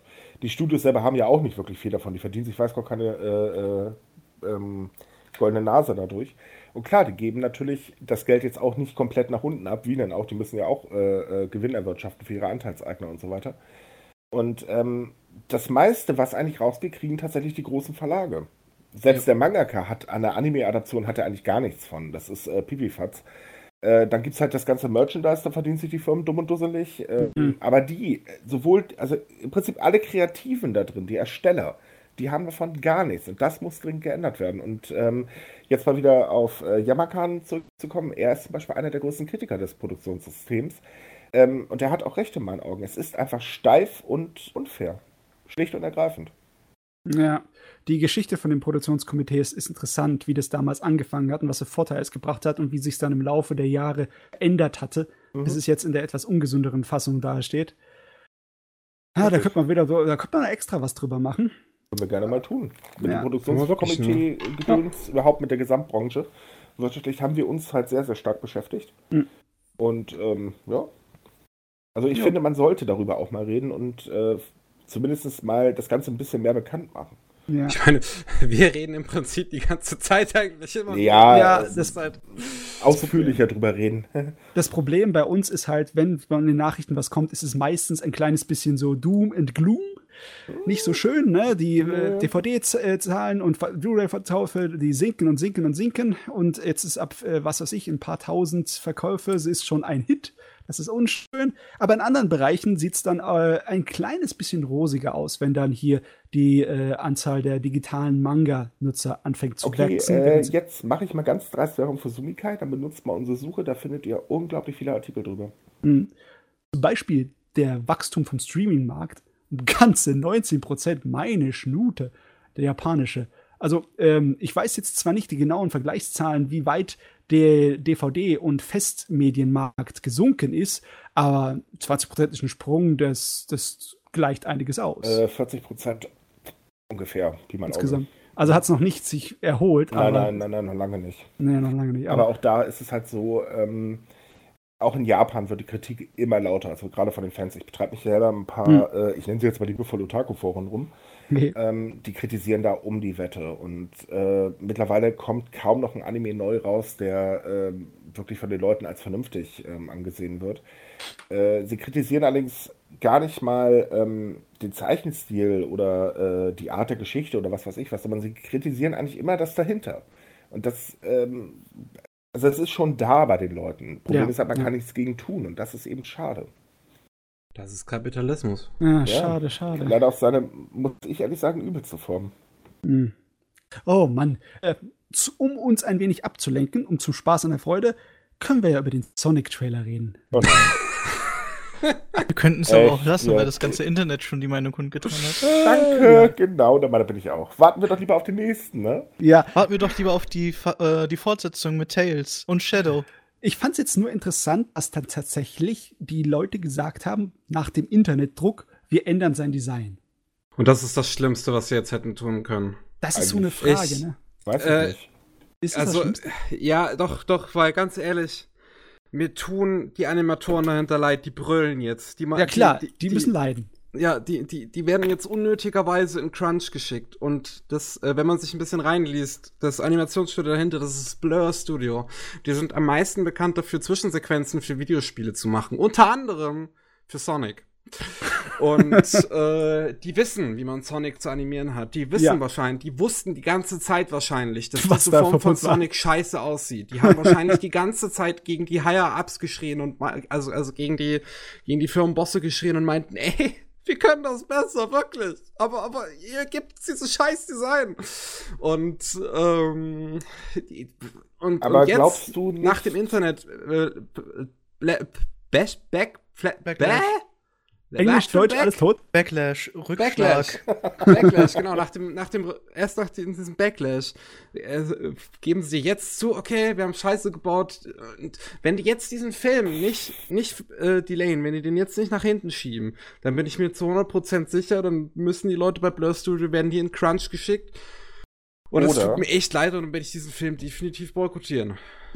Oder, wenn du recht hast, und sie haben gegen die Bosse gekämpft und trotzdem damit knirschend den Scheiß im Prinzip veröffentlicht, kann es natürlich auch so sein, dass da jemand sehr schlau war und im Hintergrund schon dran gearbeitet hat. Oh, das ist die Hoffnung natürlich, ne? Das wäre tatsächlich, also ich hoffe es ja. Wäre für die Animatoren auf jeden Fall besser. Ja, das wäre es. Ja, aber ja, er sah auch wirklich grausam aus. Ich muss ganz ehrlich sagen, ich war eine der unpopularsten Opinions hier jetzt. Yeah. Ich fand den nicht so schlimm. Wo ist die Ecke mit euren Steinen? Ich gebe dir gerne meine Schleuder. Ich weiß nicht, aber damals auch, als der Detective Pikachu-Trailer rauskam, dachte ich halt so, oh Gott, sieht das alles scheiße aus. Aber mittlerweile habe ich mich dran gewöhnt und ich freue mich jetzt sogar auf Detective Pikachu. Und ich dachte mir bei Sonic einfach nur, ja, der sieht so aus wie diese Pokémon einfach. Der sieht einfach so, deswegen hat es mich nicht gestört. Ich weiß nicht, also, wenn er seine Klappe aufmacht, dann ist es eher eine Horrorshow. Naja, solange es nicht schlimmer als Mario Bros. Ist es noch alles in Ordnung. Und das kann man, glaube ich, nicht toppen. Das Mario Brothers war ja revolutionär, indem sie die Messlatte so niedrig gestellt haben, dass sie viel graben mussten. Das ist ein reiner Acid-Trip, eine Entzugserscheinung an Filmen. Das war also im Prinzip taktisch. Man wollte einfach was Schlechtes auf den Markt bringen, um alles andere besser... Ja. Das nenne ich mal Marketing vom Feinsten. Aber ganz ehrlich, ich weiß sowas von, dass ich den sehen werde, diesen Sonic-Film irgendwann. Also wenn die Animatoren jetzt wirklich nicht in den üblen Crunch reingeschmissen werden. Ist das sicher? Also ich bin mir ziemlich sicher, dass ich da nicht ins Kino gehen werde. Ich will Carrie sehen als Robotnik. Ich will das sehen. Okay. Also ich werde nicht von mir... Ich meine, sind wir doch mal ehrlich. Es ist doch wenigstens schön, dass sie sich treu bleiben, also der Serie treu bleiben und es einfach schlecht machen. Schlechter. Naja. Freut mir Sonic Boom. Sonic Boom. Gefühlt. Ja. Oh Gott. Also ich meine jetzt nicht den... also ich meine auch das Spiel, aber es gibt ja dazu eine Serie. Ey, die Serie ist aber echt gut. Was? Die Sonic Boom TV-Serie ist echt gut. Die ist... Weißt du was? Ich möchte es gar nicht anfangs mit den anderen Sonic-Serien zu vergleichen. Sagen wir einfach, die Spiele haben abgenommen. Natürlich ist das Sonic-Spiel scheiße. Sonic Boom-Spiel scheiße. Aber die Sonic Boom-Serie ist halt echt gut geschrieben. Wie gesagt, ich habe mich jetzt von den Serien halt leider nicht so gut, aber ich habe mich jetzt von den Serien zurückgenommen, weil Serien sind in Ordnung, sind nicht so wie Spiele geendet. Hm. Verendet ist schon vielleicht das richtige Wort. Na gut, also mein Nachrichtenblatt ist leer, Ende vorbei. Gut, was habe ich denn noch? Ist irgendwas Interessantes aus deutsche Lande? Noch nicht aus Deutschland. Wir haben noch Grisaya Phantom Trigger bekommt ein Sequel. Der Typ dahinter hat jetzt, glaube ich, sein eigenes Animationsstudio oder so gegründet, womit er ja jetzt schon diesen Film rausgebracht hat, Phantom Trigger. Der kam im März. Ja, und es geht immer noch vom Eroge zum Fernsehstudio. Ja, und wir haben jetzt einen Monat oder fast 2 Monate nach dem Film haben sie jetzt angekündigt, dass sie das quasi dritte Volume des Spiels, dass das auch noch ein Anime bekommen werden, die sie mit einer Crowdfunding-Kampagne unterstützen. Okay. Jo, Death Note bekommt einen neuen One-Shot-Manga, auch vom Obata anscheinend. Und das soll demnächst geschehen. dachte ich so, das ist vielleicht eine kleine interessante News so zwischendurch. Ich weiß gar nicht, ob Death Note noch ein heißes Ding ist. Ja, das also hat doch erst letztens wieder einen Haufen Live-Action-Serien in Japan bekommen. Ja, bei mir ist irgendwie nach der Netflix-Angelegenheit abgekühlt. Ach, so schlimm war Netflix doch. Also, ich warte gespannt, aber nicht hoffnungsvoll. Ah, das ist eine gute Wahl. Ja. Levius, der neue Polygon Pictures war das, glaube ich? Ja, Polygon Pictures Anime, der in Zusammenarbeit mit Netflix entsteht, feiert seine Deutschland-Premiere oder allgemein seine Weltpremiere auf der Animagic dieses Jahr. Schnuckelig. Ja, ganz cool. Aus irgendeinem Grund, da dachte sich der Nippon Art, es wäre eine gute Idee, Soul Taker auf Blu-ray zu releasen. Das haben sie jetzt nämlich angekündigt. Diese total durchtriebene, ja, die aussieht wie ein Drogentrip, die Serie. Ja. Wow. Also, es gibt Nische und dann gibt's die Nische der Nische. Wie ist das passiert? Ist ja geil. Ich glaube, das müssen wir vielleicht holen. Aber sie haben dazu gesagt, das wird SD und Blu-ray, also das ist halt nur SD-Material, weil da gibt's leider nichts Tolles, aber immerhin machen sie es. Und wegen Sachen, die wie ein Acid-Trip aussehen, ne? Da kann ich auch nochmal Graveyard Academy empfehlen.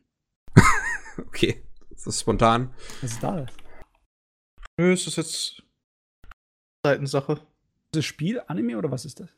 Manga. Ah, Manga, okay. Am 14. Juni soll das rauskommen, diese Blu-ray-Box, Komplettbox zur Soul Taker. Dann hat sich Universum die Rechte an Liz and the Blue Bird gesichert und wenn die den nicht Liz und der blaue Vogel in Deutschland nennen, dann hau ich den auf die Finger, weil das ist A, perfekt und B, heißt der in Japan so. Heißt der so? Der heißt in Japan tatsächlich so. Ich habe auf den japanischen Wikipedia nachgeguckt. Ehrlich gesagt, nee, er heißt tatsächlich so. Ich verstehe es ehrlich gesagt auch nicht, warum sie hier den englischen Namen nehmen. Weil, ja, also bis zum Kino-Release oder DVD oder Blu-ray-Release muss da noch irgendwas kommen, dass sie da den List und der blaue Vogel nehmen, weil das ist sonst einfach dumm. Sonst ist da einfach das Gehirn noch irgendwo rausgefallen. Ah ja, auf jeden Fall aus der schönen Euphonium-Reihe der Kinofilm Teil 2. Fehlt dir noch die Serie. Es ist nicht mal wirklich ein Kinofilm Teil 2 oder so, sondern es ist einfach ein Spin-Off, so mehr oder weniger zu der Serie. Nebengeschichte, okay. Ja, eine Nebengeschichte. Neville hat angekündigt, eine Fortsetzung zu Shuffle zu machen. Okay, wieder eine ROG-Angelegenheit, die es ins Fernsehen geschafft hat. Nein. Nicht als Anime, sondern halt eine neue ROG. Ah, okay. Okay. Shuffle ist ja aus 2004 eine Visual Novel, die dann relativ bekannt wurde durch Dutzende Anime-Adaptionen und Romane und Manga und was weiß ich. Dutzende ist ein bisschen übertrieben. Ja, okay, ist ein bisschen übertrieben, aber es gab schon einiges dann. Und dann ist schon lange nichts mehr passiert im Franchise und jetzt haben halt die Originalmacher angekündigt, okay, wir machen eine neue Visual Novel, Shuffle 2. Kommt dann irgendwann raus. Ja, okay. Tja. Von mir aus. Fand ich auch irgendwie seltsam. Dann hat man bekannt gegeben, dass der Produzent hinter dem aktuellen Code Geass-Film hat erzählt, dass das Code Geass Resurrection nur der erste Teil eines 10-Jahre-Plans ist für Code Geass. Wo hab ich das schon mal gehört? Bei Destiny, oder? Oh Gott, bitte schieß mich kaputt. Das ist, traurig. Ich habe das Gefühl, die lecken sich auch aktuell gerade so ein bisschen die Finger an dem Erfolg, den sowas wie Marvel-Filme erkennen mit ihren ewigen Jahreplänen und denken sich, wir machen das in Anime-Form nach. Aber wieso für etwas, was abgeschlossen wurde, damit der Begründung, dass es eine Alternate Story ist? Weil es Geld bringt. Also ich habe das nicht erwartet, dass Code Geass mal zu sowas ausgeschlachtet wird. Wenn ich was Wäre-Wenn-Geschichten haben möchte, gehe ich Fanfiction lesen, die unter 18 Jahre zu lesen sind. Ich keine Ahnung, was das wäre so für ein fucking 10-Jahre-Plan. Mal sehen. Ich sag's dir, Jahr 1, Film wird released, Jahr 10, Conclusion wird released. Oh, Bucky. Wahrscheinlich. Und zwischendurch irgendwas reingedribbelt. Welchen Code hieß RTS? Da hätte ich sogar nichts gegen. Ja, wenn Fans das halt möchten. Ein Gacha-Spiel. Mach mal weiter, Mickey, hier. So. Go. Weathering With You. Makoto Shinkai hat rausgehauen, dass er noch beziehungsweise ich weiß nicht, ob er es selber schreiben wird, aber es wird auf jeden Fall noch einen Roman zu seinem neuen Film geben, wie auch schon bei Your Name.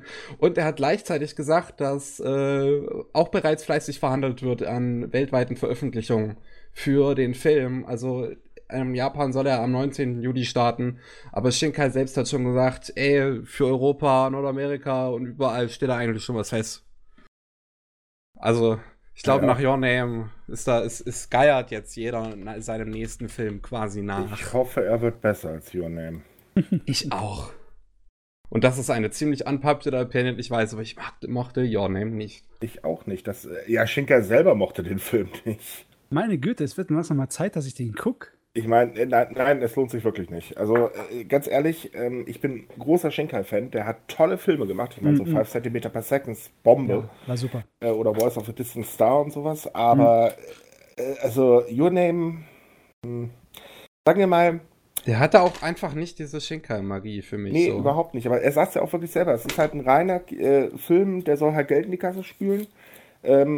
Das hat er. Ja, das hat er gut geschafft, würde ich sagen. Aber er selbst ist von dem Projekt alles andere als überzeugt gewesen. Er hat sich sogar zeitweise bei Fans entschuldigt. Das fand ich auch schon ziemlich genial. Und sein Ruf hat auch immens unter Your Name gelitten. Weißt du was? Jetzt will ich immer nur noch mehr gucken. Jetzt ist meine Neugier gefüttert. Hier. Ja, aber ich meine, also Universum hat ihn ja auch kräftig ausgeschlachtet. Das muss man ihm ja lassen. Also, was die für eine Edition in Deutschland auf den Markt geschmissen haben, war eine reife Leistung. Okay. Irgendwie eine 4K-Version für 40, 50 €, oder so? War das ja, es gab ja Dirty White Edition etc. und so weiter. Das war schon, ich weiß nicht. Ja. Und er war natürlich auch in deutschen Kinos durchaus als Erfolg zu bezeichnen, muss man sagen. Mhm. Gut. Er hat halt eben die Masse angesprochen, warum auch nicht. Aber so als Shinkai-Fan ist man davon sehr enttäuscht gewesen. Gut. Oh Mann, die Neugier wird immer stärker. Geh mal kurz mal auf. Hast du noch irgendwas, Miki? Ich habe nur noch eine Kleinigkeit. Yep. Und zwar, dass der Anime The Quintessential Quintuplets eine zweite Staffel bekommt. Das ist eine Serie, die in der letzten Season lief und anscheinend ist irgendeine Harem-Serie, die Warte, ist es ein Typ, der 5 Mädchen, die alle gleich aussehen, Nachhilfe gibt? Ja. Wenn ja, dann lese ich Wundert euch das? Ich meine, zugegeben, der Anime war gar nicht mal schlecht. Quintuplets sind Fünflinge. Das sind also Fünfer-Zwillingsgespann. Habe ich die nicht sogar angesprochen, das letzte Mal? Ich glaube, nee. Beim letzten Mal auf jeden Fall nicht. Das habe ich hier gerade noch vor meinen Augen. Oh, wow. Also nur damit ich ihn nicht verwechsel, das war doch das, wo er dann auch eine von denen irgendwie von Altar führt, oder? Okay, ich hab's nicht gesehen, von daher. War das jetzt die Geschichte, wo der Nachhilfelehrer dann irgendeiner von den Ganzen auch heiratet oder irgendwie sowas? Die Implizierung ist, dass er alle heiratet? Nee, die Implizierung ist eigentlich nur eine heiratet. Die Frage ist nur, immer noch welche, das haben sie in der Serie nicht gesagt. Nein, die Implizierung ist, dass er alle heiratet. War das jetzt ein Manga oder ein Anime so? Nicht das hier. Ich kann nur für den Manga sagen und der ist nicht zu Ende, also. Ah, okay. Naja. Ja, ich meine, oh Gott, wer will, ne? Also, ich meine, Spoiler ist es nicht, das wird halt immer offen gelassen. Ja. Wenn ihr jetzt, nochmal, die Nachricht war, dass der Nachfolger bekommt, oder was war das? Genau, eine zweite Staffel. Also, entweder hauen sie da ein neues Fünfer-Quartett daher, nein, oder? Das ist wahrscheinlich einfach eine Fortsetzung. Die Geschichte ist Open-End. Ah, so. Da kannst du noch ewig drehen. Also ist er noch nicht verheiratet am Ende der. Nee, sie haben es halt nur angedeutet zum Schluss, aber das war's dann auch. Man hat nicht gesehen, wer es war. Alles klar. Also man hat ein Gesicht gesehen, aber wer es halt war, das ist bei denen irgendwie ein bisschen schwierig zu sagen. Also der Witz einfach, später kommt noch die Implizierung, hey, wieso muss sie eigentlich so auf das Brautkleid wechseln und dann halt noch, ne? Es wird wirklich sehr stark impliziert, dass er wirklich alle 5 heiratet. Ja. Protagonistinnen sind bestimmt einfach nur Fünflinge, damit der Mangaka sich nicht so viele Charakterdesigns ausdenken musste, oder? Die haben alle unterschiedliches Charakterdesign im Sinne von, wie sie drauf sind. Nein, wie sie drauf sind, wirklich. Charakteristiken. Moment, doch, einer hat kurze Haare. Und die haben eigentlich. Ja, meine ich ja, die haben alle andere Design. Haare, das war's. Also, sie haben alle einen für sich uniken Design, einen Kleidungsstil. Mhm. Also, es war jetzt nicht so, und das ist nicht so, dass die Story oberflächlich ist. Das geht tatsächlich, muss man sagen. Okay. Von Anime her war es eigentlich ganz angenehm. Also, es ist kein Kitsch. Nö, es ist auch nicht irgendwas Dummes, was man so vor sich her dann kann, dazu Eis essen und dann irgendwie vor sich hin. Also, ja. Ja. Gut. Okay. Ja, ist okay. Mehr habe ich nicht. Auf jeden Fall gibt's mehr. Und wenn ihr mehr wollt, dann gibt's dazu mehr. Ja, auf jeden Fall, das war der 119. Anime Slam Podcast. Mann, das ist mir wieder ein Monster geworden. Yay. Das stimmt. Aber wir sind ja auch zu viert. Die werden immer ganz schön lang, wenn wir zu viert sind. Also alles meine Schuld. Yay. Ja. Eindeutig. Ja, bedanken wir uns gleich mal für die gute Diskussion. Es hat sehr viel Spaß gemacht, mit dir zu reden, Micha. Das war tatsächlich lustig. Ja, nachdem du am Anfang noch so nicht wolltest und alles, nachdem wir dich so überreden mussten. Ja, ich habe auch noch was anderes zu tun, was ich jetzt wahrscheinlich die ganze Nacht wegen euch machen darf. Schönen Dank auch. Oh, bitte. Ja. So gern geschehen.